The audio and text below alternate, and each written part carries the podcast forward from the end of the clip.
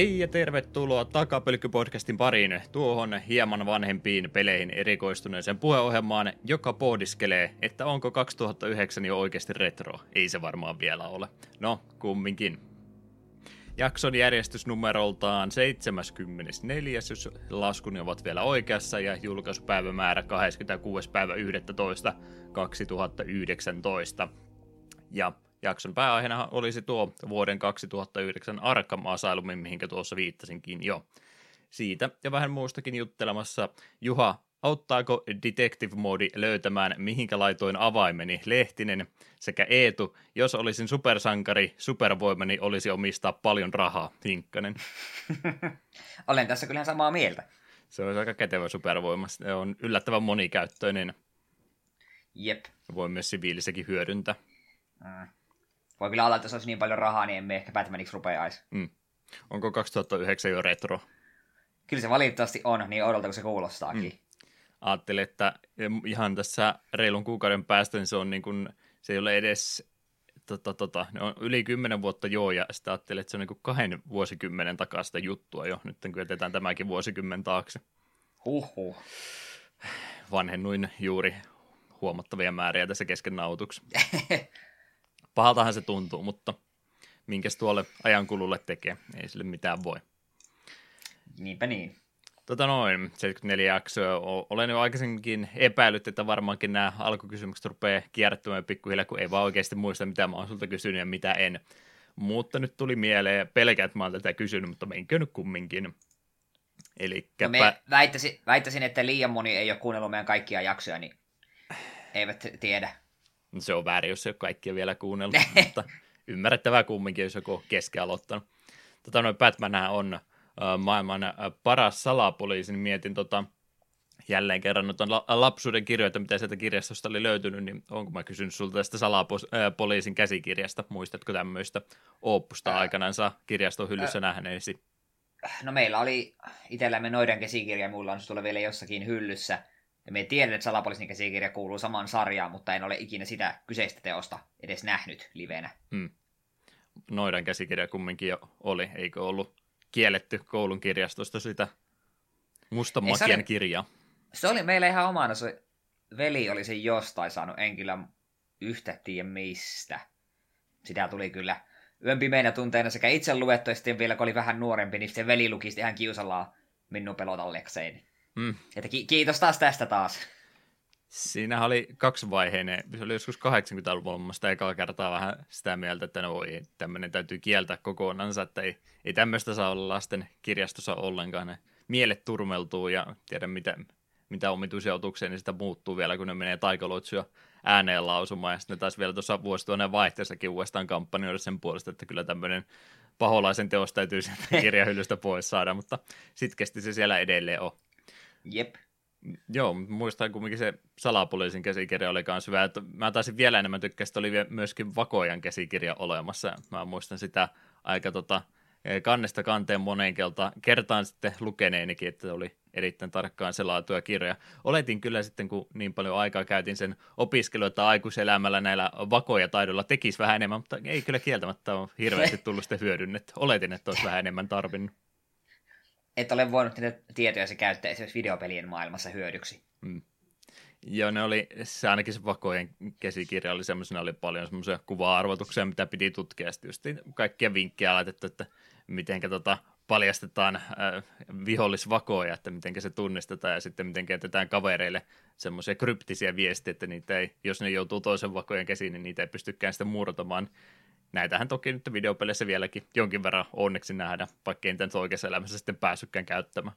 Mm. Jos lähtisi yrittämään, niin mä veikkaan, että poliisi tulisi hakemaan, kun siellä hiimettelee aikuinen mies siellä jättämässä luontoon jotain omituisia merkkejä. Mikähän mm. se on, sarjamurhaaja tai joku muu psykopaatti vähintäänkin. Se voisi vedota, että se on geokätköilijä. Niin, naapurin pihalla vaan, mutta... no kuitenkin. Kartta näytti, että tänne pitää tulla ja tu- sen takia tuijotin naapurin ikkunasta sisään. Kyllä minulla hyvä tekosyy tälle on. Mutta joo, meillä on aika paljon materiaalia tälle jaksolle, jonkinlainen aikamääräkin, niin eiköhän ruveta vaan asioita purkamaan läpi ja aloitetaanko vaikka siitä taas, että mitä se Eetu ehtinyt harrastamaan. Aloitatko heti Joo. isolla topikilla vai jollain muulla? No aloitetaan sille isolla, niin tulee pahan läpikäytyä. Tämä myö. Viimeksi vähän jo mainittiinkin, ja viimeksi kun meillä ei tarpeeksi ollut puhuttavaa, niin puhuttiin siitäkin sitten jonkin verran. Pokemon Sword ja Shield, ne tulivat ulos.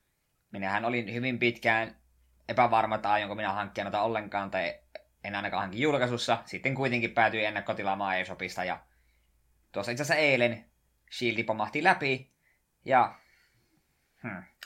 Me voisin oikeastaan kaikki minun mielipiteet sitä pelissä tiivistää vaan niin, että jos tuo olisi tullut 3DSlle, niin mä olisin varsin tyytyväinen, mutta koska se tuli Switchille, niin kyllä siitä vähän semmoinen onto-olo kuitenkin loppujen lopuksi jäi. Ei ollut nyt oikein oikein uuden sukupolven Pokemoni kumminkaan, että... Ei siis... Ah, minusta niin tuntuu, että Game Freakillä ne on tehnyt sitä tyylin 3DS, niin se on yhtäkkiä, että ei jumala, tähän piti tehdä Switchille, niin työnnetään äkkiä tuo hemmetin Wild Area ja olevina on vähän hienonetaan grafiikkoja, niin se on siinä. Ei kukaan huomaa, että tämän piti tulla alun perin 3DSlle. Joo, vähän on uudistukset pienen puolella. Mä tykkään niistä kyllä, mutta ei ne itse se vielä ihan riitä kanta. Jep, ja tuo on siinä mielessä erikoinen tapaus, kun kaikki oli niin raivona siitä Dexitistä, että kaikki Pokemonit ei peliin mahdut. Siitä raivosivat, että sen takia tulee olemaan paskapeli, niin minun Dexit ei haitannut. Me tykkäsin uusista Pokemoneista, emme missään kohtaa osannut silleen kaivata, että voi vitsi, kun olisi Weedlekin täällä jossain pyörimässä. Mutta oikeastaan kaikki muu siinä sitten oli vähän, jotka niitä enemmän hankas vastaan. Hmm. Niin. Eh. Ja me vielä lähdin tuota pelaamaan hyvin, hyvin hitaalla strategialla. Mie päätin, että minä haluan käyttää kaikkia uusia Pokemoneja, niin me pyörittelin koko ajan mun tiimiä treenailin jatkuvasti uutta Pokemonia ja käytin niitä vuorotelleen, joka johti siihen, että ekat kolme salia me olin käytännössä koko ajan underleveled, joka johtui ehkä siitä, kun meistä loppujen lopuksi 120 eri Pokemonia yritin pyöritellä tasalevuusina.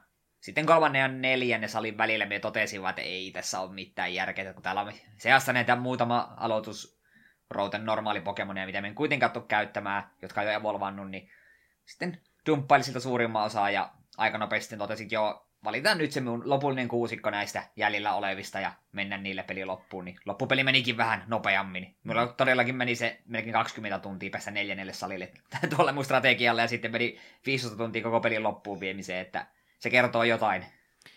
Entistä nopeammin menee, kun nyt tuo XP-seeri heti alusta asti päällä ja sitä ei nyt saada enää ollenkaan pois. Joo, sitä on paljon valitettu. Joskin musta tuntuu, että peli on kohtalaisen hyvin tasapainottu sen ympärille, että jos et jää hirveästi ylimääräisiä grindailemaan, niin sit sulla on tiimi koko ajan kutakuinkin sopivalla levelillä. Niin pitkälle ollaan tullut, tultu, että nyt voit Pokemonin kanssa ruveta olemaan semmoista vanhaa uko tota, känkkäränkkäitä. No silloin kun minä olin nuori, niin kyllä meidän piti aina pitää se ykkös, tai tota, se levutettava Pokemoni ensimmäisenä ja vaihtaa se tokalla vuorolla heti toiseen ja sitten jakaa se expo sillä tavalla, että ei vielä mitään ei. tämmöisiä ollut. Niin nykyään on niin helppoa kehittää Magikarppi kyörädosiksi, mutta kyllä se oli Pokemon Redissä ihan eri meininki. Lapset se oli monen tunnin työ. Mut, mut joo. Ja se oikeastaan heti peli alussa niin kuin iski se todellisuus vasten kasvoja, että tässäkö nyt kaikki muutokset on, kun peli alkaa kohtalaisen hienolla välivideolla, jossa ei ole ääninäyttelyä. Se on todella outo tunne katsoa 50 tuuman isosta telkkarista niin kuin Switch-peliä, jossa ei ole minkäänlaista ääninäyttelyä, mutta tyyppi silti niin kuin lipsynkkaa menemään. Niin se oli vähän, et, ettekö te voineet edes näihin välivideoihin ja sitten kesken taisteluun näihin öö, gymleadereille ja raivaleille niin kuin ääninäytellä niitä pätkiä. Ei olisi ollut iso vaiva, ja olisi pikkusen tuonut sitä immersioa enemmän. Jonkin verran joo, olisi sanonut. Ei nyt välttämättä tarvi jokaiselle tota, tota, vastaan tulevalle routella antaa ääntä, mutta ei se nyt näille päähahmolle jotain olisi auttanut kovasti.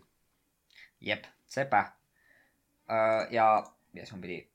Niin, siitä, siitä minä kuitenkin tykkään tuossa monesta asiasta. Esimerkiksi se on musta kiva, että tuossa nuo öö, taistelut gym leadereitä vastaan, niin niissä oli nyt öö, sellaista oikeaa sellaista niin kuin nostatusta, kun siellä on kokonainen, kokonaisella areenalla siellä on yleisö, jotka öö, periaatteessa käytännössä laulavat tätä taistelubiisiä mukaan ja niin pois. Et siinä oli sellaista spektaakkelin tuntua joka salitaistelu. Siitä me tykkäsin. Ja sitä joku oli Twitterissä sanonutkin, ja mekin vasta eka kerta tajusin, että niin totta, että kaikissa Pokemon-peleissä on tosi iso juttu, että sä oot Pokemon-treeneri, ja että sä määt haastamaan saleja ja niin poispäin. Ja sit, silti kuitenkin ne taistelut tapahtuu jossain kämyisen huoneen perällä, missä ei ole ketään niin kuin, katsomassa sitä ottelua. Mm. Että nyt sellainen enemmän tuntuu, että tämä on nyt tällainen oikea tämmöinen kansallisurheilu, ja siksi on koko ajan, kaikki koko ajan katsomassa. Pidin siitä, se tuntui loogiselta. No joo, kyllä ainakin tuohon, kun Britannia nyt ei ole ollut sitten inspiraation lähtenä, niin ainakin siinä mielessä sopii sitten ihan hyvin tuohon teemaan. Noin salipuolet muutenkin tykkää. Mitenkään on tuossa toteutettu? Mietin vain sitä, ne oli heti eka sali, oli pikkusen muutettu siinä, kun joutui niitä vuuluta pyörittää kohti maalia, mm. että oliko ne tämmöisiä sitten hyödyntänyt niissä myöhemmissä ollenkaan. Joo, siis joka salilla oli tämä niin sanottu salitehtävä, Joskin loppua kohden ne vähän alkoi laiskistumaan, että oli, oli varsin, muutama oli varsin simppeli, vaan että no tässä on treenerit, anna niille turpaa. Mm-hmm. Ja muutama semmoinen pieni gimmikki siellä saattoi olla ja pusleja ja tämmöisiä. Ne oli kivoja, mutta sitten sillä tosiaan ne muutama semmoinen vähän, että aijaa, että teillä loppu ideat kesken, että tässä on neljä taistelua putkeen. Joo, mä, mitenkä se Dynamaxin kanssa, mä näen näitä juttuja taas, kun tietää, että se on seuraavan pelin mennessä taas heitetty pois, niin mä en nyt jaksa näistä välittää oikeastaan ollenkaan, että no kun se nyt on, niin täytyy sitä käyttää, mutta en mä äh. se enempää asiasta välitä. Äh, no me ehkä tykkään niistä enemmän kuin Z-moveista tai Mega Evolutionista, kun Mega Evolutionit oli vähän liian överejä, niillä pystyy joka taistelua sviippaamaan, kun tässä tässä nämä Dynamaxit on hyvin silleen, että ne on salitaisteluissa ja muutamassa poikkeuksessa voit Dynamaxata niin, että, ja sitten kun se on se kolmen vuoroa voimassa, ja se ei vissiin, me käsitin, että se dynamaksaaminen nostaa vaan sun HP ja näiden hyökkäysten poveria, mutta sun varsinaisia statseja ne ei muuta. Mm. Niin ne, ei, ne on enemmän spektaakkeli, mutta ne ei tunnu niin OPlta. Niin. Mistähän tuokin ajatus lähtenyt liikkeelle, että enemmän japanilaiselta tämmöiseltä monsterileffan tota, troopilta tuntuu kuin miltä tota, englantilaiselta idealta, vaan se on sen takia, että kun isot stadionit, niin täytyy se jollain täyttää. Se voipi olla. Ja joo, ja sitten se Wild Area, missä pääsee just haastamaan näitä Dynamax, Gigantimax boksuja niin kuin muiden ihmisten kanssa silleen, niin mie tunnin kaksi käytin Wild Areassa, kun sinne pääsi ekan kerran, ja sitten totesin, että joo, okei, ihan kiva, mutta en tule käyttää tätä enempää aikaa. Mm. Ja muutenkin sitä on moni myös sanonut, kun sitä hirveästi mainitsi, että joo, täällä on tämä Wild Area, missä sun pitää käydä, ne iso, vähän niin kuin open world, ja täältä päästä sitten eri kaupunkia ja niin poispäin todellisuudessa käyt siellä peliaikana kahdesti. Ja molemmilla kerralla varsin selkeästi menet tuonne. Mm. Sitten se, sen pelin vähän päälle puolen välin jälkeen niin unohtuu koko roska, että siellä voi käydä etsiä Pokemoneja sitten myöhemmin, kun saat uusia abilityjä, että päästä veden päälle menemään niin poispäin, mutta vähän tuntuu, että se oli vähän puolivillainen idea. En mie, mikä Wild Arean suurin ystävä on, mutta silti tuntuu ouvolta, kun ne niin paljon sitä hypeet, että tämä on tämä uusi, uusi juttu tässä Pokemon-pelissä, tämän takia tämän Next Gen ja sitten se unohdetaan pelin puolivaiheella kokonaan. Niin, eh. Sä oot Pokemonia pelannut pisempään nyt, tai säännöllisemmin kuin minä, kun mulla on muutama sukupolvi jäänyt välistäkin kokonaan, niin mitä on tota ylipäätänsä, jätäisi nyt ainakin kakkos- ja pois, mutta vaikka DSstä eteenpäin, neloskeneestä eteenpäin, niin mitä kaikkea mekaanikkoja ylipäätänsä sen jälkeen on peliin tuotu, mitkä on sitten oikeasti jäänytkin? Tuntuu, että ne huomattavasti enemmän on niitä asioita, mitkä on vain yhden pelin ja hei hei sen jälkeen, mutta onko se nyt oikeasti jotain jäänytkin neloskenestä eteenpäin? Äh, no neloskenessä oli se äärimmäisen tärkeä uudistus, tämä Physical ja Special Splitti. Ah, toki, ennenhan, toki. Et se, oli, se on äärimmäisen tärkeä asia ja sen takia mun on tavallaan vaikea mennä pelaamaan esimerkiksi alkuperäistä kolmosgeniä. Mm. Ykkös- ja kakkosgeni on eri asia, koska niihin on, niin kuin, ne on sydämen asiat ja niitä pelailee aina välillä. Niin. Mutta niin mieluummin pelaan esimerkiksi kakkoskenessä kaikista nykyään Soul Silveria, koska siinä on tämä Physical Special Splitti. Mutta mitä esimerkiksi viitoskeneessäkin ylipäätänsä oli? Ää, vitoskeneessä tuli Tripla Patlet ja Rotation Patlet, joita ei ole nähty vitoskeneen jälkeen. Mm. Kutoskeneessa oli Mega Mega... Jep, ja seiskakeneessä oli Z-movit, että niin. Jotain pieniä just tuommoisia elämänparannus juttuja saattaa olla, että joku tietyn hyökkäyksistatseja on muutettu tai priidaamista helpotettu tai tällaista, mutta ei mitään sellaista isoa mekaniikkaa ei ole tullut. Eikä me oikeastaan tiedä, voiko sitä Physical Special Splittiäkään varsinaisesti sanoa isoksi mekaniikaksi. Se nyt vaan oli semmoinen, se oli looginen. Mm. Joo, se on melkein just yksi tämmöinen isompi, isompi juttu, niin kuin nämä Mega Evolut, että nämä, millä markkinoidaan, ja se unohtuu sitten kokonaan, ja toinen on sitten aina näitä tämmöisiä en nyt sano sosiaalisiksi tuiksi välttämättä, mutta jotain tämmöistä, missä pääsee sitten omien Pokemonien kanssa leikkimään, joka joka on melkein joka kerta samanlainen, vaikka se on vähän eri kuoreja laitettukin, mutta eipä nyt sinänsä mitään uutta siinäkään ikinä tapahdu. Jep. Ää, no se... Apo, se oli äsken mulla mielessä. Ää, niin, Seiska Geneissähän kuitenkin tuli niin nämä Alola-formit ja nyt tuli nämä Galara-formit, niin voidaan olettaa, että tämä tulee pysymään seuraavissakin potentiaalisissa sukupolvissa, että tuli, jokaisella regionilla on näitä region-variantteja. Ja se on itse asiassa ihan kiva uudistus, pidän siitä. Me olin vähän huolissa, että se olisi jäänyt pelkästään Sun Moonin jutuksi, mutta onneksi se nyt tuli ainakin tähän. Kunhan ne pysyy vaan ykköskene uudistuksena. Ää, että... ää, Äp, äp, äp. Ol, tässä on jo kakkoskeneenkin, no. tai muidenkin keneen boksuja. Joo, ei niitä lasketa. Ne pitää olla vain sitä alkuperäistä, koska kaikki muu on ihan roska, eikö niin? Ai niin joo. no, itse siitä pääsinkin siihen, mikä on pitää mainita. Tässä on joitakin todella kummallisia keinoja, millä Pokemonia kehitetään. Niin miten kukaan voi ikinä keksiä, miten Galar, tuo, tuo Jamaska kehitetään? Se on aivan käsittämätöntä. Minun, me huvikseen niin kun katsoin vasta, jo mille levelle tästä kehittyy. Kun siinä, se oli siinä vaiheessa vielä treenailin kaikkia. Sitten me katsoin vaan, mit, mit, mitä, mitä tämä on? Sen pitää ottaa 50, no oliko se 40, 49 pistettä damakea. Ja sen jälkeen se, se, se, saa mennä tuonne, tuonne Pokemon Centerin tai Healsinnekin. Sen pitää olla ottanut maksimihelassaan vähintään 49 pistettä vahinkoa. Onneksi sitä vähintään, ei tarkalleen. Mm.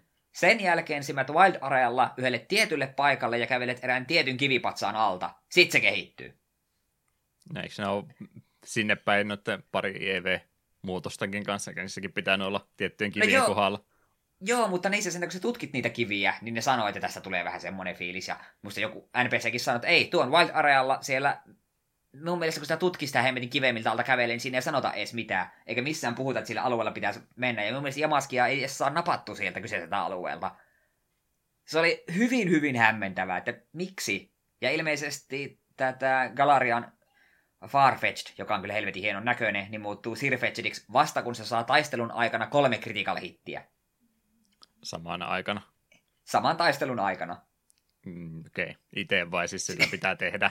Sillä, sillä pitää tehdä kolme critical hittiä sen taistelun aikana. Onko sillä mitään movie boostistattia, mikä parantaisi chanssi?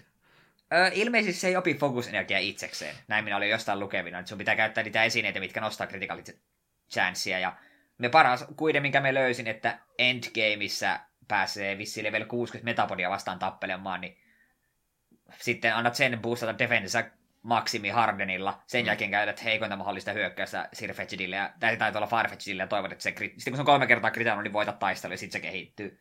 Mutta se, se, miksi? Miksi, miksi sä tehdä helvetin vaikeaksi? Täytyy olla tämmöisiä isoja mysteereitä. Jep. Tota, joo, ihan sen takia kyselin tarkemmin, että onko mitään jäänyt näitä mekaniikkoja, kun tässä oli just hiljattain juhlistettiin sitä, kun Goldista ja Silveristä tuli 20 vuotta täyteen, ja ajattelee, mitä uudistuksia siinä just oli, että Sainien kerääminen ja sukupuolet ja Pokemonien briidaaminen, mitä kaikkea siinä nyt ylipäätänsä uutta tuli, kai ne oikeastaan kaikki edelleenkin siitä asti ollut mukana, ja niin, ei se ihan niin mene nykypäivänä enää. Toisaalta Jep. ymmärrät, että on se, on se siinä mielessä parempi, että ei nyt ihan kaikkea sen että ajattele, minkälainen se kammenska tuo olisi, jos olisi ihan kaikki mekaniikat tuotu vielä uudestaankin niin, mukaan, to... mutta toivoisin, että ne olisi edes jotain siellä semmoista mukana, että ei nyt aina tarvitse uudestaan opetella ja heittää kaikkia menemään. Mm. Mutta joo, no sen me vielä haluan nopeasti sanoa, sitten me on sanonut tästä vielä sanottavana, niin Tykkään oikeastaan kaikista uusista Pokemoneista. Joukossa on muutama helvetin ruma, muun muassa se uusi ilman evoluutiota oleva Steel Dragoni. Se on semmoinen hemmetin möhkäle. Miksi? En, en ymmärrä. Ja muutama muu siellä on, mutta suurimmassa se tykkään. Ja minun siltä varalta ketään kiinnostaa, mun lopullinen tiimi oli tätä Vesistarterin viimeinen muoto, Inteleon, sitten se alkupään lintu, sen viimeinen muoto Corviknight, se oli Steel Flying, joka oli varsin siisti, että se oli alkuun pelkkä Flying-tyyppi, Toisin kuin yleensä kai, no aina normal flying, ja sitten se sai vielä steel-tyyppi pikassa formissaan. Spoilereita. Nice. Kyllä, nyt tulee spoilereita, pahoittelen. Öö, Sentiscorch, Buckfire, sen metsästäminen oli tuskaa, onneksi sen lopulta löysin, ja sitten vähän myöhemmin sain tietää, että sen olisi saanut paljon helpomminkin erästä, erästä myöhemmästä vaiheesta, mutta nyt kävi näin. Öö, hetkinen, mikä tuo nimi oli? Tox, Toxtricity, öö, Poison, Electric, sen saat munasta. Se on aika hauska. Se oli itse asiassa varmaan suosikkia koko genistä. Tykkäsin paljon. Ehkä se oli sellainen ihme, ihme punkkirokkarin näköinen, jonka erikoisjokaisen kuullessa soittaa käytännössä olematonta sähkökitaraa, niin miten sitä voi olla pitämättä. Appletun ihme omena, joka evolvaa kahteen eri formiin riippuen kumpa peliä pelaat. Saat yhdeltä NPCltä e- esineen, jonka antamalla se muuttuu, ja se esine on eri riippuen, pelatko Shieldia vai Swordia. Se oli Grass Dragon, joka oli hämmentävää. Ja viimeisenä Fairy Dark Grimsnarl, ihme pikku impistä kehittyi varsin tyhmän näköinen otus. Olin pettynyt tuohon viimeiseen muotoon, mutta äh, se oli Fairy Dark, se oli musta hauska yhdistelmä, niin päätin sitä käyttää. Hmm. Joo. Siinä, Siinä oli minun mietteet. Haluatko siihen vielä Swordissa sanoa siihen, että olet pelannut sitä niin paljon? Niin, mä voin kanssa jo samaa nyt niin kahteen kertaan samoin käytyä läpi. Mä en oikeasti, mä oon kahdeksan tuntia pelannut, mä en vaan lämpenyt tuolle pelille vieläkään, että niin, ihan perusmekaniikat siellä on samat kuin ennenkin, että siinä mielessä peli toimii, mutta mä vaan tykkäsin Sanista niin kovasti silloin, kun se tuli, ja sen kanssa tuli semmoinen efekti, että nyt on pakko ahmia tämä peli kokonaan yhdeltä, no ei nyt yhdeltä istumalta, mutta kauhealla vauhdilla läpi, ja sitten tämä kaikki endgame-jututkin vielä sekä ei riittänyt, kun jäi sitten opettelematta, miten niitä saineja tässä kerätään, ja miten täydellinen tiimi sitten alusta asti itse, itse kasataan noin oikeat naturit ja statit ja kaiket muut, niin ne opettelin tekemään, ja sitten oli vasta tyytyväinen muutenkin Hawaii-teema oli mun mielestä paljon mukavampi kuin se sydän, no ei, ei sydäntalo, mutta marraskuun lopussa taisi sekin peli tulla. Mm. Niin, niin, suomalaisen sydän, sydäntä lämmitti kovasti, kun pääsi Hawaii-maisemia, ja nyt on sitten tämmöinen brittijuttu, niin en, en niin lämmennyt, ja muutenkin oli tosi hyvät musiikit siinä 3 ds mä, mä en ole varmaan yhtään hyvää biisiä tähän mennessä vielä kuullut. Mä mietin, että mikä se Toby Foxin, tämä Undertalein tekijä, niin mikähän kappaleen se nyt tähän peliin sitten oli tehnyt. Oliko sitten mitenkään en... alleviivattu? On se kai jossain, mutta en muista mikä se oli. Myös mm. tuossa muutama ihan, esimerkiksi Team Yellin pattemusassa tykkään. Okei, okay, no mä en ole vielä yhtään hyvää kappaletta ennen kolmossalia huomannutkaan, että en sitä tiedä. Ehkä se jossain kohtaa paranee, mutta en, en nyt oikein ole tykästy. Kyllä mä tuun pelailemaan tuon sordi sillä hissukseen eteenpäin, mutta en tule todellakaan ahmimaan tuota peliä, että pikkuhiljaa käydään läpi, että itsellä nyt pieni pettymys kyllä noiden kanssa on. Mut, mutta näissä asioissa on se tärkeä asia, että täytyy lompakolla äänestää sitä pettymystä ja sen takia mä ostin molemmat versiot, että nyt, nyt on viesti lähetetty sinne Game Freakin suuntaan, että tämän, tämän sitä valehtelusta saa. Vai oliko, oliko Game Freak valehdellut? No, niin, kyllä oli vissi, aika paljon vissiin väittäneet, että joo, että siksi me leikataan Pokemonia pois, että koska nämä animaatiot ja grafiikat on niin hienoja ja ei, ei, ei, ei ne ole. Hmm. Olisi ihan rehellisiä olla, niin aika monet hyökkäysanimaatiot ja muut niin on kyllä vähän että joo, kyllä nämä 3 ds jos onnistunut, että en nyt oikein tiedä, mitä työ jauhatte. Niin, ihan samat ne edelleenkin on, että ei siis mitkään Pokemonin modelit, ei, ei, ei se tästä nyt kiinni jää, mutta jos nyt unohdetaan ne kolmannet versiot tästä generaatiosta kokonaan ja mennään vaan eteenpäin, tehkää pari spin-offia välissä ja katsotaan sitten kolme neljä vuoden päästä seuraavaa ja koittakaa uudestaan sitten. Mielellään vähän alusta asti ruvetaan tekemään, eikä Jep. sitten kaikkea kierrätetä uudestaan ja tehdä tuommoisia mekaniikkoja, mitkä taas jälleen kerran unohdetaan. Niin. Mm. En tykkää tästä generaatiosta, harmi. Mm. Tämä paljon tässä olisi ollut musta potentiaalia ja lopputulos oli vähän kädenlämpöinen tämä on Pokemon hyvässä ja pahassa. Me itse vaan on niin kova Pokemon-fani, että nyt kuitenkin tahkosin tuota sen 35 tuntia, mutta olisin toivonut enemmän. Ah, se, se mun piti vielä sanoa. Se meitä sellaista pari päivää sitten huomasin, kun kaverit tarvis treidissä tämän vesistarterin, niin minä semmoisen nopsaan priidailin ja treidasin, niin miten voi kusta näin pahasti kaverien vä- välisen treidaamisen? Jos sä haluat treidata siellä mä OK netti, sitten se oli että mikä link trade vai mikä onkaan. Sitten se peli parittaa sut jonkun randominkaan, ellei se syötä sen neljän numeron koodia, jolla siinä voit sitten varmistaa, että kun molemmat pelaajat laittaa saman koodin, niin sitten ne yhdistää toisiinsa. Öö, minkä helvetin takia tässä ei ole vaan suoraan friendlistiä, kun se kuitenkin näyttää, että jos sä oot netissä ja sun kaveris nappaa jonkun Pokemonin, niin se kuitenkin niin näyttää niitä esimerkiksi stämppejä, että hei, tämä ihminen on sinun kaveri, kaverilistalla, siinä näkyy sellainen eri, erilainen symboli, teki nyt tällaisen jutun, niin miksi minä en voi suoraan sieltä jostain vaan napata tämä ihminen minun kaverilistalla, haluan treidata hänen kanssaan, miksi pitää syötellä saatanan numerokoodeja? on kyllä aika erikoista. Ajattelin, että Nintendo on kumminkin nettipelien edelläkävijä aina ollut, että miten tässä No Game Freak ei selvästikään ole. Ja siitähän kanssa moni oli ylipäätään suivaantunut, kun tässä sitä GTS, että vois, et vois suoraan, kun aiemmassa pystyt laittaa sille, että minä nyt laitan tämän mun vesistarterin tuonne tradeen, ja minä toivon, että joku antaa semmoinen Croakin, sen Crash Starterin. Ok, sit se annat se olla, sit se tuut myöhemmin pelaamaan, tai katsomaan, niin jos joku on tähän tradeen suostunut, niin trade tapahtuu. Ei, tätä systeemiä ei ole. Tää, ah, eh. Se oli vain yhden pelin juttu. O- oli se usein, se oli neloskenistä eteenpäin. Se oli totta, GTS on ollut neloskenistä asti aina seiskaa. Minun mielestä Kaisanissa ja muunissa oli. Minun mielestä siinä oli myös GTS, Global Trade System. Taaksepäin kehitystä, että nyt arvutellaan jatkossa, että mitä mekaniikkoa otetaan pois ensi kerralla. Mm, jatkossa meillä on vain Pikachu-pokemonina, että se on vielä nätimmän näköinen. Mm, ja Charizard myös. Jee, niin vitun Charizard. Mutta joo. Siinä, siinä oli mietteet Pokemonista. Annetaan olla, tai me lähden vielä tangentille, me keksi lisää asioita, mistä meidän pitää nykkää. Mm. Mutta joo, seuraavan pelin minä mainitsin tässä kohtaa vain aika nopeasti. Nimittäin tämän jakson pelin jälkeen jäi vähän, jäi vähän nälkä. Tai vähän, vähän ehkä spoilaa ehkä mun mietteitä, mitä me tästä pelistä ajattelin. Sitten me muistin, että hei, Arkham Knight oli joskus PlayStation Plusassa ja mielestäni merkkasi se ostetuksi. Niin laitoin sen lataukseen ja on sitä muutamana päivänä pelannut, mutta en tähän kohtaan sano sitä enempää. Puhutaan siitä tulla jakson loppupuolella sitten. Se käy. Jep. Eetu, Sitten- Eetu yrittää tuijottaa Skyperuutua, että mitä mä reagoin, ja sitten muista, että ei mulla webbikämikin päällä ollenkaan. Jep, tää on ongelmallista. Sun pitää ruveta laittaa hymyöitä, mä olin Discordissa. Hmm. Mut joo, öö, sitten nopeasti vielä mainihin viime hetken lisäyksen. Tänä aamuna aloitin The Messengerin. Kyseessähän on tällainen 2D-toimintatasoloikka 8-bittisen grafiikoilla, kunnes se ei ehkä olekaan ihan enää 8-bittinen myöhemmin. Ahaa. Ihmiset, jotka tästä pelistä on mitä tahansa lukeneet tai trailereita katsoneet, niin varmaan tietää, mistä on kyse varsin mainio Ninja Gaiden-mainen peli, jossa neljättä seinää rikotaan koko ajan ja huumori on varsin mainiota. Pidän etenkin kauppiasta kovin paljon. Hänellä on hauskat jutut ollut tähän mennessä.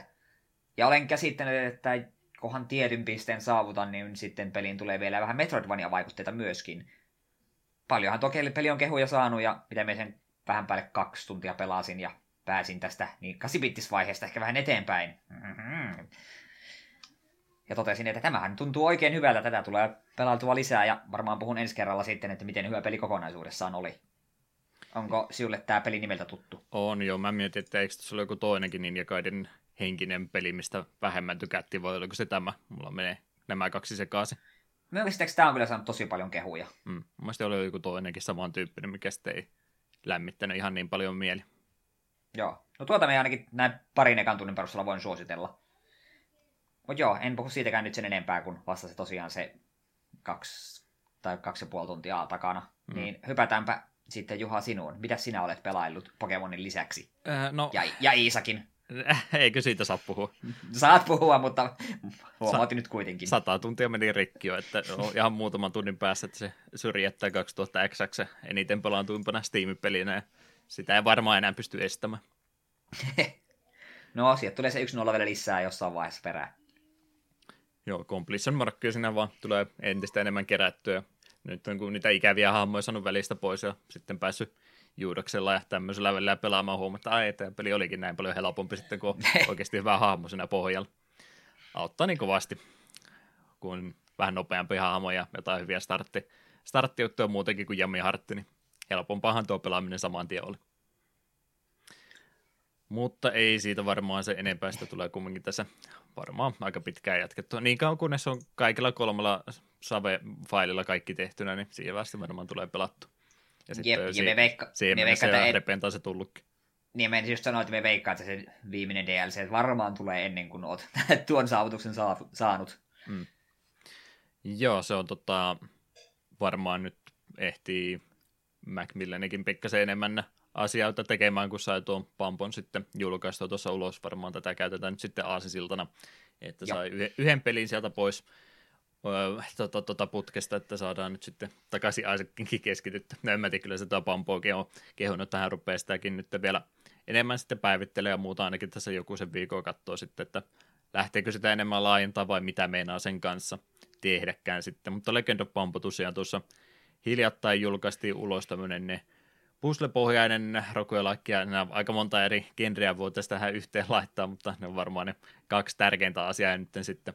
Eli jos sitä nyt jotenkin yrittäisi lähteä kuvailemaan, niin meihän tehtiin Puzzle Questista silloin aika alkupäässä jaksonsa. Joo, se oli ihan, olisikohan kymmenen ekan jakson joukossa ollut. Hmm.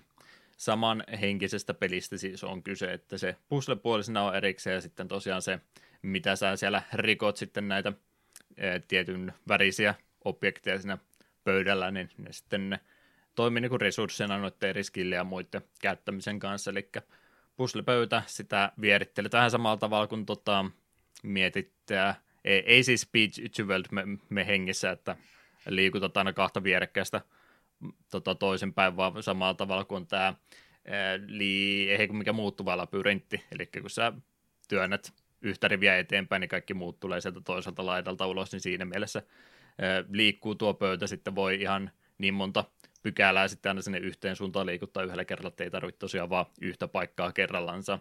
Ja niistä sitten täytyisi neljän suoria vähintäänkin tehdä, jos tekee pisemmän seitsemän asti pystyy maksimikompon tekemään, niin teho tulee enemmän, mutta neljä vähintänsä, niin siinä sitten saa sitten jo sen liikkeen tehtyä. Eli siellä on käytännössä viiden väristä erilaista tuota objektia. Siellä on valkoisia ainakin luita siellä on, mitkä tekee vahinkoa, mustat Black Toothit tekee kans vahinkoa sitten siellä, koska tämä Macmillinen peli, niin täytyy olla kakka ja kaikkea muuta mahdollisimman paljon, niin se on myös yksi ruskea väri, siitä tulee semmoinen tota, y- yksi suoja sieltä tuonne pöydälle suojaamaan sua. Keltainen sitten antaa energiaa, sillä saa lisää vuoroja, jos se onnistuu kompottaa, ja vihreä sitten oli tämmöinen pieni crowd control-efekti, että sen kun he sitten kompottaa ja heittää sinne pöydälle, niin se tota, tota, käytännössä sokaisee sieltä se ensimmäisen vihollisen siltä riviltä aina yhden vuoroajaksi tai useamman, jos sitten isompi kompo siitä tulee. Mutta niitä käytetään sinne pöytään. Siellä pöydällä on kolme eri ee, tota, tota, lainia, mistä niitä vihollisia tulee. Ja, ja sinne pitäisi sitten aina se pitäisi saada ne viholliset sieltä tuhottua pois, joko niillä ihan pelkillä kompolla tai sitten mitä sitten näitä skillejä saa aina, kun huoneita tietyn määrä tekee tekee pois, olisiko se aina joka, joka toisen vai joka kolmannen vä- välein aina tulee sitten uusi killi, minkä saa sieltä muutamasta yh- kahdesta vaihtoehdosta valita, että kumman näistä ottaa.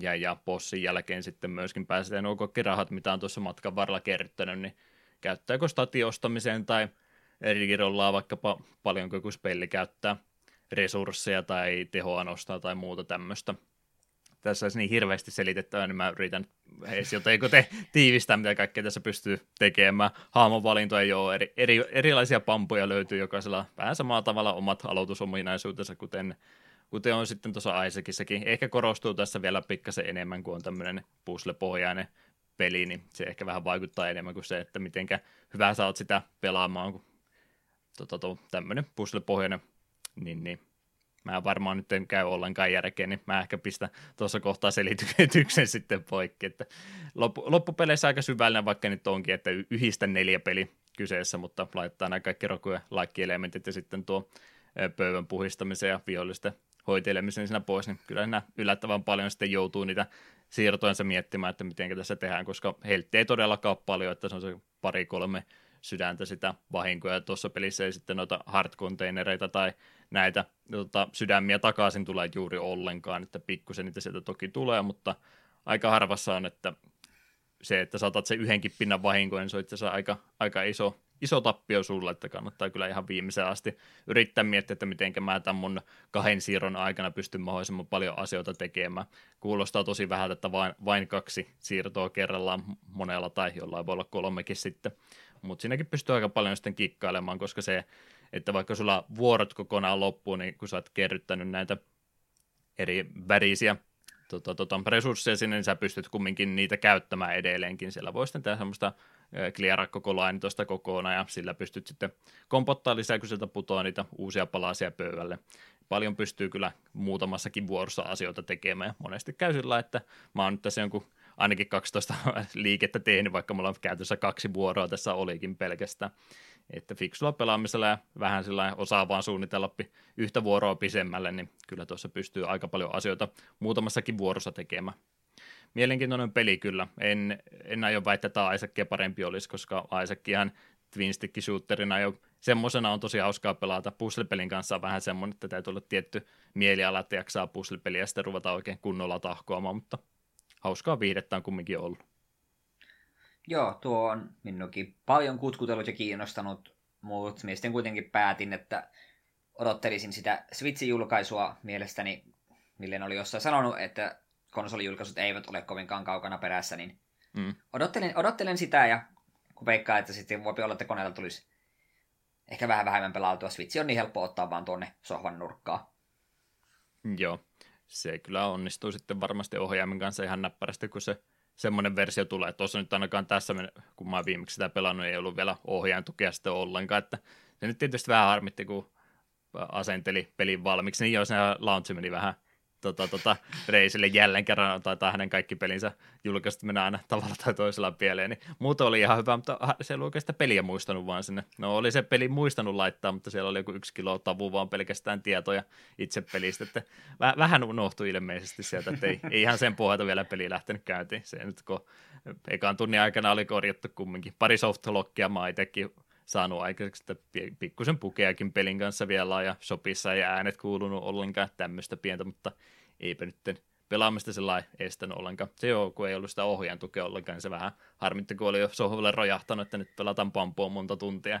Sitten huomasi, että eihän tämä toimikaan ja joutui koneen äärellä sitten kömpiin kumminkin, että pelataan nyt hiirellä sitten. Mm. Nopeampi se on puslepöytää liikutella hiirellä, joo, mutta ei se ole semmoinen hankala objekti, tai tota, operaatio, että eikö sitä voisi ohjaimellakin sitten tehdä.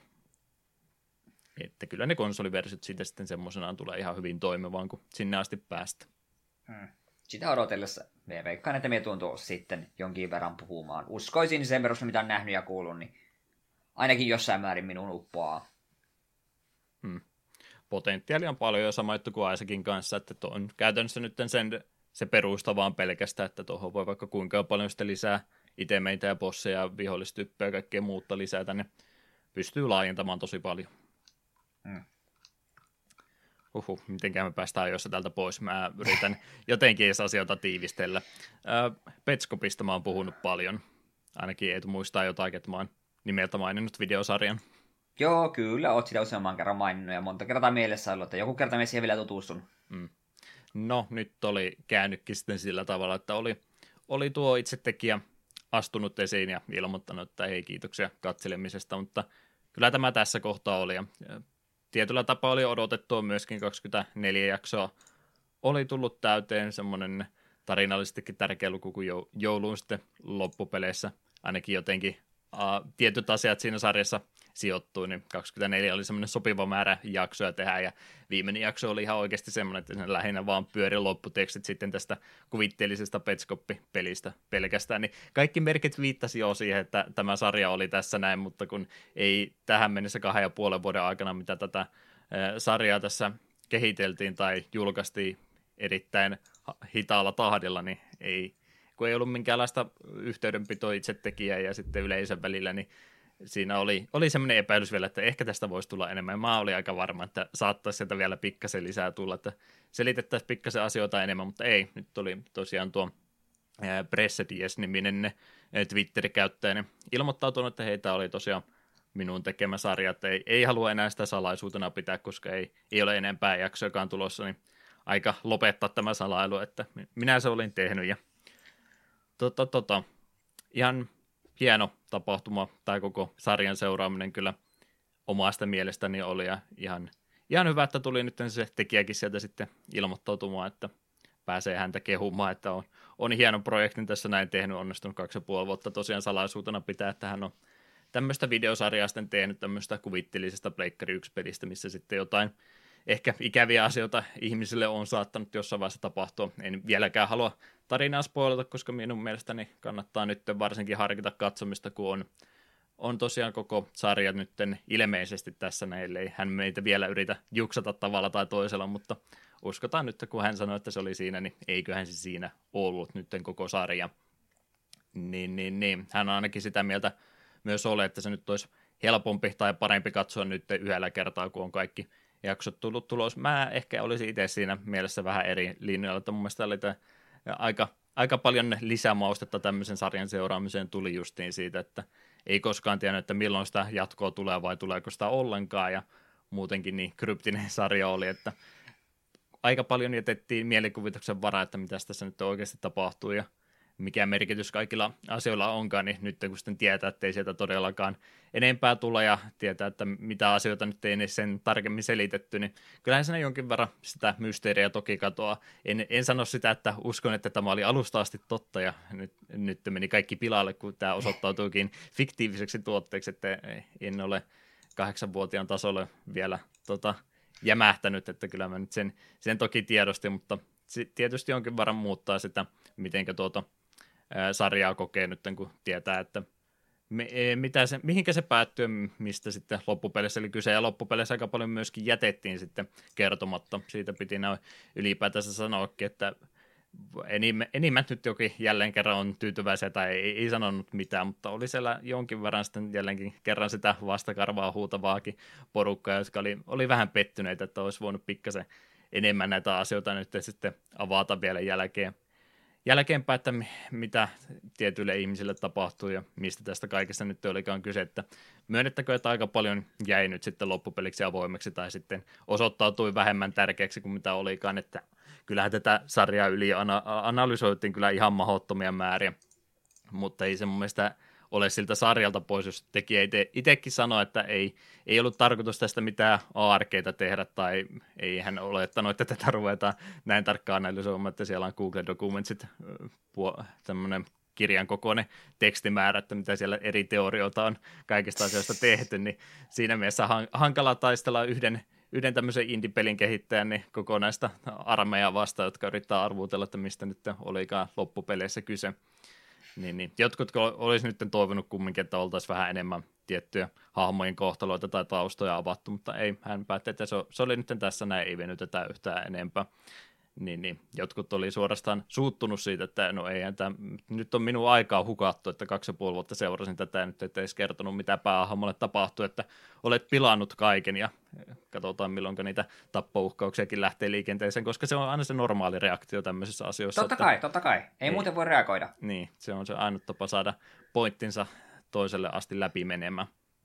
Mutta mitä ylipäätänsä saat tuommoisesta tarinan kerronnasta mieltä, että on, tuleeko muita esimerkkejä sulla mieleen, että olisi jätetty aika paljon ö, mielikuvituksen varaa jossain elokuvassa tai sarjassa asioita ja jäänyt sitten vähän, vähän kaipaamatta, olisiko näitä voinut ehkä vielä vähän tarkemmin kertoa? No, minun mielestä tuo nyt ei ole maailman loppu. On se tietysti harmillista, jos on niin, niin syvälle pääsit johonkin tämmöiseen, että haluaa saada kaiken tietää ja sitten se loppuukin vähän, loppu mm. onkin open-ended, niin ymmärrän harmistuksen, mutta ei se ole niin vakavaa. Sen verran, mitä sä oot tuosta puhunut, niin mun mielenkiinto on kyllä herännyt, ja me on nyt vihdoin viime jopa avannut välilehteen tämän Petskopin YouTube-kanavan, ja tässä nämä kaikki, jotka mun enää edessä on, on mahdollista, että minä jopa katson nämä seuraavaan jaksoon mennessä, mutta en lupaa mitään. Et lupaa yhtään mitään. Joo, no sulla tulee ihan erilainen kokemus, kun sä et sillain, sulla ei tule niitä semmoisia melkein puolen vuoden mittaisia taukoja, kun on jo vähän unohtanutkin sitten innostuu kokonaan uudestaan, kun huomaa, että nyt tuli yhtäkkiä viisi jaksoa tätä juttua yhdellä kertaa lisää. Ja sitten tosiaan ei, todennäköisesti et pidä kaikkia e, teoriavälilehtiä siinä samalla auki. Tuota, joka ikistä aivosolua omista tämän ratkaisun selvittämiseksi, niin voi, voi tulla aika erilainen fiilis siitä, mutta ihan jos joskus katsotte, kerro ihmeessä, että miten sen itse sitten koet, että voi, voi olla, että aika eri linjalla olla, ja ehkä mä oon nyt ylihypettänyt sitten, kun kaikki nämä itse kanavan ulkopuoliset asiat, niin et ota niitä siihen mukaan, niin ehkä, ehkä ei ihan samanlainen kokemus tule, mutta vertailun vuoksi niin tietysti olisi ihan hauska miettiä Juu, kyllä, sitten. Kyllä minä vähintään sulle tuu Discordin puolella mainitsemaan, mm. miten, mitä olen tykännyt. Tämä on vähän mitä vaikka katso täällä, kun tämä jaksolista on silleen, joo, tuo kestää 25 minuuttia, tuo kestää 2 minuuttia. Joo, mm. joo. Pituudet vähän heittelee jaksoissa. Joo, ei, semmoista tiettyä kaavaa niissä videoissa todellakaan ollut, että sen takia jäi mieleen, kun oli niin erilainen. Sitten on tämmöisiä samantyyppisiä tarinoita, mä oon yrittänyt muitakin nyt löytää, mä puhun ensi kerralla enemmän, enemmän ainakin yhdestä toisesta sarjasta, mitä YouTubessa on tehty, mutta en, en vastaavanlaisia ihan hirveästi ole nähnyt, että ihan suosittelisin jo pelkästään kaikille niille, jotka niin kuin on kiinnostuneita, miten tuommoisia fiktiivisiä tarinoita sitten luoda, tämä on ihan, ihan hieno tuommoinen esimerkki sitten, että mistä voi inspiraatio varmastikin annetaan ja sitten vähän tutkia, että mitenkä, mitenkä YouTubea on mediana käytetty tämmöisen tarinan kertomisessa, niin tykkäsin kyllä nyt sitten kovastikin, mitenkä tässä asioita oli tehty. Voisin kertoa paljon tarkemminkin, mutta jätetään salaisuudeksi. Katsokaa itse ja kommentoika. Mutta, mutta mitäs muuta tässä nyt sitten olisi? Yritetäänpäs mennä ainakin jonkinlaisella vauhdilla eteenpäin, niin päästään itse asioistakin, peleistäkin puhumaan. No, mulla on tuossa pelejäkin, mitä mä oon pelannut. Diablo 3, en ole moneen vuoteen pelannut, mutta nyt Diablo 4 se julkistus oli ja uusi seasoni tässä aika sopivasti oli juurikin samoihin aikoihin alkamassa, niin oottelin, että se tuossa perjantaina pyörähti ja sitten Crusaderin sinne meni tota, seasonal haamuksi rollaamaan hardcoren puolelle, niin pitkästä aikaa tulee sitäkin pelattua ja veikka, että tämä jää nyt sitten viimeiseksi kerraksi tuon pelin parissa, ellei nyt oikein kunnolla taas innostuttu. Mä ehkä mieluummin siihen Path of Exile sitä aikaa enemmän käyttäisi, jos mä tämän e peliä haluaisin enemmän pelata, mutta jäikö nyt tämmöiseksi viimeiseksi kerraksi ainakin tällä kertaa tämä 19 kausi sitten, mitä tuossa pelissä juuri pyörähtikin. Ei tosiaan tullut niin paljon tuosta Diablo 3 tässä podcastin aikana puhuttua, koska ne e, isommat pelitunnit oli tuolla vuosikymmenen alkupuolella, mutta painotetaan nyt kumminkin sitä, että enemmän mä oon varmaan sitä Diabloa pelannut kuin Vovia pelannut tässä tämän vuosikymmenen puolella, että vaikkei siitä niin paljon olekaan tullut puhuttua, niin jos nyt miettii, miettii niitä tärkeimpiä pelejä, mitä tässä tämän vuosikymmenen puolella, puolella tapahtui, niin kyllä se varmaan Diablo 3 ykköseksi siinä listalla menee vaikka omat ongelmat ja puutteet tuostakin pelistä löytyy, mutta niin paljon sitä on kumminkin tullut pelattu, että hölmö, jos en sitä mainitsisi. Mm. Battle Rightia ahisteltiin pelaamaan tämmöinen, en sano, että se mopa olisi, mutta vähän sen tyylinen kumminkin, eli noissa League of Legendsissa tämmöisissä, niin niissähän on ne oma, omat laininsa, ja siellä on sitten niitä ihme mitä pitää tappaa, ja rahaa kerätä ja käydä ostaa varusteita ja kaikkia muuta torneja tuhota ja välipossuja tappaa oikeassa ajassa, kaikkia tämmöistä, niin tässä ei oikeastaan mitään semmoista. Eli sama kuvakulma, sama oikeastaan ohjaustyyli on vastilla ohjata ja muutamat nappulat sitten se ympärillä, mutta ei tosiaan mitään tämmöisiä minioneita tai muuta ei tarvitse tuhota, että se on vain kolme vastaan kolme areenalle. Ottakaa toisenne hengiltä. Eli aika simppelimpi versio sitten tuosta konseptista, ja olisi ainakin helpompi päästä parin tunnin sisällä ää, tota, perillekin tai syvälle tuommoiseen peliin, että ainakin helpompi, helpommin lähestyttävä peli kuin mikä tuommoinen perusmopa sitten olisi.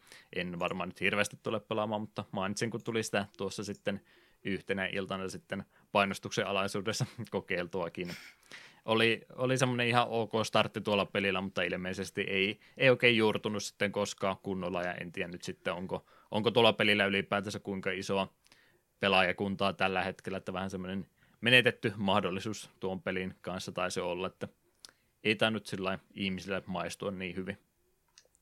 Hankala varmaan just tuommoisella mopomarkkinoilla lähteä kilpailemaan, kun siellä on kaksi isoa tekijää tälläkin hetkellä edelleen porskuttaa hyvää vauhtia ja sitten otetaan vähän tämmöinen simppelimpi versio konseptista, niin en usko, että ne mopa-pelaajat sitten olisi halunnut tuohon vaihtaa, ja ne, jotka sitten oli genrestä kiinnostuneita, niin ehkä just nämä isommat versiot sitten ensimmäisenä tulee mieleen, eikä tämmöinen lite-versio siitä konseptista. Hmm. En voi väittää, että nimi olisi tuttu. En itse asiassa ennen kuin rupesit asiasta puhumaan, niin tuota sun listalta katsoin jopa, että onkohan tämä joku sarja, onko tämä podcast, onko tämä peli. Ah, tämä on videopeli, asia selvä. Mm. Et, täysin uusi tuttavuus, ja miten nyt katsoo kuvahaulla, niin joo, tämä on, tämä on videopeli. Ja tämä on videopeli, jossa painetaan nappuloita ja asioita tapahtuu ruudulla. Mm. Kyllä, kyllä. Katselupuoltakin voi mainita, mitä on tullut Netflixin kautta tuo tämmöinen animaatiosarja Japanin maasta.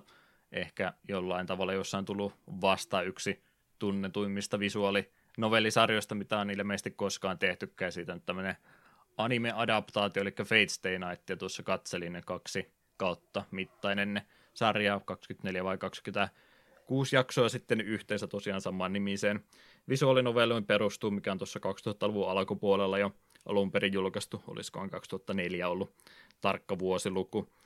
sarjan idea oikeastaan siinä, jälleen kerran ihan ulkopuolinen päähenkilö oikein tiedä mistä muista asioista mitään, mutta on tiedosta, että on makia olemassa maailmassa ja itsekin sitä jonkin verran sitten arkielämässä hyödyntää, vaikka ei mikään kunnon taikuri olekaan ja asioita tapahtuu ja sitten paljastuu, että täällä on tämmöinen Kraalinmaljan sota alkamassa. Ja se alkaa vasta sitten, kun seitsemän maakia on kutsunut itsellensä jokaiselle yhden tämmöisen palvelijahaamon sitten tämmöisen e, sankarihengen menneisyydestä, että siellä on jotain isoja historiallisia hahmoja, niistä sitten tämmöiset tietysti anime-versiot tulee, kun ne tota, tota, kutsutaan paikalle, niin tämä sitten päähenkilö ää, vahingossa osallistuu tähän sotaan sitten huomaamatta mukaan. Se on sitten se seitsemäs osallistuja ja panoksena on käytännössä se, että se, joka on viimeisenä hengissä, niin voittaa kraalinmalia itsellensä ja se toteuttaa minkä tahansa toive. Että siinä se on sitten oikealla lailla koko sarja, että kuka ottaa kenenkin hengiltä ja missä kohtaa. Jaa, o, siis oliko tarpeeksi me... tiivistetty? Joo, tuli ihan hyvä, että se tiivistit tuon, koska me, tämä on osunut Netflixissä minun silmään ja me on tietoinen, että useampi ihminen on tätä kehunut, se on oikeasti tosi hyvä ja on, se on ollut mun katselulistalla pitkää ilman, että mulla on ollut minkäänlaista käsitystä, mistä tässä on kyse. Mm. Ja no, se on sun selityksen perusteella, niin me en ole kauhean kiinnostunut, jos ihan rehellisiä no. ollaan. Ei minusta kuulosta, se siis, niin, en mä tiedä, ei, ei nyt vaan aiheuttanut minusta, oh, tämähän on pakko nähdä hmm. efektiä. Olisi ehkä siis pitänyt vähän paremmin selittää. Mä ainakin tykkäsin itse suht paljon tästä. Ei todellakaan mikään äärimmäisen syvällinen sarja ole, mutta ainakin animaatiobudjetti on ollut kohdalla, että ihan elokuvatasoista animaatiota väittäisi, että paikoittaan tuossa hyödynnetty ja muutenkin tykkään sitä, että tosiaan seitsemän erilaista ihmishahmoa siinä kaikilla vähän eri, eri motiivit ja tota, tota, muut elämäarvot ja tämmöiset ja pointti kumminkin, että pitäisi sitten vastustajat hengiltä saada tavalla tai toisella. Ne kyllä sitten todeta, että joo, no sekin pelkästään riittäisi, että saisi sen palvelijan hengenkin pelistä pois, niin se riittäisi periaatteessa kokonaan, että olisi, olisi pois hengiltä, mutta tietysti ihminen on, ihmisliha on pikkusen helpommin vahingoitettavissa kuin tämmöinen palvelija eh, tota, henki sitten menneisyydestä, niin moni sitten menee ehkä sillä linjalla mieluummin, että no minä, jos mä nyt nirhaan sut vaan tästä pois, niin päästään paljon helpommalla, ja päähän on sitten tämmöinen kaoottisen hyvä, että no en minä voi ketään satuttaa, että kyllä tässä nyt täytyy olla joku toinenkin ratkaisu. Että siinä mielessä semmoinen perus anime-päähahmo on kyseessä. En yritä väkisin sitä sulle tyrkyttää, jos ei oikeasti kiinnosta, mutta itse ainakin tykkäsin tosta ja sen tällainen salailevasti sanoin, että tykkään e, e, eri toten kahden hahmon välisestä tota, tota, synergiasta, että miten ne toimii, toimii sitten, niin en mä uskalla enempää sanoa, menee, menee liian spoilereiksi. Tykkään kahden hahmon välisestä kanssakäymisestä, en ole vastaavanlaista nähnyt missään muussa ja täytyy tutkia, että on, onko tätä troppia ehkä hyödynnetty vai onko tämä ihan alkuperäinen idea, mutta sen enempää spoilaamatta, niin ainakin kahden hahmon välinen juttu niin toimi tosi hyvin tässä. Hmm. No pitää, pitää, pitää harkita. Nyt kattelen ku- kuvahaulla ja no katsotaan. Se on sillä mun ikuisella e- ehkä joskus listalla. Joo, en, en mä yritä kaikkia, mitä minä olen itse kuluttanut, että sun täytyy samoja käydä läpi. Niin, itse nyt voisin tässä, nyt kun anime otit puheeksi, niin me joskus, on sitten vissiin muutama kuukausi, eli pidempikin aika mainitsin, että olin Netflix Netflixistä katsonut tätä Kengan Ashura-nimistä sarja, sarjaa, missä vätetään turpaan kehässä erilaisilla taistelulajeilla, bla bla bla bla. Siitä oli tullut kakkoskausi jossain vaiheessa. Will Ahmin sen parissa päivässä ja siitä ei tarvitse sanoa oikeastaan mitään muuta kuin turnaus jatkuu. Siinä ei oikeastaan tapahtunut mitään tarinassa edistystä. Pari hahmoa vähän keskusteli, muuten se oli vaan silleen, no niin seuraava matsi. Tässä on nämä kaksi hahmoa, ne vetelee toisiaan turpaa ja tämä hahmo etenee turnauksessa. Asia selvä. Se oli sellaista hyvin helposti nautittavaa settiä. Taistelut oli suomessa ihan viihdyttäviä. Kolmoskata odotellessa. Jappu. Nimenomaan. Se riitti minulle. Minä en kaipaa mitään helvetin suojelushenkiä, kunhan kaksi jätkää kehässä ja tur- veri lentää. Kyllä, kyllä. Toi on Fate-sarja tosiaan semmoinen pitkäikään, että nyt puolitoista vuosikymmentä jo jatkunut ja siitä on monta eri variaatiota olemassa. Ja nyt itse tämä Fate Stay Nightkin, niin tästäkin on useampi versio tullut, että on tuo perus perusversio tuolla nimellä, se siitä ilmeisesti myöskin ollut animaatiosarja jo paljon aikaisemminkin, ja sitten tämä Netflixissä oleva on Unlimited Blade Worksin versio siitä, mikä on no kun ajattelet, että visuaalinovellissakin pystyy vaikka, jotkut ei niitä peleiksi laskekaan, niin kyllä niin se pystyy ainakin jonkin verran yleensä valinnoillansa vaikuttamaan lopputulokseen, ja Unlimited Blade Worksin versio, mikä tuolta Netflixistä löytyy 2015 vuoden animaatio, niin siinä sitten jossain kohtaa tarina sitten poikkeaa pik- pikkusen enemmän ja tosiaan käydään ehkä vähän eri, eri näkökulmasta vinkkelistä tiettyjä asioita läpi, niin se on se versio ja sitten siitä on vielä joku kolmaskin versio, joku Heaven's Feel niminen olemassa. Mä en tiedä, onko siitä sitten joku elokuva-adaptaatio tullut tai muu, että jälleen kerran pikkasen eri tavalla tarina kerrotaan, mutta sama perusjuoni kuitenkin kaikessa kolmessa. No uhu, ei ole helppoa siis sarja seuraaminen, en tiedä mistä pitä, mitä pitäisi katsoa. Ei todellakaan. Mutta jokunen Feitsarinen juttu tuolta Netflixistäkin löytyy, niin sieltä niitä pystyy kyllä sitten kuluttamaan. Aha, sehän itse asiassa olikin yksi syy, miksi minä vielä katsonut aiemmin, kun minä hämmennyin, kun siellä oli useampia, minä ollut tiennyt, missä pitää aloittaa ja en jaksanut googlettaa. Joo, se on tietysti ongelma, kun ei numeroitu näitä, että mistä, mistä näistä tietää mitä.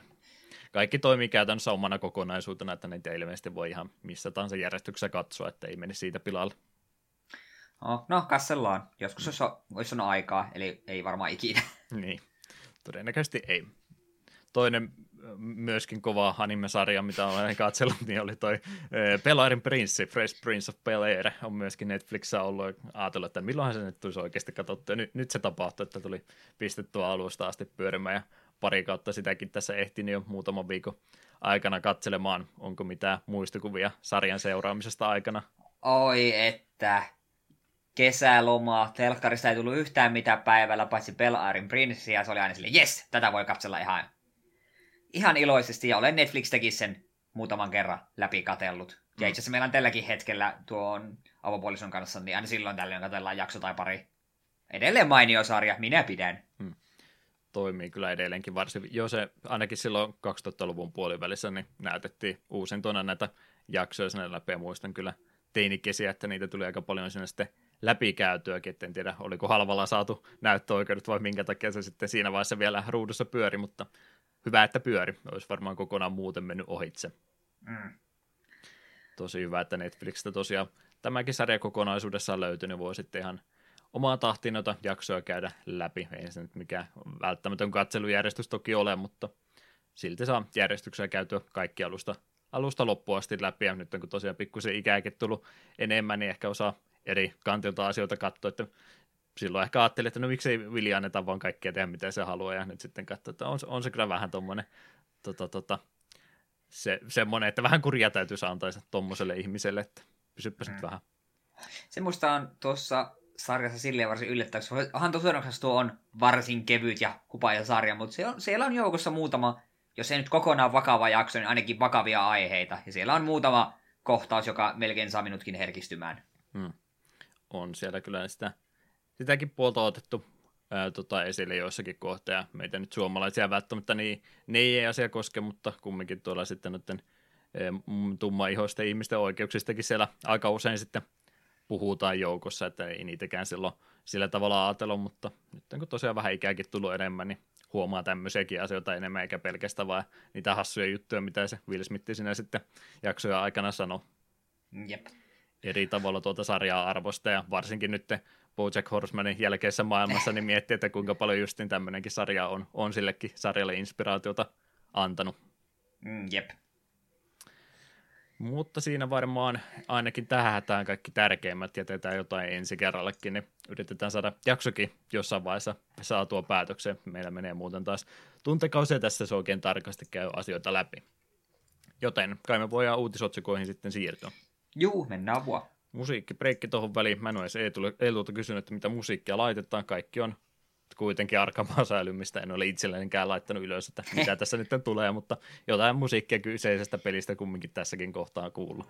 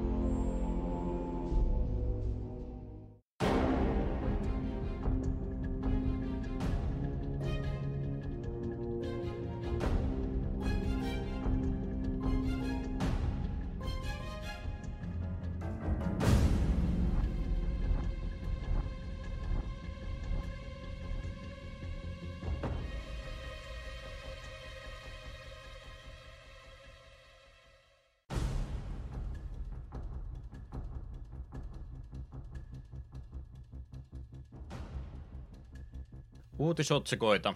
Jakso numero 74 on onneksi kertonut tällä kertaa jonkin verran. Viimeksi ollut ollenkaan, niin nyt mä pidin huolta siitä, että varmasti ainakin muutama juttu löytyy, niin ollaan ainakin siinä onnistuttu. Eli... Osa, mm. Osaankohan minä lukea nämä uutisia, kun viime kerrassa niin pitkä aika? Niin on siitä jo ehtinyt tota kulumaan sen verran, että voi olla, että ei, ei tule enää asiasta mitään. Jep. No, mikäs on se segmentti sitä ennen kumminkin? Aivan totta, me ei jo sen yli. Me on liian Ei tästä nyt voi luopua. No totta, hui, hyvä, että korjasit. Huhu. Eli siis, tänä päivänä pelihistoriassa, eli mitä tapahtui 10, 20 ja 30 vuotta sitten. Tärkeä segmentti, jota ei todellakaan ohiteta, ellei ole ihan pakko, eikä edes silloinkaan. Tota noin, mä yleensä aina jokaisen pelin kohdalla erikseen kysyn, että tunnetko tätä enemmän, vaikka että nyt kun on listaakin sen verran enemmän ainakin parissa kohtaa, niin jos mä vaan luettelen, mitä tänä päivänä on tullut, ja sit saat sanoa kommenttisi perä. Joo, tehdään jos näin. sulla semmoista on. Ja 26. päivä 11. 2009 tuo retropelivuosi 2009 siis. Tämmöisiä pelejä tänä päivänä oli julkaistu. Eli Professor Layton and the Last Spectre Nintendo DSlle Japanin suunnalla oli tänä päivänä julkaistu. Myöskin Puyo Puyo 7. versio PSP sekä Wii-versiot Japanissa tänä päivänä. Ja myöskin tuommoinen, olikohan tämä ranskalainen seikkailupeli Runaway ja Twist of Fate niminen PC-peli. Maailmanlaajuinen julkaisu tänä päivänä tapahtunut. Onko näistä mitään kerrottavissa? Öö, Leittoneista en ole tuota kyseistä peliä pelannut, The Lost Future mulla löytyi DSlle ja tykkäsin siitä todella todella paljon ja tavoitteena oli hankkia muutkin leittonit. En ole tehnyt asian eteen yhtään mitään. Mutta meillekin olet onnistunut. Kyllä. Ne on kanssa niitä pelejä, että toisaalta niin, niissä kun ne hyödynti niin paljon kosketusnäyttöä tälleen, niin tuskin ovat ihan heti mitään uudelleen julkaisuja tekemässä, ellei sitten jos joku de, ellei sitten olisi Switchille joku sovitettu versio, että voisi pelkästään niin kuin käsikonsolimuodossa tehdä sitten sellaiset jutut. En tiedä, mutta kuitenkin. Ilmeisesti kaikki, kaikki leittonit on hyviä pelejä, ja eikö se uusinkin vasta tullut Switchille, missä pelataan sillä toisella hahmolla? En ole kuullut ainakaan tämmöistä uudesta julkaisusta. On niitä kumminkin no, useampi tullut. Minun mielestä vasta tuli.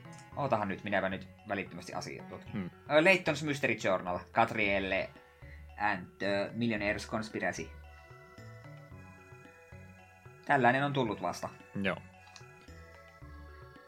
Voi hyvin ja Joo. sarja jatkuu. Joo, en ole itse asiassa yhtä seurannut, että onko tuo saanut minkälaista palautetta, mutta käsittääkseni ainakin just noin kaikki DSn aikaiset leittonit on varsin mainioita. Niin kyllä tuo kyllä vähän silleen pahdin alla on, että joskus tulisi hankittua. Muuten noista tuon listan peleistä, niin no, olen minä Pujo Pujo pelannut, mutta en, en ehkä numero 7. Mm. Ja, ja Runaway on täysin tuntematon. Niin, eli sä oot Pujo Pujo tarinassa pudonnut siis kärryltä kokonaan, kun et ole Joo, kyllä. osaa pelannut. Kyllä, siis sen takia just tää Pujo Pujo Tetris niin oli niin absurdi se tarina, kun minä olen pelannut niitä kaikki aiempia. Joo. Se johtuu vain ainoastaan siitä. Sen takia oli mielenkiintoinen kokemus, kun ei ollut kärryllä ollenkaan, että mitä tässä nyt tapahtuukaan. Minkä takia nämä pallurat putoilee tänne ruudulle, en ymmärrä. Mm. Jeps, jeps, ei itsellä siihen se enempää lisättävä ole, ei tulla siinä ja pointit tuli. 26. päivä 11. 1999. Nyt on jo pitkää listaa täällä ainakin jotain etäisesti tuttua joukosta löytyykin ja käyhän näitä sitten järjestää läpi ja katsotaan, onko ei tulla sanottavaa. Tämmöisiä julkaisuja. Beetle Adventure Racing, huhu, mikä kova, kova peli varmaan kyseessä. Nintendo 6 neloselle julkaistu kilvan ajopeli Japanissa julkaistu tänä päivänä. Sitten mitä täällä Brittien suunnalla, eli pala-alueella tapahtuneita pleikkarijulkaisuja. Täältä löytyisi tämmöisiä kuin MTV Music Generatorin, Magical Tetris Challenge, sitten mitä täällä muuta on, Missile Command, no tää on oikeastaan Jenkeissä, mutta myöskin PS1-julkaisua tapahtunut. Pala-alueen julkaisua jatkettakoon vielä Test Drive Le Mans tänä päivänä myöskin. Ultima 9 Ascension oli tänä päivänä tuolla Windows-versio tullut ja sitten tätä tota, tota, hetkinen, Windows-puolella oli myöskin toi Silveri, ei saa unohtaa sitä, en tiedä siitä yhtään mitään, mutta ei saa unohtaa. Ha! Kamalaa. Okei. Okay.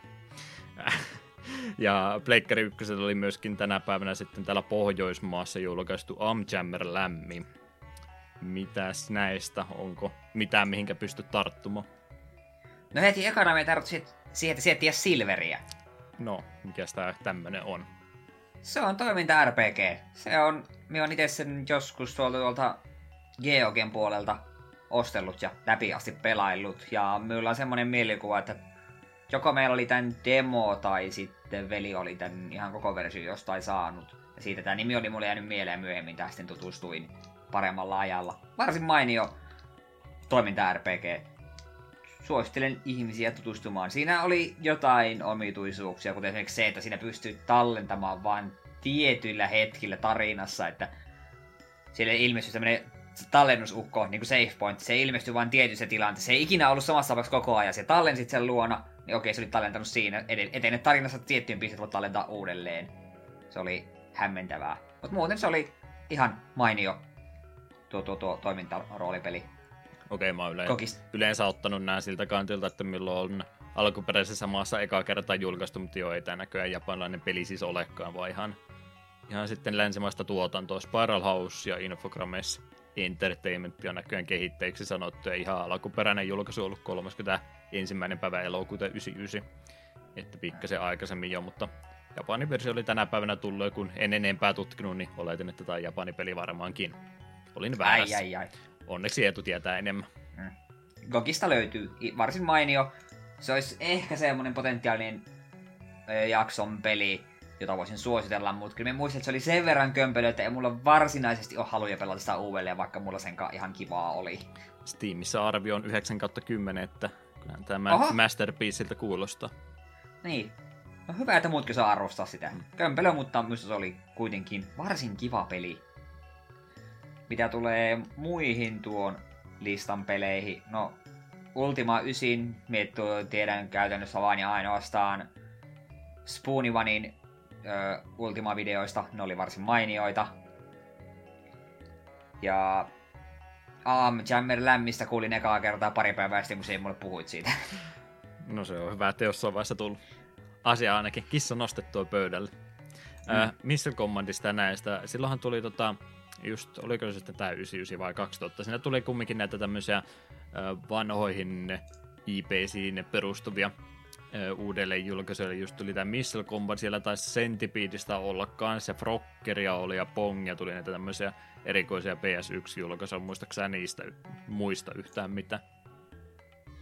Niitä kyllä demo cd pyöri ja niitä muistaakseni myytiin myös pikkasen halvempaa, oliko 40 hintaa silloin kun ne julkaistiin, että ne ei ollut ihan täyde, täysintaisia julkaisuja kumminkaan. En voi väittää, että muistasin. Okei, okay. ne olisi ihan mielenkiintoisia vähän tutustua vielä uudestaan, että mitäs niiden kanssa kävi kaikista tästä demota ainakin mitä mä olin pelannut, mutta en kyllä yhtään koko versiona. Täytyypä laittaa itselle muista, että voisi vähän aiheeseen tutustua vielä paremmin. Öö, Music Generatoria tuli kans jonkin verran kokeiltua. Oikeastaan PC-puolella tuommoinen musiikin tekeminen helpompaa oli olen varmaan Dance itsestä jossain vaiheessa puhunut, mutta helppo kun vaan semmoisia tiettyjä ääniklippipalasia laittaa vähän samalla tavalla kuin jossain videoeditointiohjelmassa pistää vaan valmiita palasia putkeen ja toivoo, että kyllä tämä varmaan hyvältä kuulostaa. Sen tyyppisistä peleistä on kyse. Äh, Amchamber Lämmi. Et ole pelannut, niin nyt taitaa käydä sillä, että se menee tonne listan jatkoksi, 78. jakso. Olisiko se Amchamber Lämmi sitten? Joo, eiköhän joku keino löydy, mille sitäkin pääsee pelaamaan vielä nykyaikana. Eiköhän se onnistu. Väittäisin, että parempi peli kuin Parappa Räppäri, niin sen takia otan sen nyt mieluummin kuin sen. Joten se menee listan jatkoksi. Jes, nyt tuli jo spoilausjakson loppu, että mikä on meidän listan jatko. Niin, ja kaikki kuuntelee jakson vaan sen takia, että mikä on se ö, neljäs jakso siellä listalla. Nimenomaan, se on mysteeri aina. Kaikki muu sisältö tässä podcastissa on ihan tarpeeton pelkästään tuommoista spoilerit kiinnostaa. Tota, tota, mitä sitten vielä oli? Ei ollut 26.11.89 mitään, mutta päivää aikaisemmin Mystic Defenderi oli julkaistu Genesis-versio Japanissa. Sanooko yhtään mitään? Ei sano mitään. Näytti 2D-toimintapeliltä, mitä kattelin äskeinen kuvahakua. Joo. Oliko siitä mitä muita versioita vai muistatko vilkaissa että oliko se vaan Genesis-versio sitten? Minäpä nopeasti. Action Run and Gun Game, ok. Sega Mega Drive-ympäristönä vaan sanottu, kehittäjänä Sega itse Shueissa. Jep. Oiskohan sitten johonkin sarjaan perustuva, jos kerran Shueissa, eikö se ole tommonen isompi julkaisutalo, millä noita animesarjojakin alaisuudessansa. Joo, alun perin tämä oli nimellä Kujakuo 2 ja perustuu saman nimiseen anime mangaan. Hyvä tietää. Okei. Okay. Sekö on sitten 79? Ei, no, jos ei kuitenkaan. Ei ton pohjalta vielä ainakaan. Täytyy tutustua vähän tarkemmin. Mm.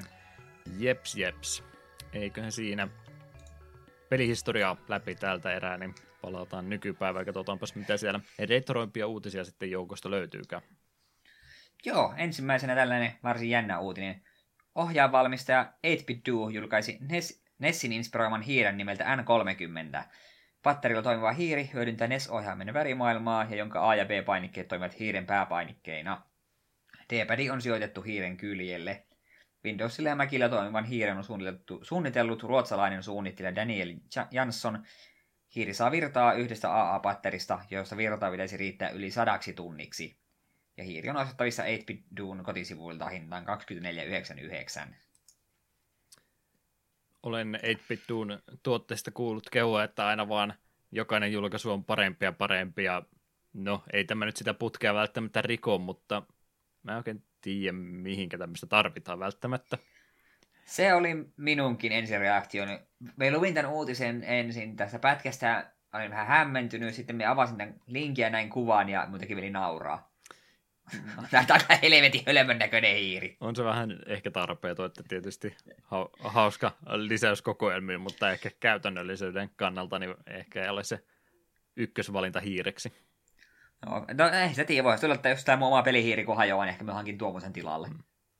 Niin sillä nyt ei varmaan, ei, ei pitänyt olla mitään hiirellä hyödyntäviä pelejä, ja sitten tämä SNESin hiirikin niin taisi edes vähän, vähän elegantempi olla kuin tämä versio. Mm ja kun kumminkin Windows ja Mac pohjainen on, niin se on sitten emulaattorikäyttöön korkeintaan, jos jotain SimCityä yrittää hiirellä pelata. Vai olikohan siinä käsinessissä? Kai siinä hiirituki oli. Mario Paint nyt ainakin oli. Joo, niin oli. Muutamassa pelissä kumminkin ehkä pääsee hyödyntämään, mutta en mä nyt ehkä ihan perus arkikäyttöä jotain Overwatchia välttämättä rupea tällä pelaamaan. Joo. Aika erikoinen. On kieltämättä. Sitten Sega Ages-kokoelman uusin tulokas tulee olemaan arcade-peli Fantasy Zone vuodelta 86. Julkaisu tulee pohjautumaan aiemmin julkaistuun Sega 3D Classic-versioon, jonka lisäyksiin kuuluvat muun muassa time attack-tila ja mahdollisuus kerryttää rahaa useamman pelisession aikana. Piakkoin lupailtu julkaisu tulee maksamaan 999 jeniä. Fantasy Zone on nimenä tuttu, en ole varmaan ikinä itse pelannut. Shoot'em puolelle taitaa mennä, mutta suht vaikea shoot'em silti kyseessä, vaikka netin näköinen onkin. Mm. Myöskin ihan potentiaalinen jakson aihe tuo peli on kyllä. Mm, toki. Siitä ei varmaan sen enempää. Sitten tästä varmaan suurin osa on jo kuullutkin. Video Games Chronicle-sivussa huhuilee, että Capcom olisi parasta aikaa työstämässä uudelleen julkaisu Resident Evil 3 ja sen olisi tarkoitus julkaista ensi vuoden puolella. Tätähän oikeastaan aika nopeasti Resident Evil 2 jälkeen ruvettiin jo miettimään, että olisiko sitten kolmonen tulossa seuraavaksi. Ja siinä tuleekin vähän jännitystä lisää, kun Mr. X tilalla on Nemesis, joka rakettihettimensä kanssa. Koska Mr. X ei ilmeisesti ole tarpeeksi kuumottava vielä kakkosessa.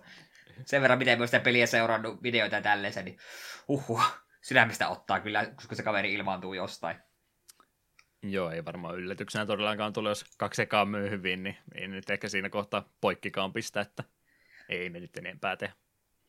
Jep.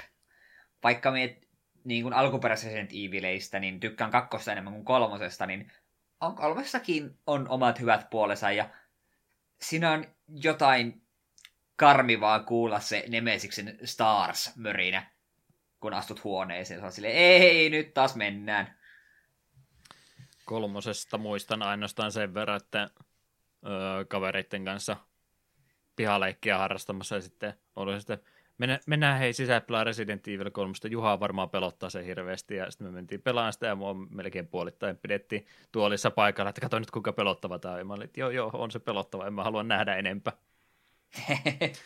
En Voi ole, raukka. En ole vieläkään päässyt yli näistä, niin en ole sen takia Resident Evilitä pelannut. Mm. Ehkä jonain päivänä olen tarpeeksi vanha, että uskallan kokeilla. Mm. Joo, sitten Hamsterin Arcade Archives jatkaa kasvamistaan. Uusimmina tulokkaina ovat Iremin kehittämä In the Hunt vuodelta 1993 sekä Konamin Hypersports vuodelta 1984.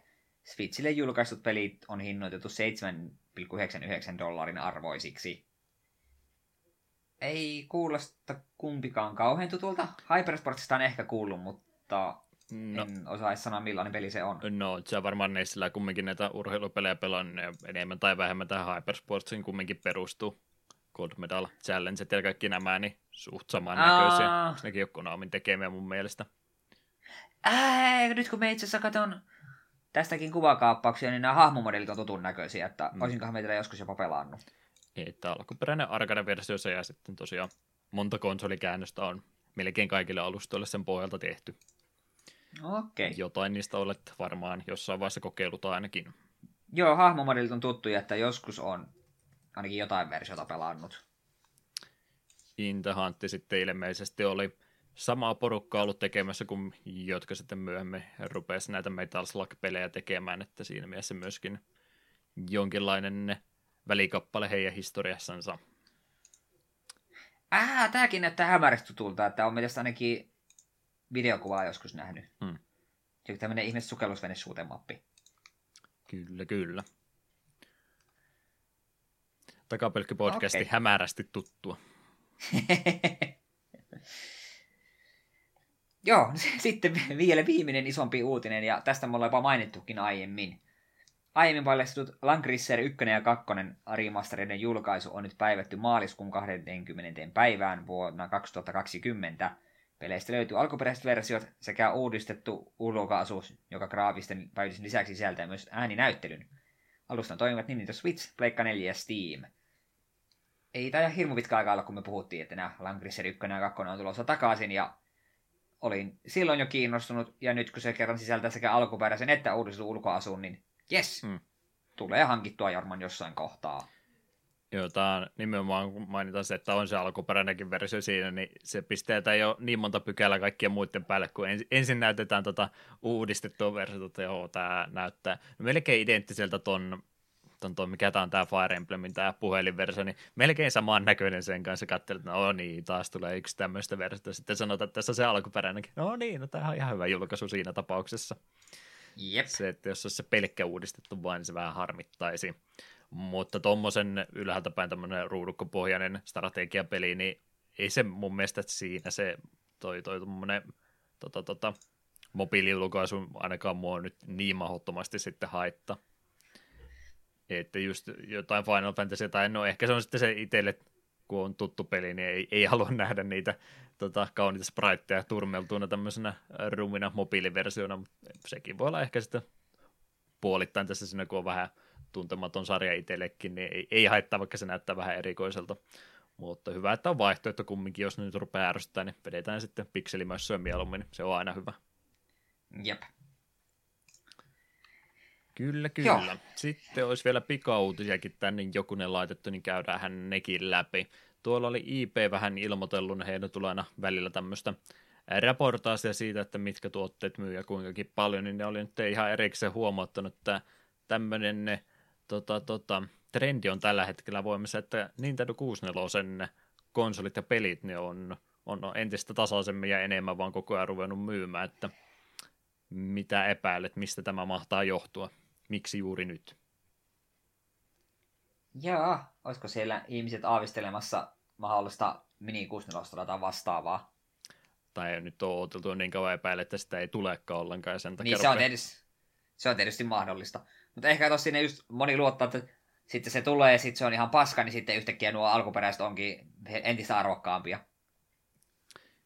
Joo, toinen on varmaan muutenkin se, että no olisi jo aikaisemminkin toiminut, mutta nyt edelleenkin on tosiaan tämä ikäpolvi, jotka on tämän konsolin tai sukupolven konsolitten kanssa kasvanut, ne rupeaa olemaan siinä iässä, kuten mekin, että kyllä sitä jonkin verran ainakin rahaa voi tämmöisenkin hölmöksi laittaa, niin on sitä ostovoimaakin sitten N64-lasten joukossa koko ajan entistä enemmän, niin ymmärrän kyllä, että sitä nostalgiaostojakin entistä enemmän tulee, ja on se varmaan sitten pikkasen myöskin kiihdyttää tuota hintakasvua sitten ihan pelkästään se, että siellä on noin jälleen myyjät katsonut, että miten, miten kävi NES NES-pelien kanssa, niin kyllähän nekin on jo tässä monta vuotta jo aikaisemminkin niin ruvennut sitten jo varautumaan siihen, että todennäköisesti tulee N64-pelien kanssa ainakin, jos ei samalla tasolla, niin jossain määrin myös, myöskin näin käymään, että ehkä niitäkin kannattaa nyt ostaa jemmaa ja myydä sitten hirmuisella voitolla taas eteenpäin.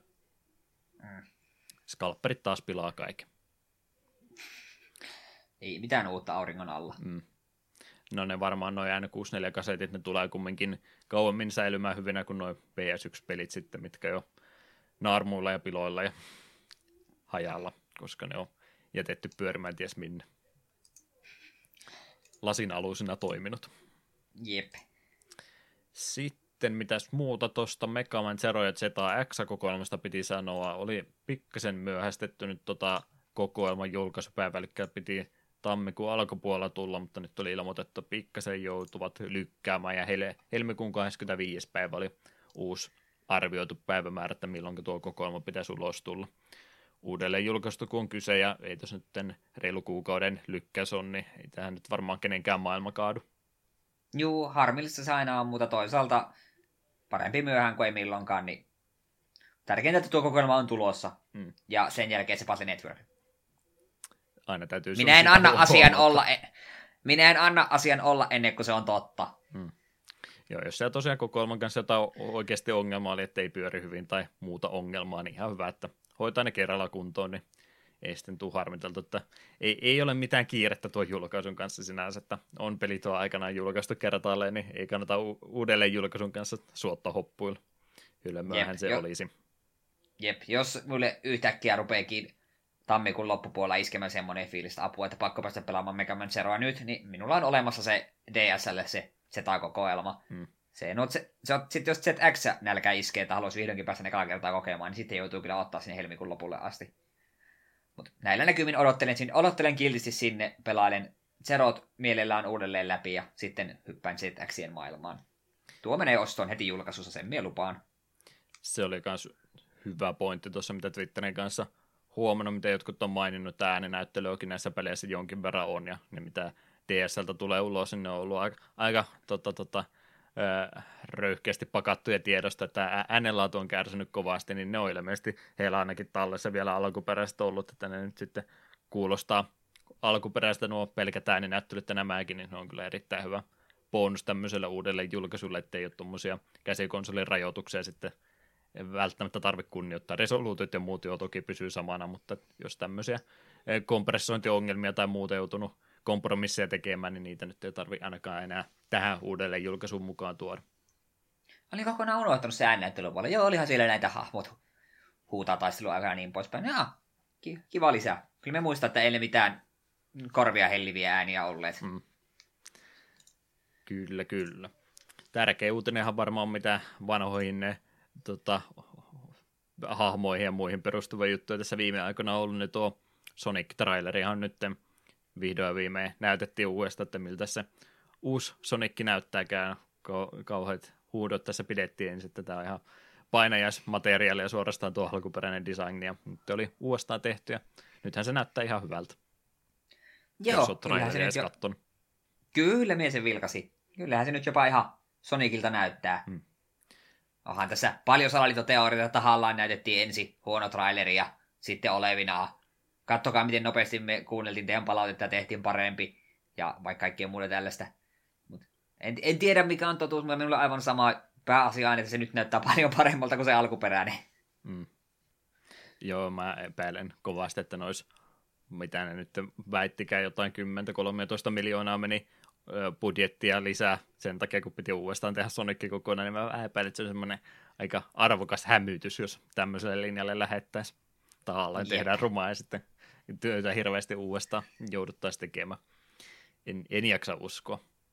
Jep, se etenkin kun tuo nykyinen versio, kun se näyttää ihan oikeasti siltä niin kuin pelien Sonicilta, niin miksi ne olisi halunnut, kun me ymmärtäisin, jos se nykyinen ei olisi niin erikoisen näköinen, niin sitten olisi ehkä yrittänyt vähän poistaa, kattokaa se ei sentään näytä näin rumalta. Mutta nyt kun tämä on kaikilla standardeilla, niin musta tämä uusi Sonic on hyvän näköinen, niin se olisi ollut täysin turha ja hölmö julkisuuskikka. Mm. No, kaikkia muita ongelmia siinä elokuvassa varmaan vielä on, mutta... Joo, toki se on pelielokuva. Ne, Mitä muuta voi odottaa? Ne näkee vasta sitten, kun ulos elokuva tullut, että eipä sitä nyt voi etukäteen vielä arvuutella. Jep.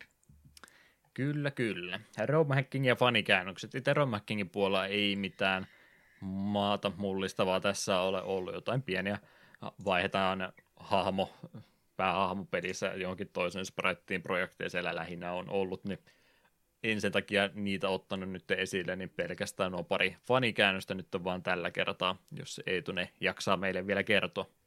Joo, me vaan ensin mietin, haluanko me mainita jotain, mihin me törmäsin Twitterissä liittyen Swordiin ja Shieldiin. Se tuli tuosta Swapista niin, mieleen. Niin tärkeitä romhäkkejä, että puut vaihdetaan paremman näköisiksi vai jotain ei, yhtä ei, laadukasta? Ei.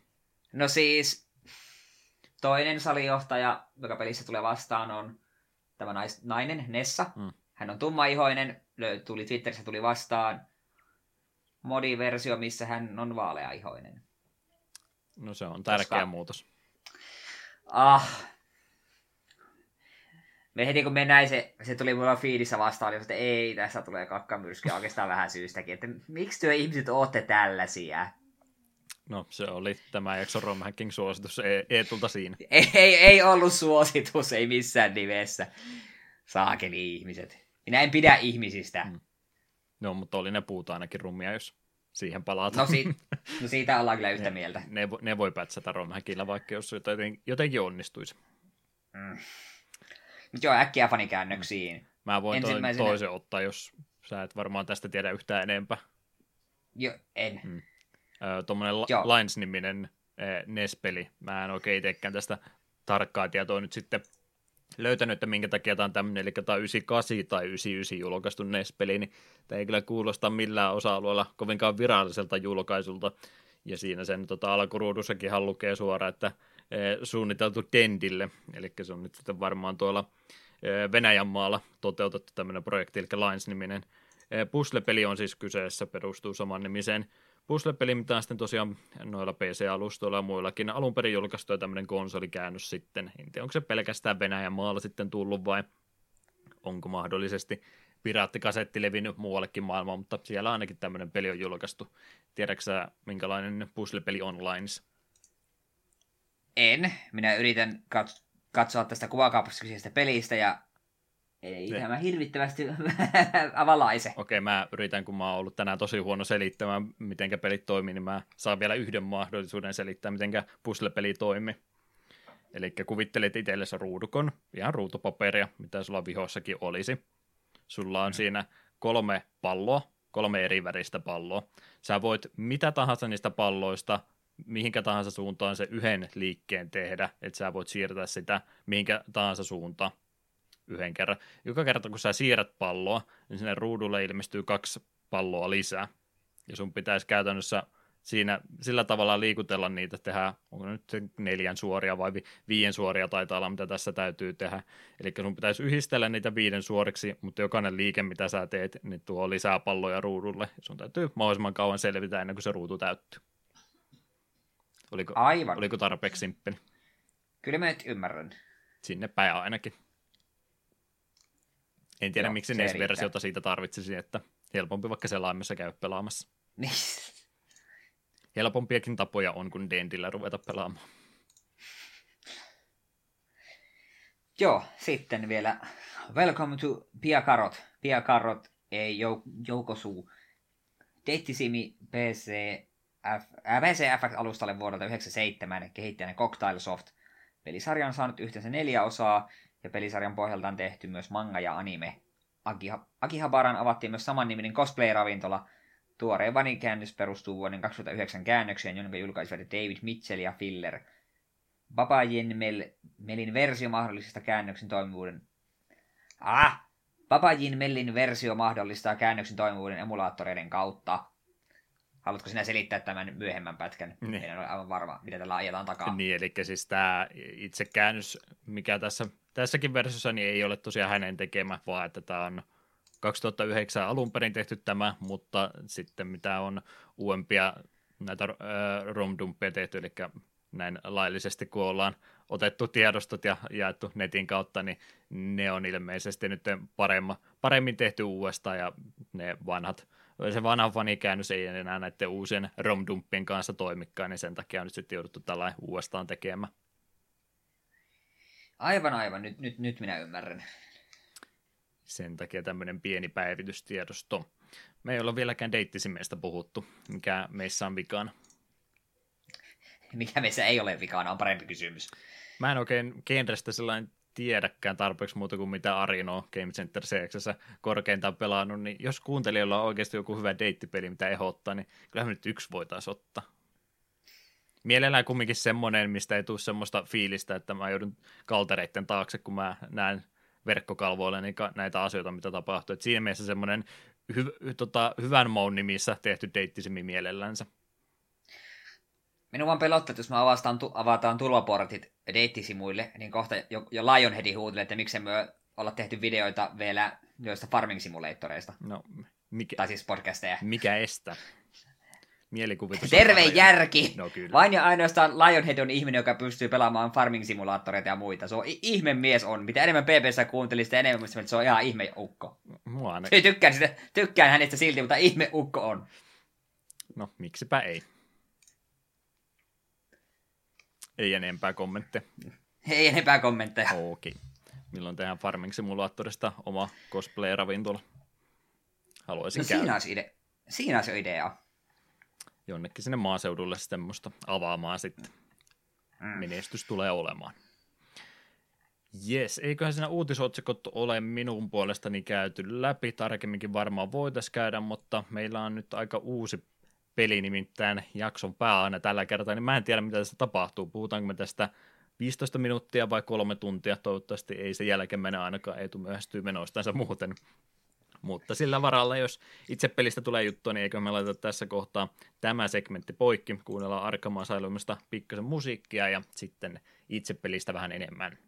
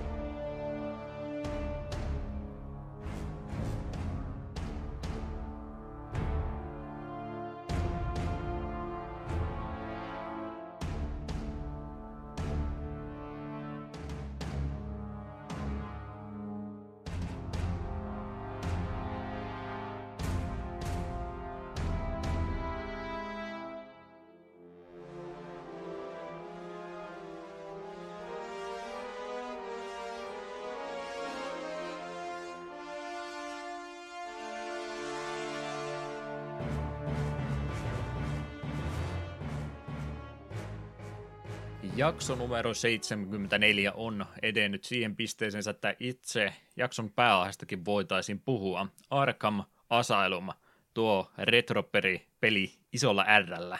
Oletko, oletko valmis sanomaan, että tässä on retropelistä kyse? Mä yritän nyt jotain tota, e, sulkia täällä Raffles Fetters, vai miten nämä sanoisi englannin kielellä, että joo, ehkä nyt ihan retropelistä ole kyse, mutta olen puhunut, että kaikki, mikä yli 10 vuotta, niin se kelpaa takapölkkyä, mutta me ei ole oikeastaan sitä toteutettu koskaan. Puzzle Quest oli silloin about 10 vuotta vanha, mutta ei me ole kyllä hirveästi muita tämmöisiä justiin se 10 vuotta täyttäneitä pelejä pelattu. Joo, ei kyllä olla, ja emme nyt oikeastaan vastusta, etteikö tätä voisi ruveta aina silloin tällöin tekemään useammankin. Hmm. jos tämä se meidän kriteeri on, niin täytyy sitten tätäkin päätä toisenaan hyödyntää. Yleensä yritän sitä retro-käsitettä tai termiä olla hirveästi ylikäyttämättä, vaikka me nyt enemmän, niin varmaan jatkossakin tullaan 90-luvun ja 2000-luvun alkupään peleihin sitten keskityttyä enemmän kuin tämmöisiä, mutta siitä huolimatta aika kulkee eteenpäin ja ikää näillekin peleille entistä enemmän tulee, vaikka tuntuu niin hölmöltä ajatella tästäkin jo kymmenen vuotta, mutta kriteerit se täyttää, niin täytyy meidän tämmöisiäkin sitten aina välillä käydä läpi, ettei samaa vanhaa vaan pelkästään jumiututa sitten pelaamaan. Jep. Ihan hyvää vaihtelua myöskin, myöskin siinä mielessä, ja nyt on sen verran modernimpi peli, että tästä varmasti on helppo jutella enemmänkin. Mutta se tosiaan juuri, että minkä takia tämä peli sitten kaikkien pelijoukosta Steam-listalta löytyy. Olen sitä kerran aikaisemminkin pelannut, kattelin mun talletus, että 2014 olin tätä peliä pelannut, että siinä vaiheessa jo vi- viisi vuotta vanha jo pelkästänsä, mutta kumminkin, että oli, oli jo aikaisemminkin tullut kokeiltua, mutta ei sitten kovinkaan pitkälle pelattu, että en tiedä sitten muistaakseni tykkäsin kyllä joo, mutta olisiko sitten jälleen kerran jotain tärkeämpää pelaamista siinä samaa aikaa ollut, niin ei tullut sitten loppuun asti viety ja pikkasen jäänyt harmittamaan, että hyvältä peliltä vaikutti, mutta ei löytynyt motivaatiota pelata sitä loppuun asti, niin jälleen kerran takapölkkyä helppo käyttää siihen, että pistää itsensä ainakin pikkasen enemmän yrittämään pelin parissa, eikä heti tule luovutettua, kun ajatus harhautuu jonnekin muualle. Ja tosiaan tuokin just, että ei, ei olla niitä kymmenen vuotta vanhoja pelejä niin paljon otettu, vaikka puhutaan, että aina mikä tahansa kymmenen vuotta vanhempi kelpaa, niin täytyy aina välillä sieltäkin päästä katsoa sitten pelkästään, että olisi siellä varmastikin 816 32 pittisten konsolit joukossa vaikka kuinka paljon pelattavaa mitä haluaisi, mutta ihan hyvä, että otetaan vähän modernimpikin peli sitten välillä joukkoon, niin vähän vaihtelua tulee tähän podcastille. Siinä ainakin omat selitykset, minkä takia tämä peli. Minusta ne oli ihan riittävät perustelut olivat. Hmm. Tässä taisi käydä kumminkin nyt sillä tavalla, että Eetu oli sitten aikaisemmin tätä pelannut, jos oikein olin ymmärtänyt. Joo, itse asiassa minä alun perin käsitin sekin, että joskus pelannut mutta, niin kuin kokonaan, mutta olin nyt väärin. Hmm. Minun omat niin kuin, kosketusten pelin oli silleen, että silloin kun minä ostin Pleikkari kolmosen, niin, niin PlayStation Plusassa oli heti seuraavana kuukautena Arkham City. Ja se oli aika ekojen Pleikkari kolmosen pelien joukossa, mitä me pelasin pidin siitä kovasti, ja minun mielestä tämä Asylum tuli myöskin PlayStation Plussa sitten myöhemmin, joka oli tavallaan outo, että jatkossa tuli ensin PlayStation Plussaa. Kuitenkin, niin Cityn pohjalta lähdin tätäkin pelaamaan sitten aika nopeasti, kun se sinne oli tullut, ja niin, no, en ehkä spoilaa vielä tuntemuksiani mm. tästä pelistä, mutta on siis kokemusta sekä tästä että jatko-osasta.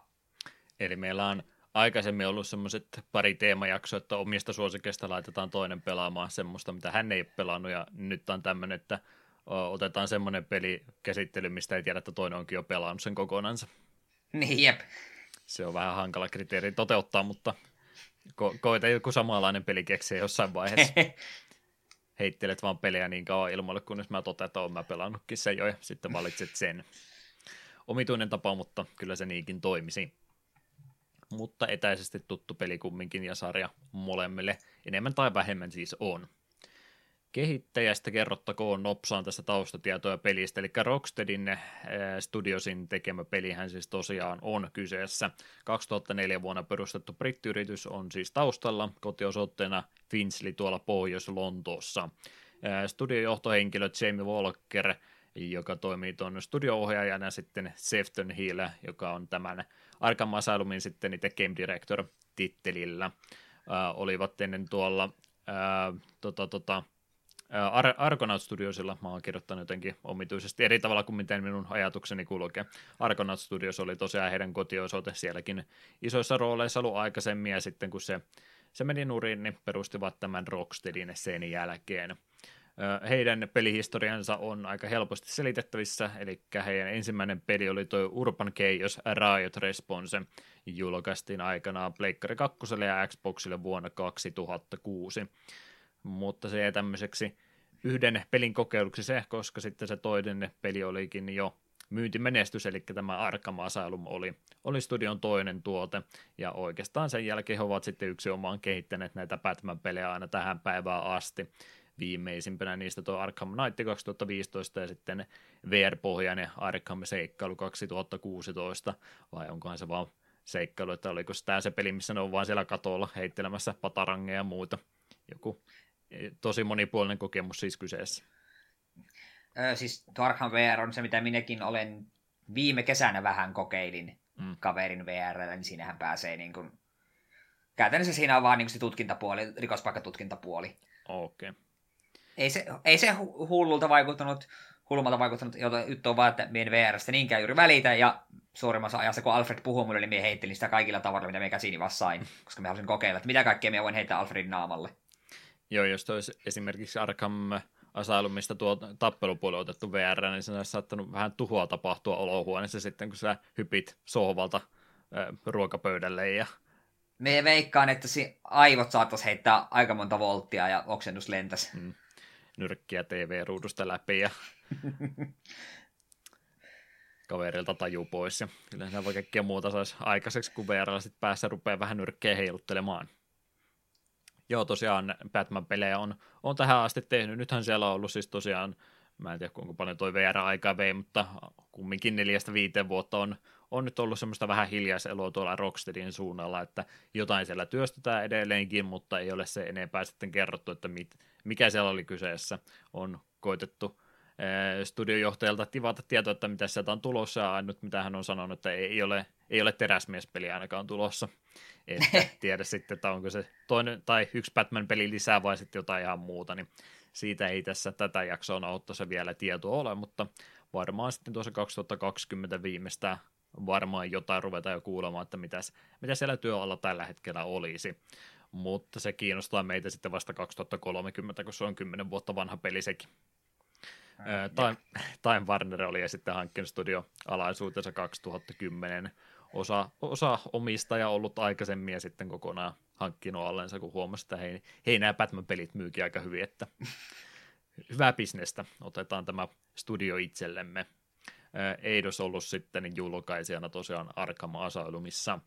Alkuperäinen julkaisu pelille tapahtunut elokuussa 25. päivä 2009, eli 10 vuotta hyvinkin siinä jo täyteen tulee PS3 ja Xbox 360 versiot ollut ensiksi.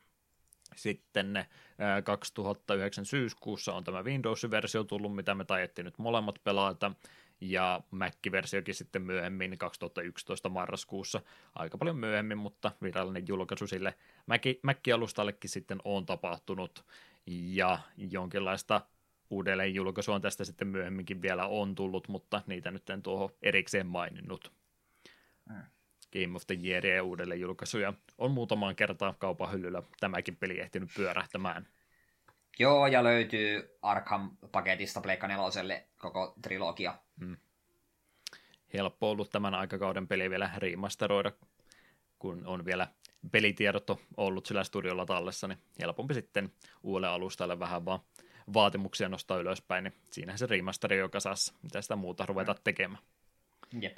Genrejä on monia, mutta mä ehkä niitä heittelen tuossa sitten, kun ruvetaan pelimekaniikastakin puhumaan. Miten sitten itse pelistä ja vaikka siitä tarinapuolesta sitten liikkeelle. Tässä nyt on aika monta osatekijää, miten tätä peliä pystyisi lähteä purkamaan, mutta tarinasta me ollaan varmaan yleensä aloitettu ja tehdään se nyt näinkin. Tässä kohtaa vielä ennen kuin se etu innostuu siellä Deepia Lorea meille kertomaan, niin vielä tota, mainittakoon ihan takapölkyn näistä spoilerikäytännöistä, että ollaan yleensä oltu aika, aika tota, ympäripyöreitä itse tarinan kannalta, mikä on ollut tietysti vanhemmissa peleissä helppoa, koska tarinan määrä on yleensä ollut suht vähäinen tai ainakin kovin kliseinen, niin ei yleensä tarvinnut niistä niin hirveästi puhua. Nyt on vähän modernimpi peliä tarinaa, olisi aika paljon, mutta koitetaanko me olla hirveästi spoilaamatta. Nyt jonkin verran toki täytyy, ettei nyt ihan jätetä pimeäntoon kokonaan, että mitä tässä nyt tapahtuukaan. Batman saattaa esiintyä jossain vaiheessa pelin aikana tai tämmöisiä spoilereita voidaan ehkä heittää, mutta yritetään jälleen kerran niin jonkin verran jättää myös pelaajankin löydettäväksi, ettei ruveta eh, viimeisiä juonenkäänteitä ja muita tässä kertomaan, että jos joku niitä spoilereita pelkää kovastikin, niin yritetään olla ihan kaikkea ainakaan kertomatta. Joo, se mutta saattaa tulla myöhemmin jutella salli vahtaa muutaman bossin nimet, mutta ne ei ehkä ole ihan kauheita spoilereita, että he ovat bosseja. Joo, jonkin verran täytyy, koska muuten tästä ei pysty, no pystyy joo, mutta voi jäädä vähän vähän epäselväksi, jos ei ihan kaikkia tai näitä muutamia pointteja esimerkiksi otetaan, niin sen takia jonkin verran tulee joo, mutta ei nyt ihan kaikkia kerrota.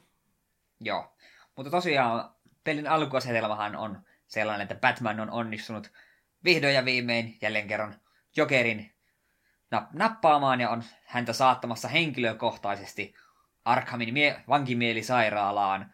Mutta aika nopeastihan siinä jälleen kerran kakka osuu tuulettimeen ja Jokeri on jälleen vapaana, mutta sen sijaan, että lähtisi karkuteille, niin jääkin itse Arkhamin mielisairaalaa ja Batmanilla on melkoinen yötulo edessä, että saa pistettyä mielisairaalan taas kondikseen. Öissä töissä eikä missään myymälöissä. Jep. Semmoinen ilta on Batmanilla siinä sitten tulossa. Paul Dini on tosiaan peliä varten käsikirjoituksen luonut ja on oman alansa yksi e, pitkäaikaisista ja tunnetuimmista tekijöistä. On tosiaan Warner Brothersille ja sitten DC-animaatiosarjoihin, niiden luomiseen ja tekemiseen, käsikirjoittamiseen ja muuhun osallistunut moneen kertaan 81 ilmeisesti hänen uransa alkanut ja ollut siitä eteenpäin monessa sarjassa mukana, muun muassa tuohon esimerkkinä laitoin Tiny Toon Adventures ja ää, sitten tämä Batmanin Animated Series ja Supermanista ah, myös mm, samanlainen. Siitä tulen Batman Animated Seriesistä sanomaan muutaman sanan vähintään myöhemmin. Joo, jonkin verran yhteisiä asioita tuolla animaatiosarjalla ja tällä pelilläkin löytyy kyllä, että ihan aiheestakin niitä vertauksia teet. Mutta monia, monia sarjoja on ollut mukana tekemässä Dean ja nyt tosiaan käsikirjoituksen tätä peliä varten tehnyt. Muutenkin tämä tarina siitä, että Jokeri sitten tänne Arkham Asylumiin ottaa hallintaansa, niin tätä ilmeisesti myös sarjakuvapuolella aikaisemminkin perusidea hyödynnetty aikaisemminkin, mutta muuten on semmoinen ainakin osittain originaalitarina nyt sitten tätä peliä varten luotu vaikka inspiraatiota ottaa aikaisemmista tarinoista, mutta sekin on ymmärrettävää, koska Batmanikin on jo aika kauan sitten eh, sarjakuvalehdille jo seikkailut jonkin verran päällekkäisyyttä sitten tapahtuukin jo. Mutta mut, tarinapuoli tosiaan alkaa ihan sillä, että kuten Eetu tuossa kertoi, että Batmani siinä johdattelee jokeria oikein melkein kädestä pitää perille asti, että ei, ei rupeta nyt temppuilemaan tässä ollenkaan. Tämähän on aika Half-Life-mainen aloituspelille. On, tosin vähän nopeammin rupeaa tapahtumaan. Niin käsikirjoittajat ja muut siinä elokuvamaisesti käydään läpi ja itse ohjeistetaan, vaikka nyt raiteilla mennäänkin alussa, mutta hyvin Half-Life-mainen alku tosiaan tuollekin pelille annettu, mutta aika, aika nopeasti päästään sitten suoraan toimintaan kiinni siinä jokeri sitten nopeasti vapautuu ja pistetään jo siellä perus ee, tota, tota, hulikaaneja sun, sun kimppuun sinne heti pelialusta kiinni, että ei, ei montaa minuuttia siinä alkuvaiheisiin mene, vaan toimintaan suoraan kiinni ja pitäisikö se siitä suunnasta sitten lähteä purkamaankin tuota, mitä kaikkia genrejä tämä edustaa, niin toimintapelihän tässä nyt kolmannen persoonan semmoinen olisi kyseessä, niin kai me siitä taistelusta voitaisiin aloittaa, eli otetaan heti parhaat asiat ensimmäisenä esille. Eikö tuo varmaan pelin parhaita ominaisuuksia justiin tämän pelin taistelusysteemi? Joo, se on äärimmäisen nautinnollista. Hmm. Mikä free, free flow vai mikä tämä termi tälle taistelusysteemille on. Sillä nimellä ainakin on markkinoitu, eli aika, aika vapaasti virtaava taistelusysteemi siis tosiaan on, on tota kyseessä, eikä me ole edes mikään kovinkaan moni, monimutkainen ja sinänsä aika, aika simppeli selittää, mutta siitä huolimatta, yksinkertaisuudesta huolimatta, niin todella viihdyttävä. Eli ihan muutamalla nappulalla käytännössä koko homma toimii, neljön tai minkä merkkinen ohjeen sinulla nyt kädessäni, kädessäsi onkaan, niin mennään nyt pleikkaritermeen vaikkapa, eli neljöllähän oikeastaan kaikki kompotukset sitten tapahtuu yksi lyönti näppän käytännössä sulla pelkästään on kyseessä, mutta ettei ihan vain mielettömäksi neljön rämpäämiseksi mene, niin sitten on tuo kolmio painikkeen taakse laitettu tämä tämmöinen, sanotaanko sitä counteriksi vai miksi sitä hyödynnetään. Vähän sama, samanlaisella teemalla mennään kuin olisi hämähäkkimielellä tämä hämisvaisto, että siellä sitten huomaa, että nyt on ää, tulossa lyöntiä viholliselta sua, sua kohden, niin vihollisen päälle sitten välähtää muutama tämmöinen sininen raita merkiksi siitä, että hei nyt jotain on tapahtumassa ja nyt jos tätä kolmiota menet tässä kohtaa painamaan, niin Batman sinne sitten automaattisesti riippuen hahmon asennosta ja mistä se hyökkäys on tulossa, niin automaattisesti tekee siihen tilanteeseen sopivan tämmöisen väestövastaiskun sitten samaan tien, että tarkkaa kun sinä vaan seuraa ympärillensä, että mitä siinä tapahtuu, niin pystyy tosi helposti ketjuttamaan sitten näitä asioita yhteen, että aika ketterästihän tuo Batman sitten jo pelkän peruskompon kanssakin, niin pystyy vihollisesta viholliseen hyppimään ja oikeastaan aina kun vaan jonkin verran pitää silmällä, että mistä sitä seuraavaa lyöntiä on Batmanin kohtaan tulossa, niin ei muuta kuin kolmiota painaa, niin hyviä asioita tapahtuu ja oikeastaan ei siinäkään mene sitten se kompu sulla rikki, että pystyy tällä tavalla varsin rytmikkäästi menemään viholliselta viholliselle ja silmällä pitää vaan sitä, että milloin pitää toistakin painiketta painaa, niin asiat kyllä menee aika näppärästi ja nätin näköisesti, kun vaan näitä kahta painiketta hyödyntää. Jep, sitten jos haru, haluaa vähän heittää monimutkaisempaa kompoa, niin pystyy, tä, ö, oliko se ympyrästä pleikkariohjaimesta, tai sitten minähän pelasin itse hiirellä ja näppiksellä, niin hiiren keskinapista Batman heilauttaa viittansa, joka hetkell- hetkellisesti vihollisen stunnaa, ja tietyt viholliset, taisi olla nämä puukkojätkät, näitä, näitä piti tällä viitalla aina ensin vähän hämäyttää, että niihin pääsi lyömään läpi. Mm. Joo, vihollisia yleensä heitetään sulla aina isompi määrä kerralla, että ei harvemmin yksi vasta yksi tilanteita tuossa tulee, että valtoisa on aina useampaa vihollista vastaan yhdellä kertaa, ja muutenhan niitä pystyy aika huoletta mistä tahansa suunnasta lähestyy, mutta jossain vaiheessa sinne lisätään sitten jotain muitakin tekijöitä, että tosiaan jotain asetta käteen laittaa, niin silloin täytyy toisenaan myös tuota ää, ympyräpainiketta tai mikä nyt se sinun ohjaimen painikkeesi on, niin täytyy hyödyntää, että täytyy hetkeksi hämätä, että pääsee lyömään. Tai siellä tulee sitten myöhemmin myös tätä tämmöistä, mikä tämä mella, mellakkakeppi onkaan, missä on sitten tämä sähköistetty pää laitettu, niin siinä täytyy sitten varoa ja väistää ensiksi ennen kuin pääsee tekemään tuolla X-painikkeella tai Aala Xboxissa siinä on, niin sillä pystyy myöskin pieniä hyppyjä väistöliikkeitä tekemään, että oikeastaan noiden neljän painikkeen ympärillä sitten tuo taistelumekaniikka toimii. Siellä on muitakin poikkeuksia, mitä pystyy tekemään, näppää yhdistelmiä, takedownia ja näitä muita lopetusliikkeitä, mutta periaatteessa kumminkin kaikki päätoiminnot tapahtuu näiden neljän kautta. Jep, ja just nämä erikoisliikkeet, ne vaatii, että sulla on tätä kompomittaria tarpeeksi paljon, niin pystyt sitten tekemään sellaisen instant takedownin. Ja pystyt myös sitten hätätilanteessa ihan ruveta pata, patarangilla joko tähtäilemään tai sitten napin painauksella heittämään quick patarangin hämäyttäksesi vihollista. Jos katsot, että ei hitto, että minä en nyt kerkeä kyllä tuohon väliin tehdä mitään, niin patarangia vaan naamaa. Hmm. Joo, se on patarangia aina vanhemmissa noissa Batman-peleissä niin on ollut semmoinen erikseen on ollut meleilyä, ja sitten on patarangi, mikä tekee vahinkoa, niin tässähän se ei oikeastaan vahinkoa tee ollenkaan. Ei, se ensimmäinen ehkä, mikä yllättää, niin se saattaa jonkin verran tehdä ja tunnata vihollisen, mutta muutenhan tota patarangia ei edes taistelussa juurikaan sillä vahingon takia käytetä, että se on ehkä enemmän justiin siihen tota, stunnaamiseen, hämäämiseen ja sitten sen kompomittarin ylläpitämiseen, että muutenhan sitä ei pelkästään sen vahingon takia käytetä. Joo, hetkinen, minulla menee vähän sekaisin, kun just Arkham Knightikin pelaan. Saikohan tuossa jopa sitten upgradein kautta? Missä siinä joku oli, että olisiko sitten Ehkä se ei damakeen nostanut, mutta teki ainakin sen, että viholliset olisi tunnaantuneita pidempään. Joo, upgrade on tämmöinen olemassa sitä varten, mutta sitä ei tosiaan se vahinkonsa toki käytetään oikeastansa. Jep. Muut käyttötarkoitukset sillä. Jep, ja sitten ainakin yksi vielä työkalu, mitä myöhemmin pystyy tappelussa käyttämään, niin tällä, tällä Batclawlla pystyy vihollisilta repimään aseen kädestä. Hmm. Joo, ihan hyvä. Hyvin on noita Batmanin työkaluja hyödyntää tappeluaikana, että niitä pystyy sitten myöskin siinä hyödyntämään, mutta ei todellakaan mikään niistä välttämätöntä ole, mitä nyt muutenkin tuo taistelupuoleen menee, niin kyllä sinne on pelkästään perusasioilla niin pystyy oikeastaan mistä tahansa selviä, että se menee sitten ylimääräiseksi kikkailuksi, jos niitä muitakin työkaluja haluaa hyödyntää. Lähinnä siinä kohtaa, kun lähestytään vihollisjoukkoa ensin, niin aloitetaan jollain niille ja sitten itse taistelu, niin sitten nyr- nyrkit riittää ihan hyvin. Tai dive kickiäkin välillä voi vähän sinne joukkoon heittää, mutta ne tulee kaikki automaattisesti. Jep.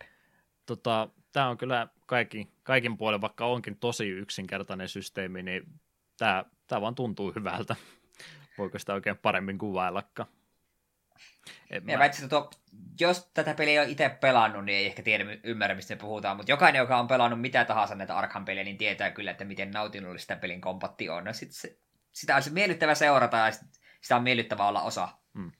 Muutenkin se on tehty niin tosi helpoksi, että ei tosiaan rämpytät neljöön, niin se riittää oikeastaan siihen, että peruskompo tapahtuu, jatku, jatkuva semmoinen kompoliike siinä tulee nätisti animoitu semmoinen, niin sillä pelkästään riittää, ja sitten tosiaan se, kun vähän ympäristönsä huolehtii, että mitä siinä muuta tapahtuu, ja noin vastaiskutkin sitten hyödynnät, mitkä myöskin on annettu tosi, tosi reilu aika reagoida, että ensinnäkin se sun kompo menee aika nopsaan poikki, että se et ole hirveän lukittautunut siihen sun animaatioon, että sitä pystyy, pystyy aika helposti hyödyntämään sitä vastaiskuja muutenkin sen ajoituksen kanssa, niin se on kyllä tosi reilu sen kanssa, että ei, en sano, että olisi todellakaan vaikea, vaikea tuo taisteluosuus tuossa noin, mikä on ihan aiheellistakin, koska totta kai kun sä oot Batman, niin sähän pärjät kymmentäkin miestä vastaan yhtä aikaa, että ei tämä mikään realistinen taistelu tarvi olla, että se, että se on noin helppo ja noin anteeksi antavainenkin, niin tekee, siitä, siitä tulee vaan sellainen fiilis, että sä oot oikein kunnon tota, lähitaisteluiden ekspertti tässä näin, että ei tarvitse paljonkaan yrittää ja asiat tapahtuu netisti ja helposti. Jep. Erittäin viihdyttävä kyllä on tuo taistelupuoli tuossa, tuossa kyllä kokonansa. Puhutaan noista upgradeista ja muista kohta vielä enemmän, mutta mä haluan vielä tässä kohtaa, kun tuosta perustaistelumekaniikasta puhutaan, niin mainita sen aika, aika fiksu ja tärkeä, että vähän syvällisyyttä tähän perustaisteluikin tulee, niin siellä on olemassa sitten nämä upgradeit, millä pystyy tuota kompoa sitten nopeammin hyödyntää niitä bonusjuttuja, mitä niistä tulee, eli kun on kompo tarpeeksi pitkälle mennyt, niin siellä tulee niitä heittoja ja takedowneja, näitä mitä pystyy tekemään, ja sitten siellä on myöskin semmoinen upgrade, minkä hankkimalla sä pystyt, kun oikein ajoitat nämä lyönnit vielä, eli käytännössä aina kun edellinen lyönti kuuluu kolahdus, että nyt on nyrkki löytänyt leuan siellä vastustajasta, niin sen jälkeen kun painat uudestaan, niin se tulee sitten semmoinen critical kompo, mikä tekee vielä enemmänkin vahinkoa, niin se on just tämmöinen hyvä, että vaikka sä et sitä hyödyntäisi, niin sä pärjäät kyllä, mutta jos oot jo masteroinut tämän suht yksinkertaisen taistelumekaniikan, niin sillä saa sitten yhden kerroksen lisää syvyyttä, kun yrität vielä noin lyönnit ajoittaa kunnolla. Jep. Yrititkö sitä vali... pitää yllä, sitä critical combo? Öö, yritin, joskin me vähän siinä mielessä mokasin, että kun me upgradeja otin, niin me katsoin, että ai niin joo, tää oli tää, että me muistan, tää on tärkeä sitten me vähän niin kuin unohin sen, ja olisikohan peli ollut yli puolessa välissä. Sitten yhtäkkiä me havahduin vaan upgradein valikosta. Hetkinen, me ei mut ikinä ottanut sitä Critical Strike upgradea, niin se jäi vähän loppupuolelle peliä, mutta ei se mitään. Kyllä se, kun se yhden kerroksen tuo siihen perustappelun lisää, niin melkein kehottaisi, että kannattaa se heti ensimmäisenä ottaa, tai jopa olisi vielä parempi, jos se alusta asti sulla jo automaattisesti olemassa. Totta. Että niin yksinkertainen on, että ei se haittaa, vaikka se olisi tässä mielessä kaikki työkalut heti alusta asti auki, mutta ei ole näin tehty, niin kannattaa sitten harkita, että jos sen ihan ensimmäistä joukossa ottaa. Ekana sitä ei saa, mutta se vaati se yhden toisen upgrade sitä ennen toisena upgradeina sen saa sitten hommattua. Että nopsaa Jep. kyllä auki saa. Joo, nopealla tahdilla tuossa kuitenkin niitä upgradeja saa ostettua. Kyllä, kyllä mihinkäs suuntaan sitten mentäisiin seuraavaksi, ennen kuin pomotaistelusta puhutaan, niin puhutaanpa tuosta hiiviskelypuolestakin vaikka sitä ennen vielä. Eli ei nyt ihan kaikki ole pelkästään sitä, että ovi, ovi vaan tota monotetaan auki ja huudetaan, että minä olen Batman, tulkaa tappelemaan minun kanssa, vaan kyllä tuossa sitä hiiviskelypuoltakin sitten täytyy harrastaa ja sen takia genreä ainakin jonkin verran sinne steltin puolellekin sitten laitetaan.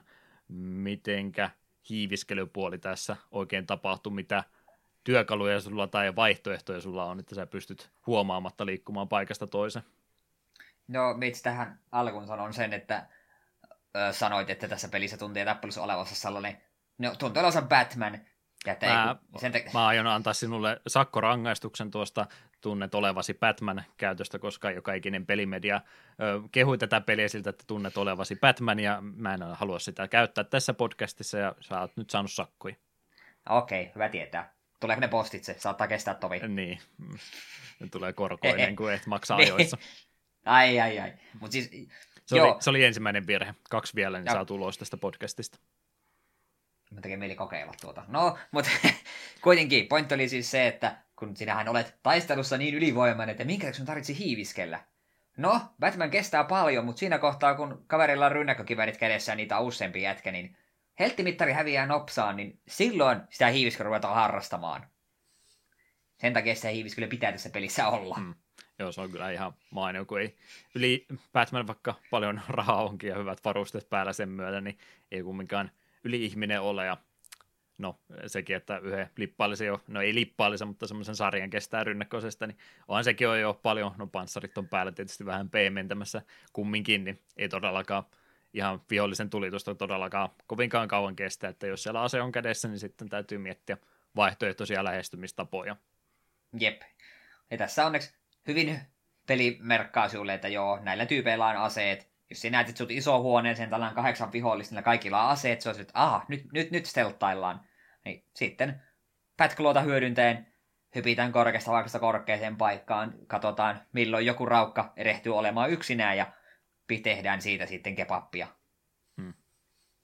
Eli muuta, tai ylipäätänsä reittivaihtoehtoja, mitä tässä nyt sitten hyödynnetään, kun yritetään huomaamatta liikkua paikasta toiseen, niin aika usein on sinne ää, tiettyjä alueita, jotka yleensä aika selvästi laitettu muutenkin tämä aina, aina tunnistaa kyllä, vaikkei se suoraan sitä sanokaan, että milloin, milloin tietää, että nyt täytyy vähän hiiviskellä, että se erottuu kyllä ihan jo pelkästään huoneen suunnittelusta, että nyt, nyt pystyy näitä asioita hyödyntämään.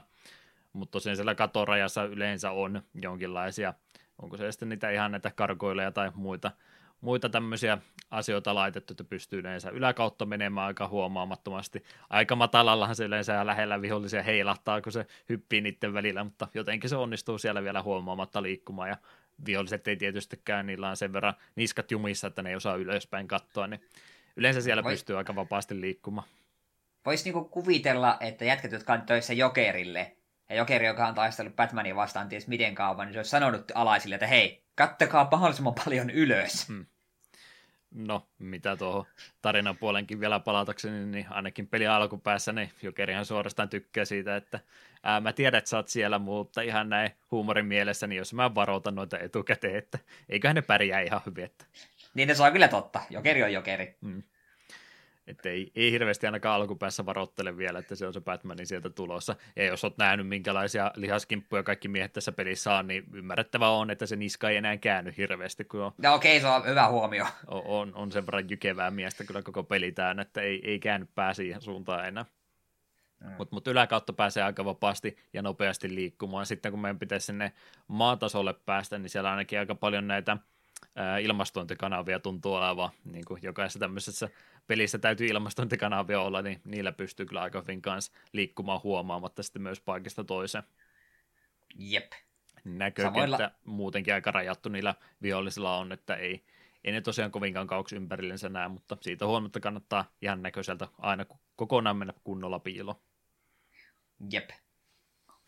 Tuleeko muita esimerkkejä vielä mieleen? Siellä ainakin jonkin verran semmoisia tota, tota, tietyissä huoneissa ainakin muutaman kertaa hyödynnetään ihan pystyy vaan lattialta semmoista ritillä totta, ja siellä menee semmoinen oma alikulkureitti, mikähän niiden rakennustarkoitus mahtaakaan olla, että on tämmöisiä alikulkureittejäkin laitettu muutamaan paikka. Siitä olen itsekin muutaman kerran miettinyt, että mikäköhän näitä varsinainen funktio on, että onko nämä vaan arkkitehtit ollut sitä mieltä, että joo, ennemmin tai myöhemmin Batmanin pitää täällä lattian, lattiatasolla men, la, tai lattialla, lattian alla liikkua. Mm. Niin, en tiedä. Ehkä siinä on joku joku funktio niillekin oltava siis. Tai Jep. pelimekaniikallinen syy sitten pelkästänsä.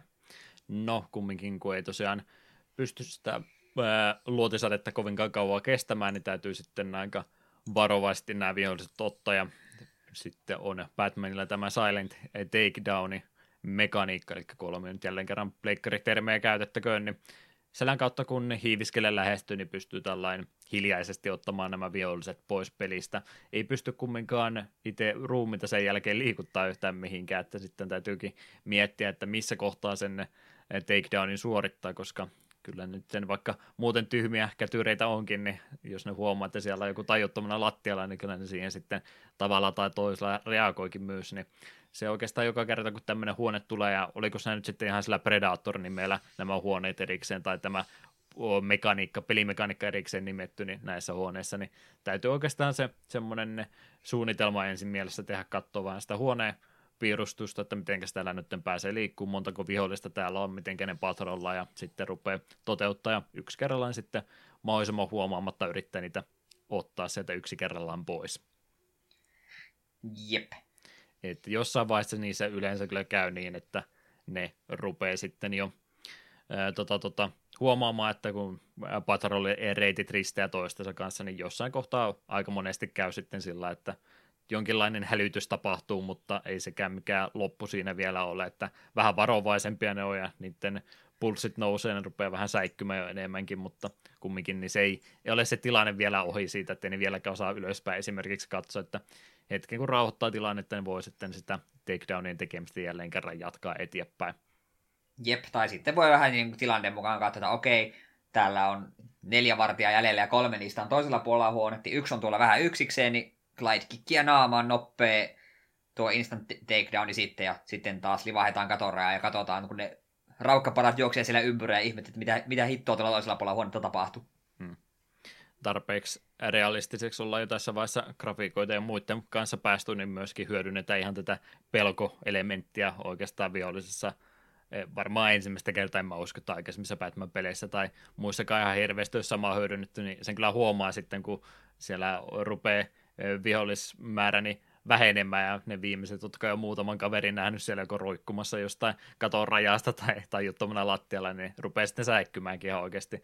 Niin sitten huomaa, tuossa puhutaan tuosta detective-moodista kohta, niin näkee niiden pulssia, että ne rupeaa olemaan ihan kauhuissansa jo ja ne rupeaa jossain vaiheessa sitten ammuskelemaan tois, toisiansa jo melkein ja varjoja ja säikähtelee ja muuta, että ne rupeaa vähän trigger muuttumaan sen loppua kohden, kun pari viimeistä enää on jäljellä. Jep, ja sitten tässä kohtaa voisin noista upgradeista mainita sen, että toinen, mikä me suosittelen nopeasti ottamaan, on Inverted Takedown. Voit suoraan katorajasta gargoilista, jos vihollinen kävelee alta, niin tipahtaa roikkumaan ja napata kaverin siitä sitten narun jatkoksi. Se on ihan näppärä viho noiden aseistettujen tyyppien harventamiseen, ja sitten siinä on myös se hyvä puoli, että siinä kun muut tulee sitä kauhistelemaan, niin voit patarangilla heittää, niin katkaista sen narun, niin sitten ruumisparka, tai no siis tajuton tyyppi, tipahtaa niiden muiden niskaan. Hmm. Se, on, se on varsin tyydyttävää. Pidin siitä.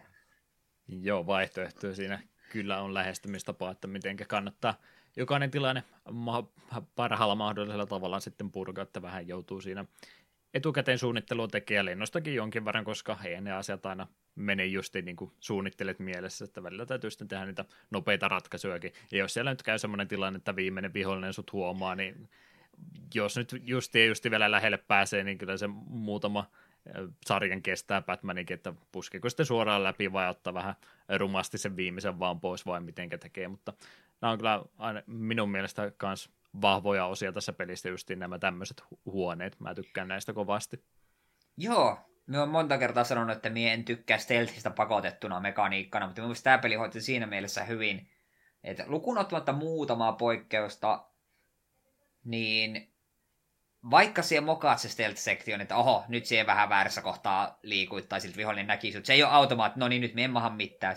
Hetki aikaa hyppelehit tuon, tuon Batglovin avulla, niin sit se ei pysty taas tilannetta jatkamaan. Että siinä viholliset näkee sut, se ei ole automaattinen game over. Hmm. Sitten se kyllä on, jos se yrität viien pyssymiehen keskellä ne niin kuin meleessä hoitaa. Sitten sit siinä käy huonosti. Se ei tule kyllä todellakaan onnistumaan. Kyllä siellä karkoilen päällä, sitten kun ne kerran sut saa tähtäämmin, niin sinne seuraa sua vielä aika hyvin, mutta jälleen kerran ne ilmastointikanavat esimerkiksi, niin sinne johonkin mutkalle jää, niin kyllä ne sitten ennemmin tai myöhemmin luovuttaja palaa sitten vanhoille asemillensa. Jep, niin kauan kunhan se tajut niillä karkoilla niin kun hyppii niin kun koko ajan eri, et hyppi kahden karkoilla vielä ees takaisin, kun ne näkee sinut, niin sano sitten nelisen heilautusta ja oot joka kerta vaihtanut eri kargoiliin, niin sitten ne yleensä menettää sitä näky- näkyvyyden. Mm. Kyllä, kyllä.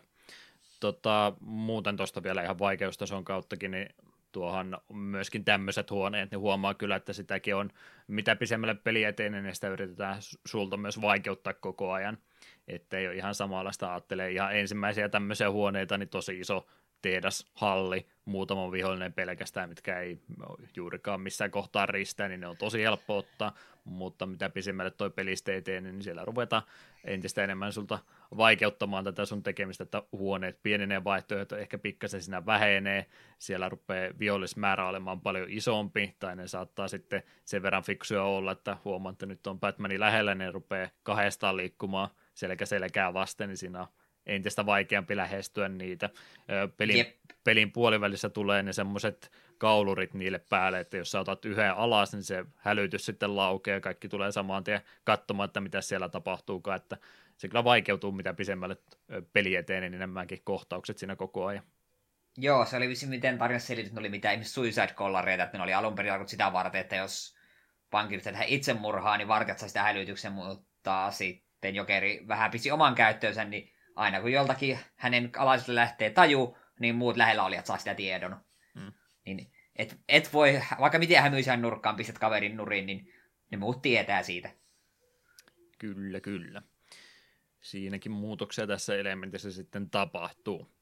No, tässä on kaksi hyvää elementtiä ollut. Tässä on ollut eh, perusnyrkkitappelu kymmentä miestä vastaan yhtä aikaa ja sitten vähän stelttipuolta ja hiljaisia takedownia pääsee harrastamaan, niin kai sitä täytyy sitten jollakin tasapainottaa ja edetään bossitaisteluihin. Jos noin kaksi... Itse asiassa me mm. haluan hiiviskystä sanoa vielä Joo. yhden asian. Kyllä, kyllä. Täällä yksi tuo, tuo työkalu, mitä me käytiin, valitettavan vähän, mutta sen hyödyntää sitä useammin, kun saattaa ihme räjähdevaahdon, hmm. millä pystyy tiettyjä seiniä räjäyttämään, niin tälläkin pystyy hoitamaan takedowneja, jos on särkyvä seinä, sen toisella puolella hengailee vartioita, pistit siihen vaahdot tai odotat, että joku, jonkun partioreitti menee siitä, räjäytät se oikealla hetkellä, niin räjähtävä seinä kumauttaa tyypin tajuttomaksi. Sitten jos oot hyvin suunnitellut tekosi, niin saatat sen kaauksen turvin ottaa pari muutakin vartijaa pois. Joo, kyllä sitäkin pystyy hyödyntämään. Se on vähän ehkä sen räjähteen kanssa ainakin itsellä oli vaikea hyödyntää sitä sillain ensimmäisellä yrittämällä, että jos mä olin mennyt kuoleen kerran huoneessa, niin mä ehkä vähän paremmin tiesin, miten liikkuu ja mitä kautta, niin siinä pystyy hyödyntämään. Eikä se kaikkein helpoin tapa sitä käyttää on se, että kun oot oot käynyt yhden ottamassa ja se hälytys laukee siitä, niin jättää vielä äkkiä siihen räjähteenkin vierelle, että ne, jotka tulee sitä katsomaan, niin saa sitten räjähteen saman tien naamallensa.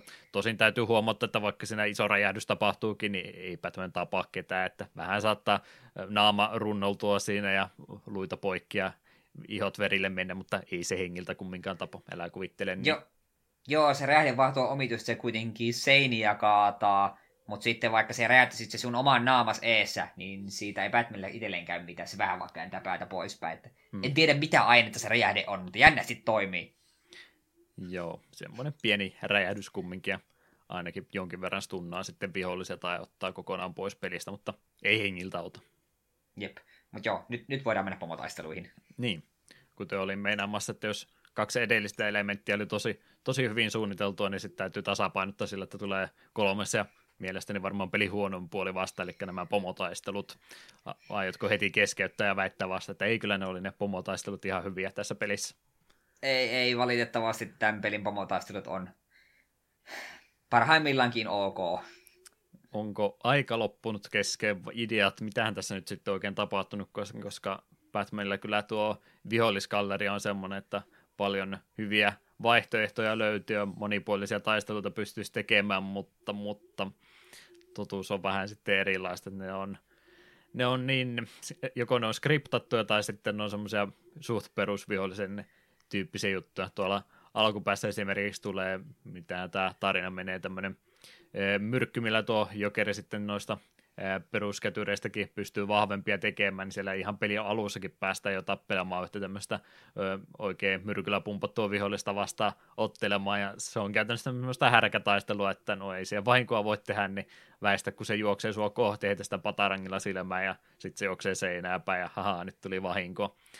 Eikö tämä kyseinen kaveri ollut tämän alkuperäisen lääkkeen vähän niin kuin, tai aineen vähän niin kuin lähde?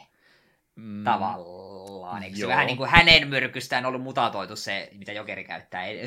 Vältellään jostain tämän kyseisen hahmon nimen sanomista. Mm. Mutta kumminkin se, keneltä se myrkky tulee, niin sitä käytetään, esitellään tuossa ihan tämmöisen nimettömän perusvihollisen kanssa ensiksi, ja se on ihan jeesiä siinä kohtaa, mutta sitten sä huomaat, että hetkinen, tätä käytetään melkeinpä joka kerta uudestaan samaa systeemiä, että Eikö niin, tuliko, tuliko se ensin mutatoitunut kuuni? Minä muistelin, että ensin tuli tämä eräs ihan tunnettukin Batman pahis. Joo, siinä joka sitä... myös sama, samalla mekaniikalla. Joo, se esitellään se mekaniikka ensin ihan perusvihollisen kanssa ja sitten kun tulee ensimmäinen pomotaistelu, josta se lähtösi on, niin siinä myöskin on ihan sama mekaniikka, että heitä patarangin silmään, kun se juoksee sua kohti väistä, sitten se osuu, osuu seinään ja sitten sä voit käydä lyömässä sitä, mikä, Joo, on, ja... mikä on niin tylsä tapa pomotaistelu tehdä, ja sitten kun se hyödynnetään vielä niin monta kertaa uudestaan, niin Bää. Jep, sit peli heittää vähän sille, että nyt niitä on kaksi yhtä aikaa, se oho, ja, mm. ja sitten ihan pelin loppumetrillä tulee vielä uuden kerran kaksi sellaista, ja vielä lisäksi hirvittävä kasa tavallisia vihollisia. Niin. Uh. Että vähän, vähän on kyllä nyt surkeasti suunniteltu pomotaista, että ne joko, joko ne on näin skriptattuja, tai sitten sä et oikein sitä pomoa vastaan tappele, vaan sulle vaan heitetään niitä peruskätöreitä, mitä sä oot jo nyrkittänyt tuossa, tai siis naamaa huitunut jo muutenkin moneen kertaan aikaisemmin, niin nyt joutuu sitten vielä pomotaisteluiden aikana niin tämmöistä countelettia käymään vaan läpi, että siinä on nyt ideat loppuneessa pomotaistelussa, vaikka ei, ei ole edes yhtään ideaa käytetty vielä, mutta silti ne on loppu. Ei ole riittänyt Jep. pomotaisteluun niin oikein minkäänlaista ideaa sitten enää. Jep, ja tuossa me aiemmin puhuttiin, miten Patarang ei tee käytännössä mitään vahinkoa, mutta sitten eräs kohtalaisen jälleen tunnettu Batman-pahis, iso pomotaistelu, niin käytännössä taistelu hoidetaan niin, että kun hän avaa heikon kohtansa, niin heitä Patarangi. Ja yhtäkkiä Patarangi tekeekin aika hirvittävää damakea. Mm. Et en oikein taas ymmärrä. Joo, monesti kävi noiden pomotaisteluiden kanssa sillä, että tulee vaan selviydyttyä ensin viisi minuuttia ja sitten peli rupeaa suoraan sanomaan sulle, että hei, nyt kun painat tuota nappulaa, niin tulee patarangi. Jaa, tässä täytyy tämmöistä käyttääkin nyt sitten, että on, on ehdottomasti peli heikonta puolta tämä bossi, Anti, mitä tässä nyt sitten on tehty, että ei, Je- ei toimi. Jep, se on tosiaan harmi, kun Batmanilla on valtava kirjo pahiksia ja niitähän niin kuin, niitä, niistä löytyy paljon tietoa monesta semmoista, mitä pelissä ei edes ole mukana, niin vähän sääli. Ja sitten myös kanssa aikapelin loppupuolella ollaan eräänlaisissa viemäreissä, niin siinäkin oli ihan mielenkiintoinen konsepti, mutta loppujen lopuksi meni taas siihen, että kun hän näyttäytyy heitä patarangia. Mm. Ja kävele hiljaa. Se kunnes peli sanoi, että juokse. Ja toista se 20 kertaa. Jep, siinä oli jälleen potentiaali, että sitten se meni hukkaan. Mä kyllä muistelisin, että Arkham City vähän parantaa. Siinäkin taisi kyllä olla aika paljon näitä, että mätkin vaan gruntteja turpaan, mutta esimerkiksi Mr. Freeze on Arkham Cityssä todella hyvä pomotaistelu. Hmm. Se on niin erilainen taistelu, tai sitä lähestytään niin eri tavalla. Siihen ei Batmanin peruskikat ihan toimikaan, niin siitä tykkään tosi paljon. Se on mulle jäänyt elävästi mieleen, että yksi kaikki on parhaat pomotaisteluita, että ainakin jatkossa vähän paranti. Hmm, joo, niin mä ainakin kuullut, että jatkossa sitten tätä osapuolta varsinkin parantaa paljonkin, että ei onneksi tälle tasolle jäänyt. Jep, ja yksi iso ongelma, mikä meillä tässä pelissä oli, että niin paljon pelissä vietettiin aikaa Harley Quinnin perässä, ja loppujen lopuksi sitä vastaan ei taisteltu. Mm. Se oli hakkaa gruntteja turpaa ja sitten välivideo. Se oli, me vähän muistelinkin, että en kyllä muista, että millä, minkälainen pomotaistelu Harlia vastaan on, ja aini sitä ei ollut. Niin. Se oli suuri sääli.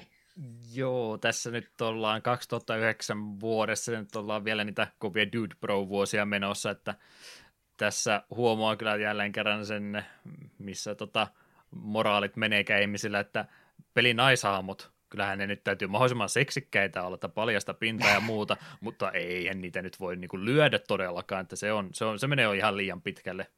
Että, no, että, sitä toista vähän kurmutettiin. No joo, mutta siltikin, että ei sitä nyt voi naisia kohtaan mitään väkivaltaa tehdä, kyllä niitä voi tämmöisenä seksisymboleina pitää, mutta niin, se on totta. väkivaltaa, niin sitä ei sallita näissäkään. Joo, sitä me vähän kyseenalaista, että eikö Arkhamin vankilassa ole niin kuin vangeille vaatteita, koska missä on myrkkymuratin housut? Mm. Niin, no ei, ei niitä tarvita. koska sen, ta- sen takia on, kato, kannustetaan pelaajaa keräämään lisää juttuja, että sä saat sen 3D-modelin auki, sä voit sitä rauhassa, Aivan, rauhassa totta. tuijotella ties mistä tahansa kuvakulmasta. Aivan totta, totta. Näinhän tämä tässä sitten toimi. Mutta joo, ne ja varsin epärealistisia kaikki hahmot, että kyllä miehetkin on se to, tosiaan ihan jääkappikokoiset, että ollaan tasapuolisen tota, yksipuolisia näiden hahmosuunnitteluiden kanssa, että ei nyt siihen pelkästään mene, mutta huomaa kumminkin, että naishahmosta mahdollisimman seksikkäitä tehty, mutta ei saa niitä lyödä kumminkaan. Mm. Saa vaan kuolata niiden perä. Näinhän se toimii. Tota, sen verran mä pomotaistelusta haluan kumminkin sanoa, ja nyt en pikkasen spoileita tässä kohtaa tulee, eli oikeastaan muutenhan mä en tykkää pelin bossitaistelusta ollenkaan, se on sitä huonointa antia, mutta mikä tässä varmaan monella parhaiten mieleen jäänyt, ja ainakin jotain hyvää näissäkin, niin nämä Scarecrow-kohdat on kyllä, kyllä tehty totta. tässä näin. Näistä ihan kokonaan erikoismainitaan annettu, että muutenhan aika lailla väkivalloilla ongelmat ratkaistaan, mutta Scarecrow on sitten vähän erilaisempi pomo näiden kaikkien muiden joukosta. Nyt käytetään ehkäpä sitä kauhua ja muuta enemmänkin hyödykseen, että tuossa tulee Scarecrowta vastaan peliaikana muutama yhteenotto, ja jotka aina alkaa yleensä siitä, että tavalla tai toisella niin onnistutaan sitä Scarecrown käyttämää kaasua sitten saamaan tuonne kentän johonkin kohtaan, ja ne sitten rupeaa yhtäkkiä todellisuus vähän vääristymään, ja yhtäkkiä ollaankin sitten ihan kokonaan painajaismaailmassa, niin näissä pääsee kyllä tuo peli sitten leikittelemään ihan kunnolla, että nyt voidaan unohtaa kaikki logiikka, ja voidaan tehdä vain näin, että no, mi- mikseipä tämä olisi nyt 2D-tasohyppelykohta, missä mennään tota, luurenkoja tappelemaan, että miksei, mm. nyt voidaan tehdä tällä tavalla. Me väittäisin, että siinä kohtaa, kun pahimmat Scarecrow-psykoiset on päällä, niin eli siis siinä vaiheessa, kun ei ole vielä tasollekaan osuudessa, vaan ollaan niin kuin ihan vaan ruvetaan nä- rupeaa näkemään outoja asioita ja ei tiedä enää mikä on totta ja mikä ei, niin sen pohjalta olisi melkein saisi jo oman itsenäisen kauhupelinsä, joku Outlast-tyylisen. Mm. Scare- Scarecrow on todella hieno pahishahmo ja etenkin tässä Asylumissa hänen kohtauksensa hoidettiin todella mallikkaasti. Jep, vaikka nyt peri, periaatteessa koko perustaistelu sinä onkin kolme kertaa toistettu tismalleen samalla tavalla, mutta ne pääsee niin leikittelemään näillä näyllä ja kaikilla muita, mitä siinä tapahtuu, niin siinä mielessä ne kyllä joukosta erottuu todella hyvin, kun verrataan kaikkiin muihin pomotaisteluihin. Jep. Ja me väittäisin, että ensimmäinen Scarecrow-kohtaus, kun tulee, kun sitä ei vielä edes tajuakaan, että hetkinen, tämä ei ole totta, niin siinä tulee semmoinen hetki aikaa jo epäusko, että ei hitto, että miten tässä näin kävi. Mm. Toimii kyllä hyvin. Sitten mitäs muuta me mainittaisiin? Mennäänpäs tähän etsivää puoleen nyt sitten, koska eihän Batman ole pelkästään vaan hyvä lähitaistelija, vaan alun perin tätä on markkinoitu Batmania sillä, että hän on maailman paras salapoliisi ja sitäkin puolta nyt sitten päästään tekemään. Veikkaanpa, että ei ole myöskään tätä salapoliisiosiota niin Batman-peleissä kyllä aikaisemmin hyödynnetty. Ne ymmärrettävää tietysti vanhoissa pelissä, ettei se ehkä jossain kasipittisessä tasohyppelyssä niin hyvin toimisi, mutta nyt kun ollaan näin pitkälle pelikehityksessä päästy, niin pystytään tämmöistäkin osiota hyödyntämään, eli salapoliisityötä. Mitenkäs se käytännössä tässä sitten ilmenee? Joo, Batmanilla on tällainen näppärä detective mode, minkä kun pistää päälle, niin näkee jo ensinnäkin kaikkien viholliset, että monta niitä alueella on ja on aseita ja niin poispäin. Ja samalla se sitten highlighttaa erilaisia tutkittavia asioita. Ja tätä kautta sitten pääsee myös sitten jäljit seuraamaan esimerkiksi ö, Gordonin tuo tupakkatyyppiä, että hmm, sitä tupakkaa on ollut täällä, minä voin seurata tätä hajujälkeä ja niin poispäin. Hmm. Eli tarinallisessa mielessä, missä tätä tarvitaan, niin on on muutamassa kohtaa, kun sä tarvitset sitten jonkinlaisia johtolankoja tai muita löytää, eli tulee sitten ihan pakotettu vaihto tietyssä huoneessa, että sun täytyy sieltä jotain, jotain löytää, tutkia sitä, skannata ja sitten sä saat vaikkapa jonkun tietyn tota, jalanjäljet tai muuta tämmöistä avattua sitä kautta, että se peli johdattelee tämän myötä sua sitten paikasta toiseen aina, että se on se tarinallisempi puoli, mutta sehän ei käytännössä siellä rajoitu, vaan sä voit sitä etsivää moodia sitten hyödyntää ihan missä kohtaa tahansa. Siinä tosiaan näkymä muuttuu vähän erilaiseksi, muuten ollaan synkissä maisemissa, mutta sitten kun laitat etsivän moodin päälle, niin ei tule nyt ihan rautalankamoodi sentään päälle, mutta semmoinen X-ray-versio käytännössä, mikä sitten ne, vähän niin kuin olisi lämpöhaku yhdistettynä tota, X-ray-näköisinä yhtä aikaa. Eli se sitten korostaa tiettyjä elementtejä sieltä taustalta ja muuten näyttää paljon simppelimmältä, mutta pystyy nyt tämmöisiä tiettyjä objekteja, minkä kanssa pystyy jotain toimintoja tekemään, niin ne nousee sitten sieltä taustalta esille paljon paremmin tämän etsivän moodin aikana, kun sitä käyttää. Jep, näkyy ilmastointikanavat, näkyy, että mistä menee virtapiuha mihinkin, että ham, tuo ovi pitää saada auki, ahaa, virtapiuha menee tuonne. Hmm. Mä olen vähän sitä mieltä, että tämä on turhankin hyödyllinen. On se vähän joo. Ja mulla itsellä kävi vähän turhan monta kertaa se, että alueita kun tutkin mulla, oli se käytännössä välillä liiankin usein päällä. Niin. Sitten huomasi kesken taistelut, että mä oon taistellut tässä, tässä X-Ray-visionissa vihollisten kanssa, ja se ei ole enää yhtä näyttävää silloin, mutta kun tämä nyt meni tähän, kun minä etsin Riddler Tropia ja yhtäkkiä oli gruntteja niskassa. Hmm. No se siinä just onkin se, kun siinä ei ole tässä detective-moodissa, niin tässä ei ole mitään haittapuolia käytännössä. Okei, se peli ei näytä yhtä hyvältä, mutta mitä sitten? Olen mä rumempiakin peliä pelannut, niin se ei ole mitään muuta kuin vaan tota, hyödyksi se Detective Mode tuossa noin, niin mä oikeastaan jossain kohtaa kanssa suomessa, että mä vaan pidän sitä koko ajan päällä, että miksi en pitäisi. Mä näen seinien läpi, missä kaikki viholliset menee, mä näen kaikki mun pakoreittivaihtoehdot tässä näin ja muita tärkeitä asioita tästä ympäristöstä, niin, niin rumemmaltahan tämä näyttää, mutta kun tässä ei ole mitään haittapuolta, niin miksi mä en käyttäisi tätä koko ajan. Ja mä oon ainakin mitä tästä pelistä juttua ja kaikkea muuta, niin tota, pääartisti, joka graafisesta puolesta tästä on vastannut, niin oli vähän harmissaan siitä justiin sitten jälkeenpäin, että kauhean nätin peli on tehnyt ja sitten pelaat käyttääkin vaan tätä etsivän moodia koko ajan ja kaikki näyttää tota, Pleikkari 2 peliltä yhtäkkiä. Että y- ymmärrän sen pointin, mutta jos ei mulle ole mitään miinusjuttuja laitettu tämän käyttämisestä, niin miksen, miksen käyttää sitä vain informaatiota mulle koko ajan, eikä tarvitse edes takaisin vaihella. Ja mä Jep, pystyn ihan hyvin paikasta toiseen liikkumaan se päällä koko ajan, ettei se niin paljon mun näkökenttäni sumennu.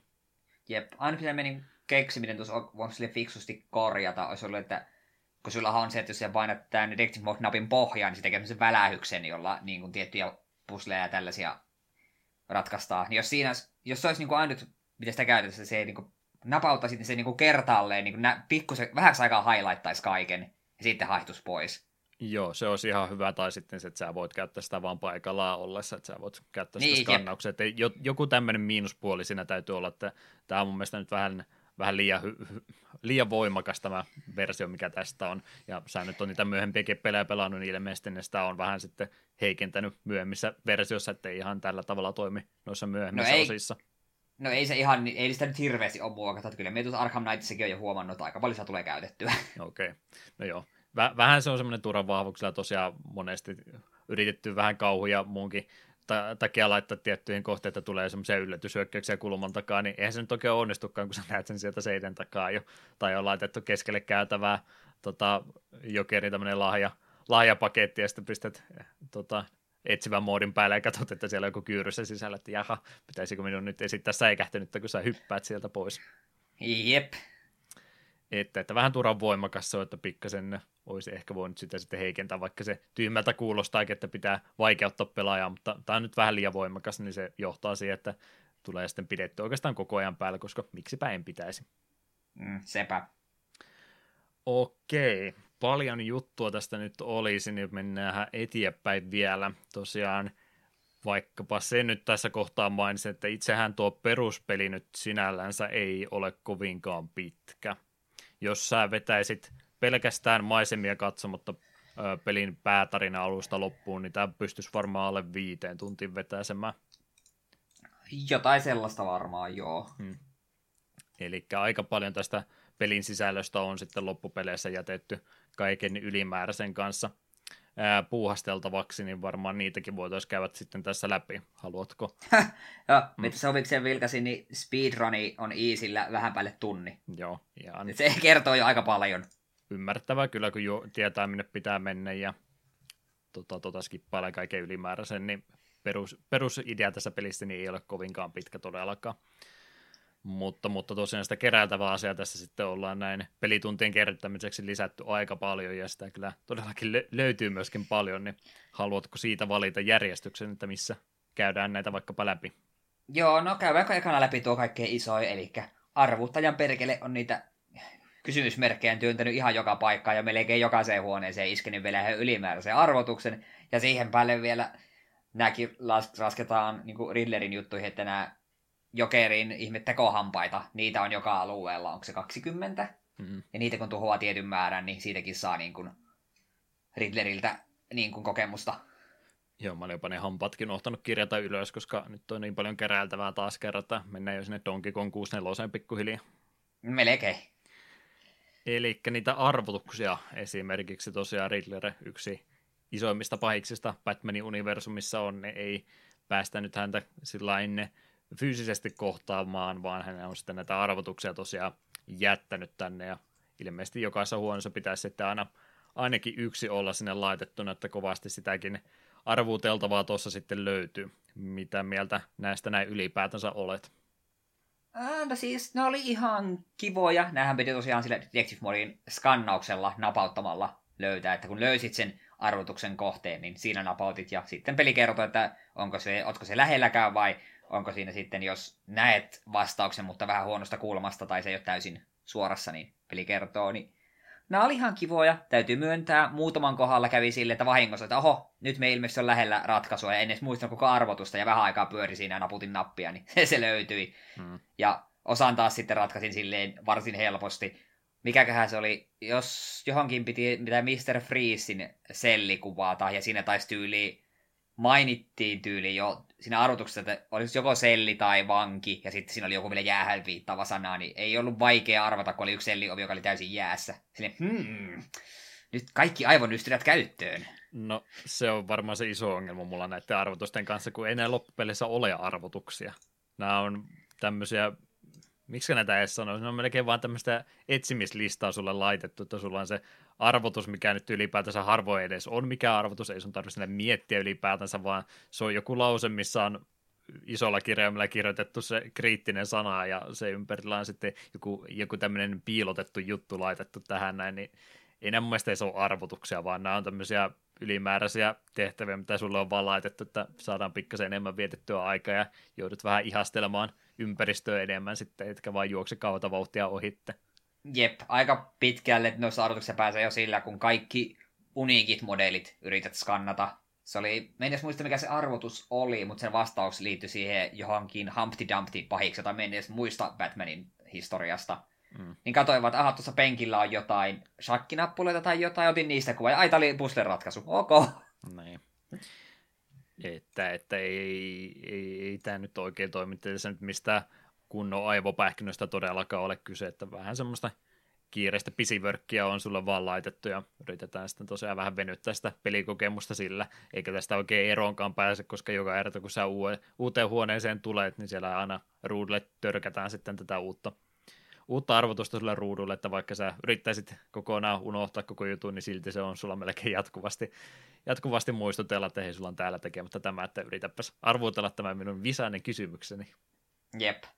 Ne oli sitten taas minusta vähän mukavampia, tai jotka vähän vaatio työtä, missä piti, siinä oli pelkästään Detectivisionissa näkyy tämä semmoinen vihreä kysymysmerkki, ja siitä yleensä oli se kysymysmerkki-osio, ja sitten kysymysmerkin piste, oli eri paikoista, sun piti oikeasta kuvakulmasta ja vähän zoomailla, niin sait sen niin kuin oike- suoraan.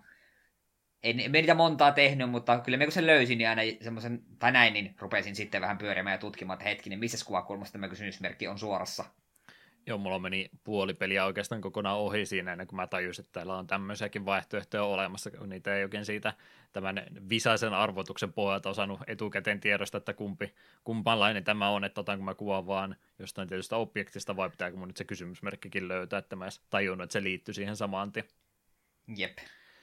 Että, että jos näissä on oikeita arvotuksia ollut, niin sitten olisi ehkä vähän mielenkiintoisempi ollut, mutta tämmöisenä niin tämä on kyllä aika, aika tota, kädenlämpöinen toteutus tälle näin, ja sitä määrää on muutenkin, kun tässä, tässä käydään kaikki muutkin keräiltävät jutut läpi, niin äh, rupeaa vähän ähkyä tulemaan, vaikka ei ole kaikkea vielä kerrottukaan. Jep. Mutta se on vaihtoehtoja ilmeisesti, jos ne kaikki tämmöiset arvotukset ja muut hoitaa, niin siellä jotain pientä bonusta sitten sai, mutta eipä siellä mitään isompaa palkintoa tämänkään tekemisestä tainnut olla. Mm. Mutta sitten, jos noita Riddlerin juttu nyt oli vähän ehkä liikaa ja ne ei ollut niin jänniä, niin sitten nämä jälkimmäiset niin nämä, nämä olikin ne, sanoisin, että osittain tämän pelin suolaa. Nimittäin tietystä paikoista löytyi audiokeloja, missä oli haastatteluja näiden näiden vankien, tai haast, niin ääninäytteet vankien haastatteluissa. Ja nämä me, kaikki, mitä me löysin, niin kuuntelin ihan mielenkiinnolla.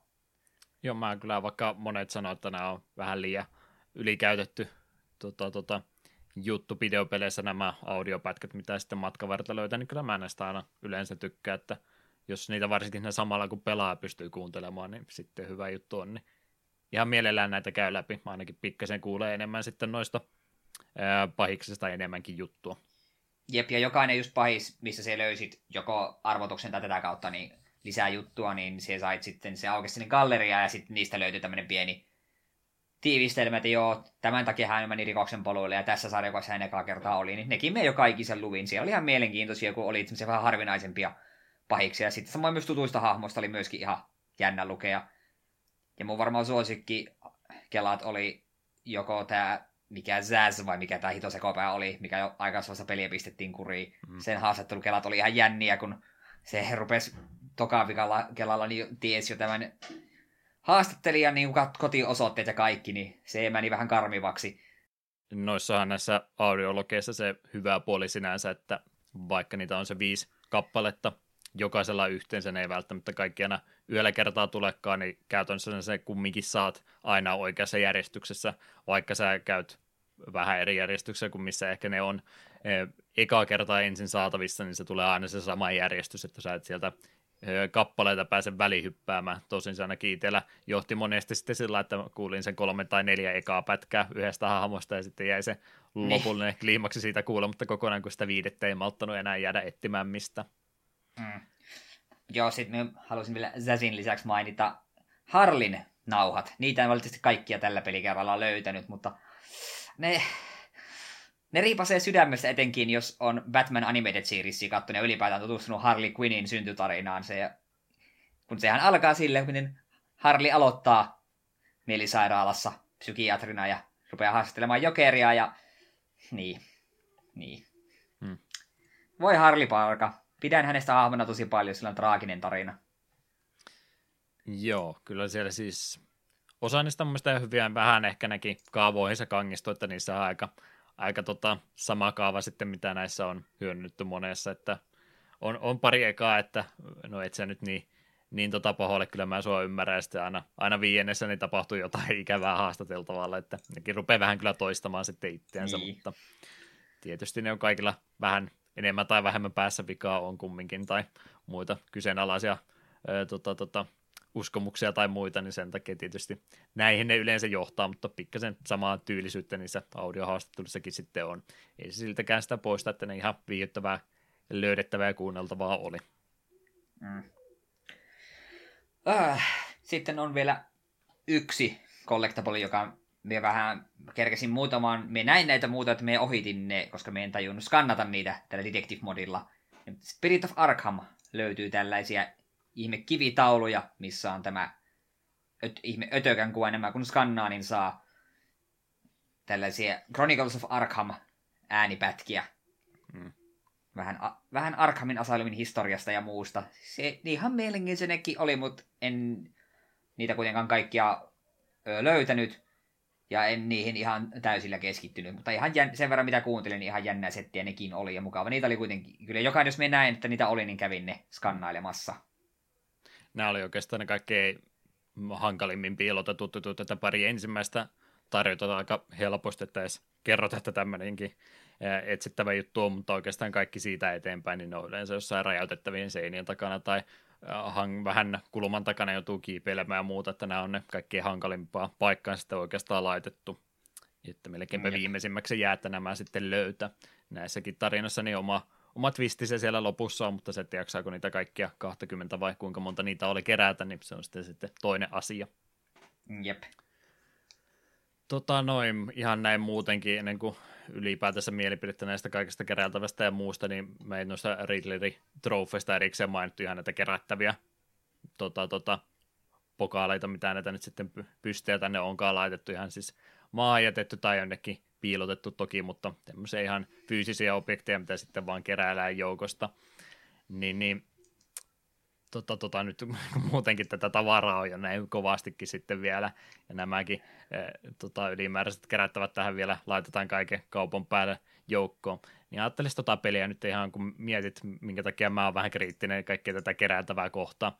Jos sulla mm. ei olisi näitä e, tota, tota, kerättäviä näitä pokaaleita esimerkiksi ollenkaan, ja sulla ei ole niitä reittivaihtoehtojakaan, koska joka ikinen väärä suunta, mihinkä sä lähdet väärä ilmastotikäytävää tai muu yleensä johtaa Riddler Trophyin, niin jos sulla ei, ei olisi niitä keräiltävänä eikä sitä koko reittiä ollenkaan, niin tämä olisi melkein yksi suora putkijuoksu.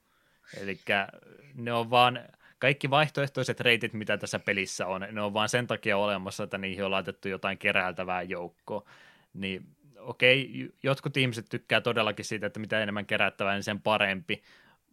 Mun mielestä tämä vaan nyt jonkin semmoista niinku feikkiä tämmöistä syvyyttä tälle pelille tuota, katso kuinka laaja peli tämä on, sä voit mennä tonne tai tonne, no siellä ei ollutkaan mitään, mutta siellä oli kuitenkin tämmöinen kerättävä juttu.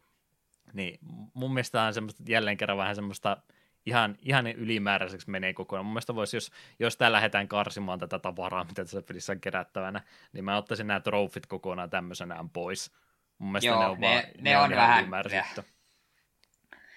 Ja vaikka se alkuun oli huvittavaa, kun niitä löyti ja kuuli arvuuttajan joko pilkan sinua kohtaan tai jo, sitten vasta löytynyt tarpeeksi jopa pieni paniikki, että hei hei hei, että mitäs huijat, kun sinä olet löytänyt näin paljon, niin kyllä ne alkoi vähän toista itsensä jossain vaiheessa. Niin, ja nekin oli vielä oikein kerralla purkitettu ja kaikkia nämä huutelut siellä joukkueet, että tulee randomisti joku niistä vaan, kun sä aina vahingossa kompurot yhden piilotetun jutun kohdalle, niin, ää, niin tuo nyt oli jo kaiken huippu nämä trofit ja kaikki muut, niin en, mä oikein tykkää tämmöisestä suunnittelusta nyt muutenkaan ollenkaan, että ei niin uskottu pelkästään sen lyhyen peruspelin varaan, vaan nyt piti sitten niitä pelitunteja kerryttää jälleen kerran lisää, että tehtiin näitä umpikuja ihan vaan sen takia, että sinne laitetaan jotain keräiltävää juttua. En, en vaan tykkää. Mm. Muutenkin mitä mieltä olet tästä kaikesta määrästä. Tämä on, tämä on aikamoinen paketti kyllä. Tässä on, en, siis tässä on sivujuttujen kanssa, mitkä ei sun hahmoa vahvista ollenkaan. No okei, okay, sä saat niistä expaa joo, mutta ja näin peli etenemisen kannalta. Mikään, mikä näistä käytiin äsken läpi, niin ei vaikuta peli etenemiseen yhtään mitenkään. Nämä on vaan ylimääräistä aktiviteettia sulle. Ja jos nuo kaikki tekee, tekee kerralla, niin mä sanoisin, että tuossa moninkertaisesti enemmän tunteja menee pelkästään tämmöisten kanssa kuin itse pääpelin kanssa. Jep. Onneksi jatko saattaa just vähän tätä korjata, kun niissä, no okei, okay, Riddle Dropheja on edelleen ja tuollaisia, mutta siellä kun on näitä ihan sidequesteja, missä se jahtaa jotain kokonaan tarinan ulkopuolista niin kuin Batmanin arkkivihollista mehästä, teet niin sidequestia teet, niin sitten saat lopulta jonkun napattu kiinni, niin nämä on huomattavasti mielenkiintoisempia sitten just Cityssä ja tuossa tuossa Nightissa myöskin. Hmm. Mieluummin valitsen sen reitin kuin sen, että kiertelen tuollaisia roskia etsimässä. Just tosiaan no tropheja kyllä taitaa olla edelleen sekä se Cityssä on ainakin, ja Knightissakin on löytynyt niitä muutama, mutta niitä ei tunnu olevan ihan yhtä järkyttävää määrä. Kyllä joo, ja muutenkin nyt ei olla niin puhuttu tästä itse Arkham Asylumin saaresta, miten tämä nyt itse eh, pelin suunnittelu on muutenkin vaikuttanut, niin onhan siis tämä suht lyhkäinen peli, ihan pituudelta, mutta näin konseptiltaankin, että on kumminkin yksi saari meillä pelkästään, ei joku siellä isompia rakennuksia sen sisälle sitten laitettu. Et siis onhan tämä, mitä mä oon kuullut noista myöhemmistä osista, niin huomattavasti pienempi pelialue meillä muutenkin käytössä. Että kyllä mä ymmärrän sen, että siellä on varmasti, kun on tämmöistä iso, iso peliä ruvettu lisenssipeliä tekemään ja miettimään, että okei, meillä on tämä peruspeli nyt tässä näin, tähän menikin vaan jokunen tunti, että mm, onko ne sitten vaan ollut vähän epävarmoja siitä, että riittääkö tämä pelkästään ja sitten on ruvettu tämmöinen hirmuinen määrä ylimääräistä juttua laittamaan tämän lisäksi, että varmasti niitä pelitunteja kertyy sitten tarpeeksi, ettei tule paha mieli pelaajalle. Mutta mut, mm. ei nämä mun mielestä tästä pelistä parempaa tee, että sulla on kauhean määrä laitettu ylimääräistä kerättävää. Ehkä mä olisin vähän, vähän ollut hämillä, jos olisi ollut vain se parin tunnin peli ja se olisi sitten siinä, mutta tämä nyt ylikompensoi mun mielestä ihan mahdottomasti, kun tämmöinen määrä näitä laitetaan. Ridley-arvotukset, audiokelat, kaikki muu pois, niin mä olisin, mun mielestä se olisi jo paljon parempi. Nyt vähempi, Sepä, koska... vä, vähempi olisi ollut parempi mun mielestä nyt. Jep, koska vaikka Asylumia oli, tai se koko saarta oli tosi mukava tutkia, niin kyllä se ähky kyllä meinasi tulla, että ei, ei tehnyt mieli kaikkia ruveta missään nimessä etsimään. Hmm. Joo, muutenkinhan toi, miten tämä tarina tässä pelissä etenee, etenee sitten eteenpäin, niin on, on aika pieni konsepti koko alue, ja sitten muutenkin miten tarina etenee, niin kyllä tämä johdattelee sun aika kädestä pitää paikasta toiseen, että semmoinen avonaisuus, mitä ehkä tästä kuvittelisi löytävän, niin aika vähän sitä on. Että se avonaisuus, mitä on, niin se on just näitä piilotettuja juttuja, joita ei oikeastaan edes kannata tehdä kuvasta pelin lopussa, kun sulla on sitten kaikki työkalut, että sä ylipäätänsä pystyt keräämään ne. Jep, joo, siinä oli useampi huone, että aha, tuolla on räjäytettävä seinä niin kun korkealla paikalla, me tarviin jonkun myöhäisemmän, tai hajoava seinä, me tarviin jonkun myöhäisemmän työkalun, eli me en hakemaan tuota ikinä, koska emme jaksa tänne alueelle peruuttaa pelkästään yhden seinän takia. Hmm. Kyllä, kyllä. Monet on antanut genre-luokituksen tälle pelille, että tässä olisi Metroidvaniastakin kyse. Kuinka tota, tota, samaa mieltä olet tämän väittämän kanssa? No, muutama tilanne oli, jossa piti palata vanhoille alueille uusien kamojen kanssa, mutta aika vähän. Ei mulle kovin monta tilannetta mieleen. Botanical Gardenin piti palata myöhemmin ja siellä oli tilanne päällä, niin tarvitsit Line Launcherin, mutta eipä nyt oikeastaan muuten. Että oikeastaan nämä työkalut ihan sen takia vaan, että sä pääst pelissä eteenpäin, niin ei, no joo, pari esimerkkiä siellä, missä sitä niin tarvitaan, mutta noissa ehkä jollain ruudunvaihdoksella ja väliskeneen siihen kohtaan, niin olisi käytännössä korvanut oikeastaan sen tarpeen kokonansa. Että mä en tiedä, missä kohtaa nyt voidaan sanoa, että mikä se Metroidvania, missä se rajapyykki menee, että missä kohtaa saa Metroidvaniasta puhua missä ei, mutta tässä ne kaikki työkalut ja muut, mitä sulla on, niin aika vähän itse päätarinan kuljettamisen kannalta oli tarpeellisia ja ne, missä sitä tarvittiin, niin oli semmoista, mitkä ei sun haamon kehitykseen vaikuttanut yhtään mitenkään. Mm. Niin siinä mielessä mä en nyt ehkä rupeisi tästä puhumaan Super Metroidin kanssa samalla tas- tavalla, että ei, ei samantyyppisestä pelistä ole kyse. Vähän siihen tota, suuntaan menevä joo, mutta ei, en, en kyllä itse ihan Metroidvaniasta nyt kanssa puhuisi. Mm. Päällisin puolin samanlainen joo, mutta yhteneväisyydet siinä sitten oikeastaan loppuukin. Yes, miten tuon pelin vaikeustaso on ylipäätänsä on se, se lyhkäinen on, mutta miten vaikeustasoltansa? Äh, normaalilla pelatessa kyllä niitä kuolemia jonkin verran tuli. Yleensä se oli vasta siinä, että taistelussa en ihan ollut kartalla tai sitten yritin vähän liian monta aseistettua heppusa viime hetkillä nurin. Hmm. Ahneus kävi jälleen kerran.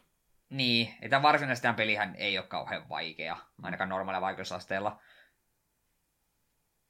Niin kauan kuin taistelussa pysyy vain järki päässä ja seuraa tilannetta, niin ei siinä hätää. Lähinnä siinä just oli ihan loppupään taistelussa, kun tavaa lössiä oli vaan niin paljon, niin sitten siellä joukossa oli näitä just mutanttityyppejä, niin piti vähän, siinä hyvin herkkään lähti sitä helttiä pois, että ei ollut silmät selässä mukana. Niin. Normaali on varmaan, mitä vertailukohtana käytetään ja ollaan oikeastaan siihen pohjalta. Tässä on omatkin mielipiteet sanottu, easy ei nyt tai muuta muutosta tehdä, mutta että enemmän varaa tehdä vireitä. Hardi on oikeastaan nyt, mikä taitaa sitten pikkusen vaikuttaa. että siinähän taitaa lähteä sitten tämä vastaiskun tämmöinen varoitusjuttu niiden vihollisten päältä kokonaan pois, että sitten täytyisi ihan animaatiosta opetella ulkoa, että mun täytyy counteroida.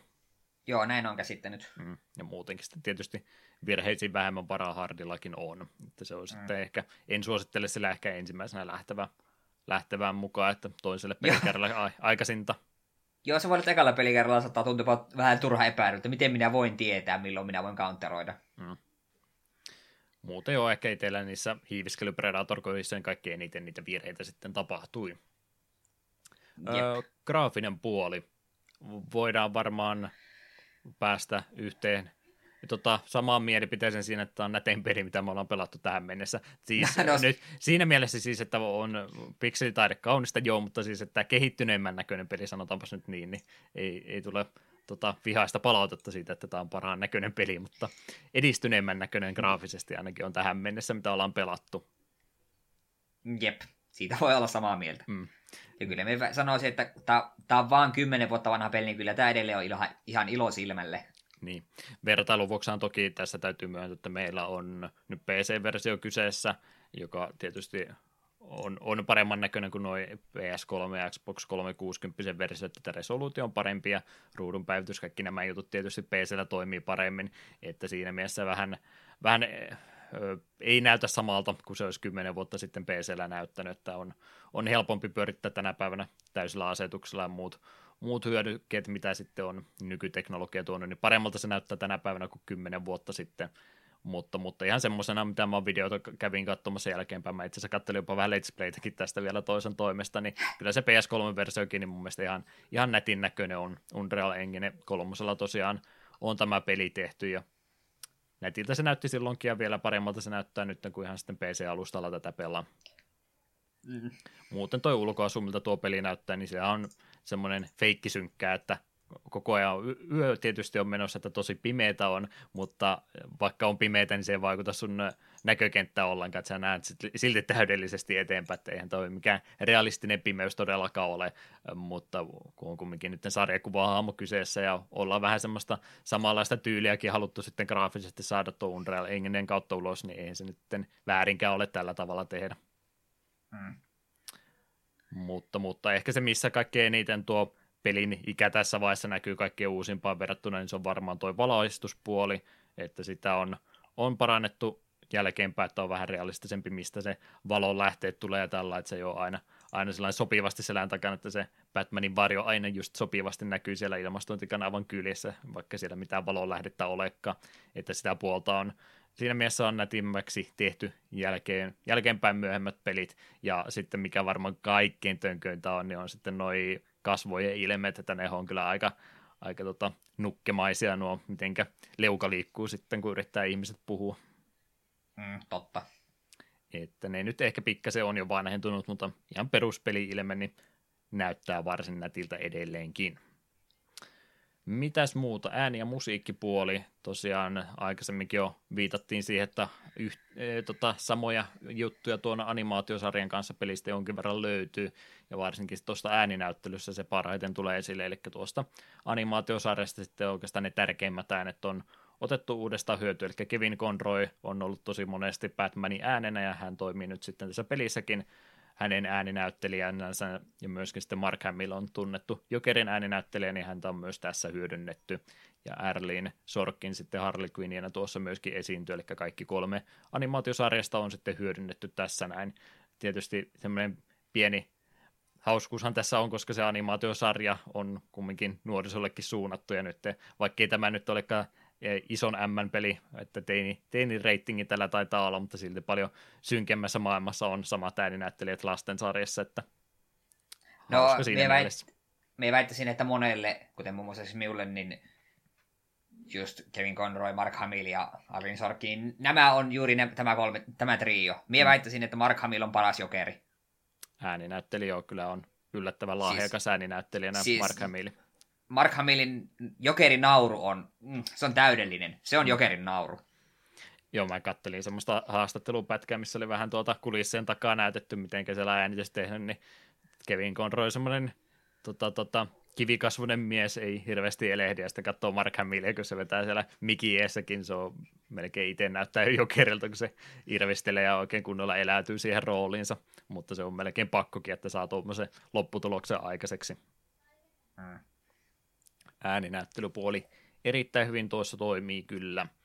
Itse pelimusiikeista mä en nyt ollut se enempää kirjoittanut tällä kertaa. Nick Arundelle ja Ron Fishille oli composer-tittelit tästä pelistä annettu ja varsin elokuvamainen kokonaisuushan tässä on laitettu. Jonkin verran dynaamisesti vaihtelee tilanteen mukaan, että – aika näppärästi vaihtuu sitten hili- tämmöisestä tunnelmallisesta, ehkäpä jopa hiljaisuudesta sitten toimintamusiikkiin, kun rupeaa asioita tapahtumaan, mutta muuten ei, ei kyllä tuo äänipuoli sillä itseensä se enempää esillä pidä, että lähinnä alleviivaa toimintaa, mitä siellä tapahtuu, mutta ei se koskaan huomiota sitten miltään muulta vie. Elokuvamainen kumminkin orkesterikokonaisuus tuolla on kunnon sinfoniamusiikkia taustalla. Mm. Ei me itse sille musiikkijyrkään kiinnittänyt mitään huomiota, koska me odotin vaan, että milloin jatkuu taas ääninäyttely, koska ääninäyttely se pelissä vaan toimii ja dialogi oli musta viihdyttävää. Mm. Tasapaino tässä mielessä on kyllä siis kunnossa, ettei musiikki vienyt liikaa huomiota. Mm. Jeps, jes, mitäs muuta sitten vielä pelistä sanottavaa. Arkham City-suunnitelmatkin tuosta pelistä löytyy piilotettuna. Ei ilmeisesti ihmiset löytänyt sitä vaan missään vaiheessa. Se oli varmaan tänne Vardenin tota, toimistoon laitettu, mitä mä videota kattelin, joku seinä, mitä ei niin Detective-moodissakaan löytänyt ollenkaan, että se voi räjäyttää, niin sinne taakse oli sitten Arkham Cityn jo suunnitelmia laitettu siinä vaiheessa, kun vasta tämä peli oli julkaistu. Tekijöiden piti itse se paljastaa, että okei, siellä on yksi enemmän, mitä te olette kukaan löytänyt, että olemme hyvin pettyneitä, että ei et ole tarpeeksi tarkkoja olleet vielä. Mutta on, on jo aikaisin ollut suunnitteilla, että joo, kyllä jatko-osaakin tälle sitten tehdä, ja sitten vähän tuota kokonaisuutta tehtiin paljon isommassa mittakaavassa, kun tuo Arkham City julkaistiin. Kopion suojauskin tälle pelille oli laitettu. Mä tykkään aina näistä, kun on vähän pelin kehittäjät käyttänyt mielikuvitusta, että miten noita tuota piraatismia vastaan yritetään taistella. Tässä oli tehty sillä että jos sulla huomas peli, että on kräkätty versio kyseessä, niin Batmanilta oli tämä liitämisominaisuus otettu kokonansa pois mikä hiukan haittaa pelin etenemistä, koska siellä on muutamia huoneita, missä pitää myrkkyjä yli kaasuja yli liidellä, ja jos ei se onnistu, niin ei se sitten eteenpäin pääse. Nautin kovasti, kun kävi selailemassa vanhoja foorumiviestejä, että hei, mikä tässä pelissä on vikana, että tämä toimii tällä, että ei pysty liitämään. Vastaukset oli aina yhtä tota, nokkavia, että no koitapa ostaa se peli ensin, niin katsotaan mitä sitten tapahtuu. Oikein. Näin ne pitää tehdä. Jep. Kyllä, kyllä. Haluaako Eetu meille ruveta listaamaan jatkosia nyt vai onko sulla jotain muuta vielä mielen päällä? Mulla oli jo, joku juttu, minkä mä jo iloisesti unohinkin, mutta se tulee sitten sopivasti mieleen, kun on nauhoitus jo laitettu poikki. No kokeile jossain sitten mielessä tällä välin, kun mennään jatko-osat luettelen. Eli tätähän seurasi sitten Arkham City 2011. Kuten minä sanoin, se oli eka sarjan peli, mitä minä itse pelasin, ja kovasti pidän. Moni pitää, on sitä mieltä, että Asylum on näistä edelleen se kompakten ja paras paketti, ja minä tavallaan ymmärrän. Itse pidin kyllä Citystä enemmän. Ei, ei yhtään tätä peliä vähättelemättä. Sitten 2013 Arkham Origins, jota Rocksteady ei itse ollut mukana tekemässä, kun heillä oli kädet täynnä erään toisen pelin kanssa, jonka mainitsen kohta. Tätä Originsia minä olen itse pelannut ja me yleensä unohdetaan edes olemassa. Tai mä oon käsittänyt, että tämä on vähän niin kuin tämän pelisarjan vähän musta lammas, että se on vissiin ihan hyvä peli, mutta sitten osa ei laske tätä ollenkaan edes osaksi. Vaikka, sama, vaikka onkin niin kuin Arkham Asylumin ö, tuo esiosa. Hmm. Sitten tämä sarjan viimeisin kokonainen peli, eli Arkham Knight 2015, joka mulla tosiaan tällä hetkellä on kesken. Minä alun perin suunnitelma että me vähän puhuisin siitä, mutta mitä jättää se ensi jaksoon, kun tämä jakso on vähän venähtänyt. Niin tyydyn sanomaan vaan, että se vaikuttaa olevan lisää Batmania ja kyllä se mulle kelpaa. Minä puhun siitä varmaan ensi jaksossa sitten vähän enemmän. Eli Origins oli toisten tekemä ja Night oli sitten se, mikä PC-julkaisu oli niin rikki, että otti sen pois. Ja nyt Joo. se taitaa olla taas ostettavissa kyllä jo sen jälkeenkin, Joo, mutta että siinä oli niitä ongelmia sitten ollut. Joo, se oli pitkään yksi syy, mitä välttelin ja vasta PlayStation Plusan kautta tämä mulle päätyi, koska siellä oli niin paljon puhetta, että se on ihan rikkinäinen. Siis vai... En mun käsittääkseni konsoliversio, jotka ihan täysin puhtaan papereen päässyt ja tälleen. Tai ei saanut ihan syystä suurta hypetystä niin kuin City, mutta nyt kun mitä jälkikäteen katsonut, niin onhan tästä porukka kuitenkin pitää nyt. Ja sen verran mitä on pelannut, niin Batmanilla se tuntuu. Tosin jo nyt voin parin illan perusteella sanoa, että Batmobile on ehkä huonoin lisäys mihinkään peliin ikinä. Hmm. Batman-peli ei tarvitse autolla ajo-kohtauksia, eikä etenkään semmoisia autolla ajo-kohtauksia, missä yhtäkkiä muutellaan tankiksi ja ruvetaan ammuskelemaan muita tankkeja. Niin, sillä Bat... lamauttaa vai ei kumminkaan tapeta ketään tankilla. Niin, sen me haluan tietää, että miten se lamauttaa, kun mä ajelen sillä tankilla jonkun yli. Mielikuvitusta täytyy taas käyttää. tai ammun sillä helvetin tykillä, mikä räjäyttää vihollisdroneja, missä sopivasti sanottiin jossain, että niissä ei ole ihmisiä sisällä. Mutta jos me ammun silti semmoisella, mikä räjäyttää tankin, niin me voisin kuvitella, että jos me ammun sillä ihmistä, niin sitä sattuu ihan pikkasen. Vähän nipistä. Joo, mutta kuitenkin Arkham Knightista enemmän ensi kerralla mainitsen varmaankin. Sitten 2016 tuli vielä tämä Batman Arkham VR. Mm. Ja ilmeisesti tällä hetkellä on vielä jotain uutta Rocksteady tekemässä, mutta eivät ole vielä kertoneet tarkemmin, mutta eiköhän se lisää Batmania ole. Hyvinkin mahdollista, ei ole ainakaan kieltänyt vielä. Jep. Hyvin on pelit myynyt kumminkin. Niin Jep, ja tarinallisesti nämä on kuitenkin kaikki ollut sama jatkumoa. Me en vielä tiedä, mihin Maisemiin Knight päättyy. Me tiedän kyllä sen suuren lopputwistin, jos se spoilattiin mulle jo aikoja sitten. Mutta no, katsotaan. Hmm. Joo, sen mä tuosta Knightista muistan, kun sitä juttua oli, niin silloin oli kyllä konsolipelaajalla kissanpäivät, kun vihdoin viime PCllä meni jotain pieleen, niin siellä kyllä päitä nostettiin ylös ja sitä lokaa ruvettiin heittämään. No, se on teidän vika, kun pelattiin jollain PClle. En, en Joo. pahoittanut mieltäni. Joo, se oli aika surullinen suolestaan tuo Arkham Knightin tarina PClle. No, an, annettakoon se, kun me kaikkina muina vuoden päivinä dissataan konsolipelaajia jatkuvasti, niin ehkä se yksi päivä vuodessa voi tuommoistakin tapahtua, niin sanot, sa, sovitaan, että se nyt sopii tällä kertaa. Hmm. Kyllä, yes. kyllä. Tosiaan kyllä tuossa va- varmasti pystyisi paljon enemmänkin tästä pelistä vielä puhumaan, varsinkin tuota tarinapuolta pystyttäisiin käymään helpostikin paljon tarkemmin läpi, mutta jätetään sitä jonkin verran vielä tutkittavaksi sitten niille, jotka teistä ei ole vielä tätä peliä ehtinyt pelaamaan, niin ei nyt ihan kaikkia spoilata läpi. Mä en todellakaan, kun mä itsekään nyt ihan se Batmanin ykkösfani ole, vaikka nyt toki elokuvista näistä uudemmista on tykännyt ja muutenkin ei, ei ole vieras konsepti Batmanin minulle todellakaan, niin en rupea tässä tarkkaa hahmo tota, tota, tutkimusta tekemään ja arviointia. Mä vaan mietin tuossa ihan kokonaisuutena tuota Jokerin roolia tässä ekassa osassa, että mä en tiedä, onko se ehkä välttämättä sitä parasta käyttöä sille Jokerille, varsinkaan niitä motivaatioita siellä loppupäässä, se tuntuu vähän omituiselta Jokerin käytöltä, mutta menköön nyt videopelin nimessä kumminkin. Jos no sovitaan, että se loppu, no emme oikeastaan, no, no joo, no pelaan, pelaan vaan City ja. Knight myös. Joo, Sano, sanotaan näin ennen kuin Joo. me sanon mitään muuta. Tämä taisi olla vain pohjustusta siis, että ei tämä tähän jäänyt vielä. Ja lopusta no ylipäätänsäkin pitää muuta, kunhan se vielä sanoi, että tässä on ilmeisesti kolme eri vaihtoehtoista loppua tälle pelille, että jotka on käytännössä siis kolme. Kaikki on samoja loppuja joo, mutta se, että kuka siinä lopussa esiintyy, niin se on aina eri. Eli siellä sitten laatikollinen tätä myrkkyä titani, titanäksää vai millä nimellä tätä nyt puhuttiinkaan, niin siinä sitten ajelehtii vielä rannan suuntaan ja siellä sitten jonkun käsi nousee ylös se poimimaan, mutta se kuka, kenenkä käsi se on, niin siinä on ilmeisesti kolme eri vaihtoehtoa, kuka se voisi olla. Jaa. Semmoinen pieni, pieni loppuvaihto siinä on, mutta ei se mihinkään käytännössä vaikuta, eikä siihen pysty itse mitenkään myöskään vaikuttamaan, että mikä niistä tulee. Yksi mm. niistä taitaa olla vain kumminkin kanoninen loppu. Mutta joo, mitenkä sitten suositteluosiota tämän kanssa? Pistetäänkö jatkoon vai ei?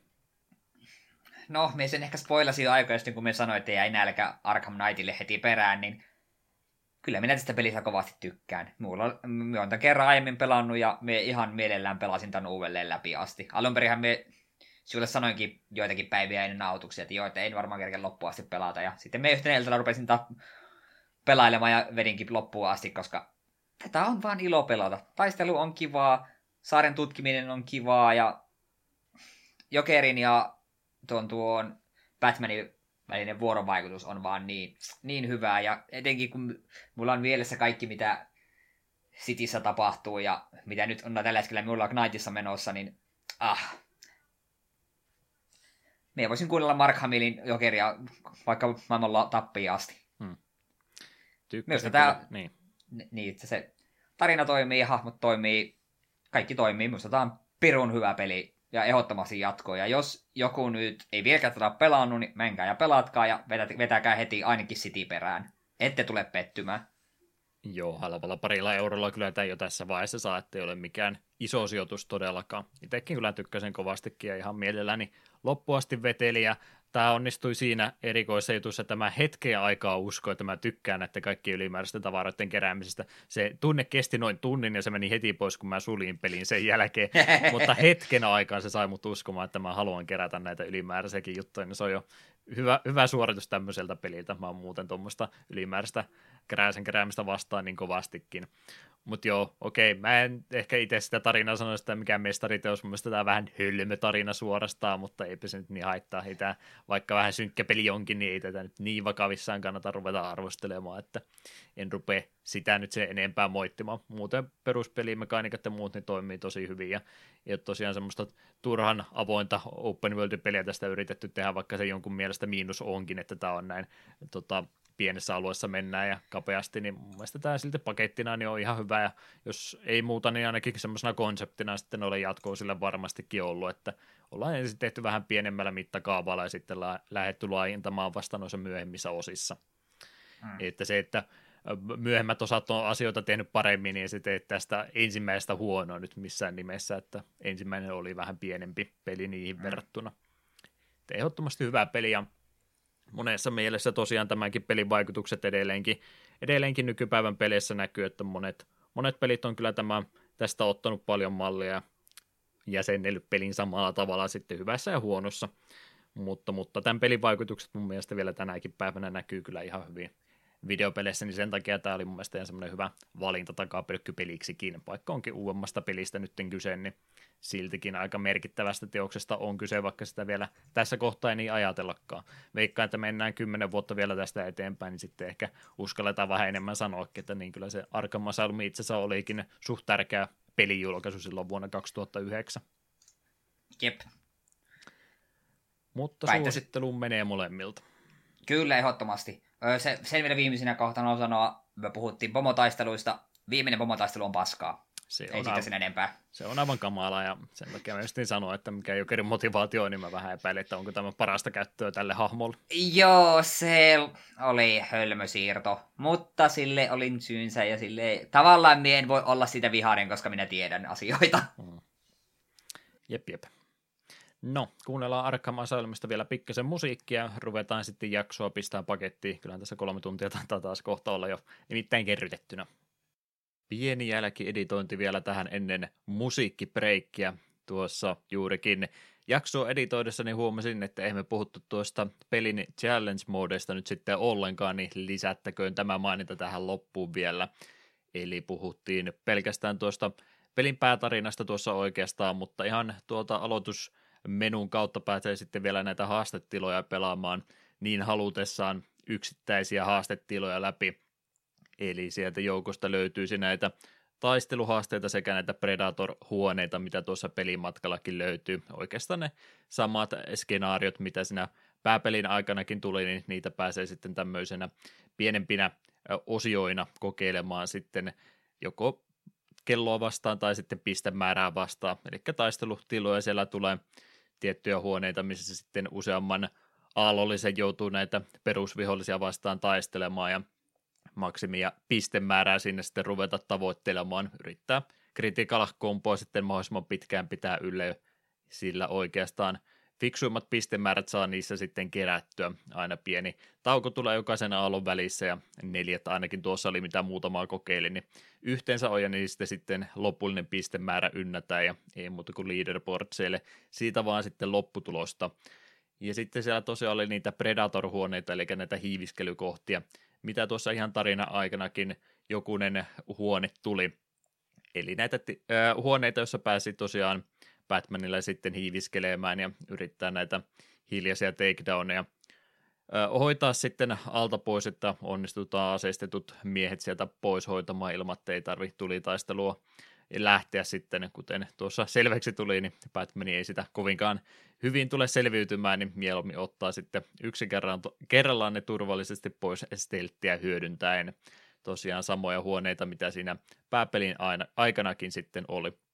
Näitä haasteita tosiaan aukeaa siinä pääpeliä pelaamalla jonkin verran, ja sitten myöskin tähän Game of the Year-versioon oli myöskin niitä lisää sitten mukaan tuotu ilmeisesti neljä kappaletta, niitä siihen versio oli sitten lisätty, mutta näitä pystyy sitten ihan DLC-näkin ostamaan lisää tuossa 2010 vuoden aikana. Näitä aika monta tämmöistä challenge map packia julkaistiin sitten jokaiselle alustalle, eli pikkasen joutuu kukkaroa sitten kaivamaan, jos haluaisi näitä kaikkia päästä kokeilemaan – vaikka ehdottomasti nämä tämmöiset taisteluhuoneet ja sitten nämä Predator-huoneet olikin sitä pelin parasta antia, niin en itse ainakaan nyt rupeisi niistä yhtään se enempää maksamaan, että niistä jo useampi kymppi yhteensä tulee, jos ne kaikki mielisi ostaa, niin harkinnanvaraisesti sitten, että jos niitä halvalle jostain alennuksista vielä saa ja haluaa kaiken mahdollisen avata, niin ehkä sitä kautta, mutta ei nyt tässä vaiheessa enää täyttä hintaa todellakaan näistä lähtisi maksamaan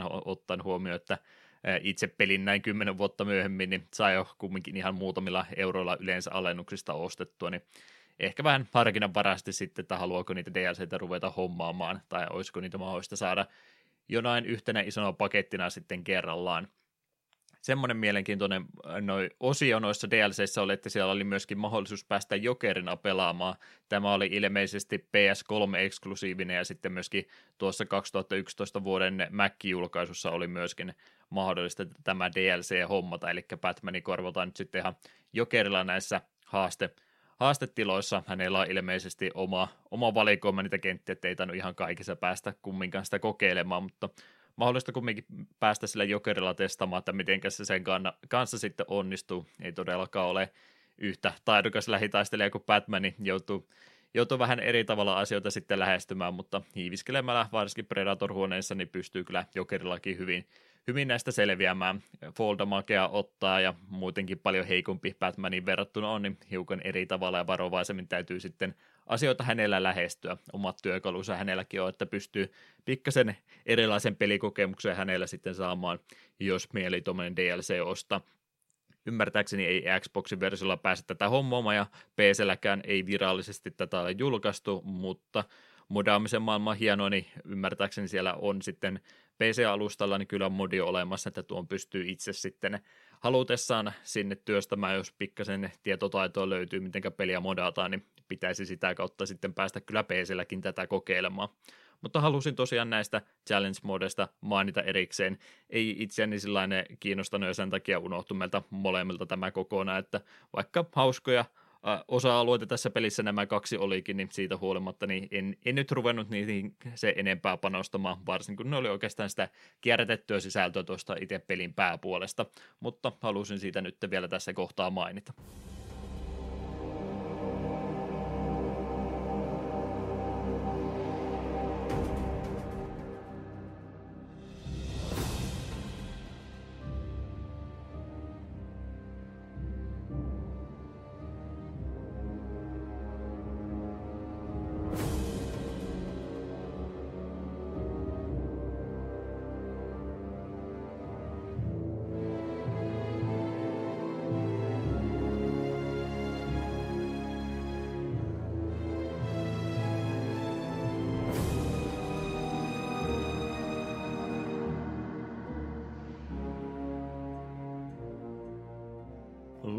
Loppuhypinät meillä vielä tätä jaksoa vaille läpikäymättä. Hoidetaanpas ne alta pois, niin vapautetaan podcastajat sitten muihin menoihin sen jälkeen. Mitäs tulevia jaksoja sieltä joukosta löytyisi? Öö, joukosta löytyy Soul Blazer 10.12. Ollaan silloin joulukuussa. Sitten jo joulu huipentuu 24. päivä. Ei aaton takia, vaan sen takia, että Takesis TV-sarja ja Nespeli sitten jakso tulee meiltä ulos. Uhu! Joululahja meiltä teille. Kyllä, sa- saatte olla hyvin kiitollisia koko ensi vuoden. Sitten 7.1.2020 Persona 1, jota olen pelannut jo noin tunnin. Ja, se no, ei ka- riitä vielä mihinkään. Ei se vielä riitä, mutta no, no, huomaa, että se on se sarjan ensimmäinen osa. Kyllä. Sitten 21. ensimmäistä tämä uusin lisäys, jonka Juha jo paljasti aikoja sitten, Amjammer Lämmi. Musiikkipeliä ei ole vielä ollut ja yksi parhaimmista niistä, niin katsotaan miten ei tule käy. Jää ensimmäisen kenttään varmaan jumiin, mutta yritä parhaasi. Mm. Kyllä minä yritän. Jeps. Yhteydenottokanavat vielä läpi. takapölkky.wordpress.com, takapölkky.gmail.com, Facebook, Twitteri, Discordi. kirjaimen kanssa vähän varovaiset, millä löytyy ja millä ei. Mistä se Eetu löytyy? Ää, minä löydyn Klaus Nymerkin takaa vähän kaikkialta Twitterissä The eteen. Ja sitten missä Juha? Deokin on nimimerkki, YouTube, Twitch, Twitteri ainakin, ja peleissä käytän samaa nimimerkkiä, niin todennäköisesti se olen minä. Mm, jep. Tehokas loppuhypinä, ei mitään ylimääräistä. Onko ei sulla... mitään turhia. Onko sulla saatesanat vielä tähän loppu? Ah, ai niin joo, nekin vielä. Hmm. Nyt no, se ei ole voi... miettinyt. No, minä sanon että I'm Batman.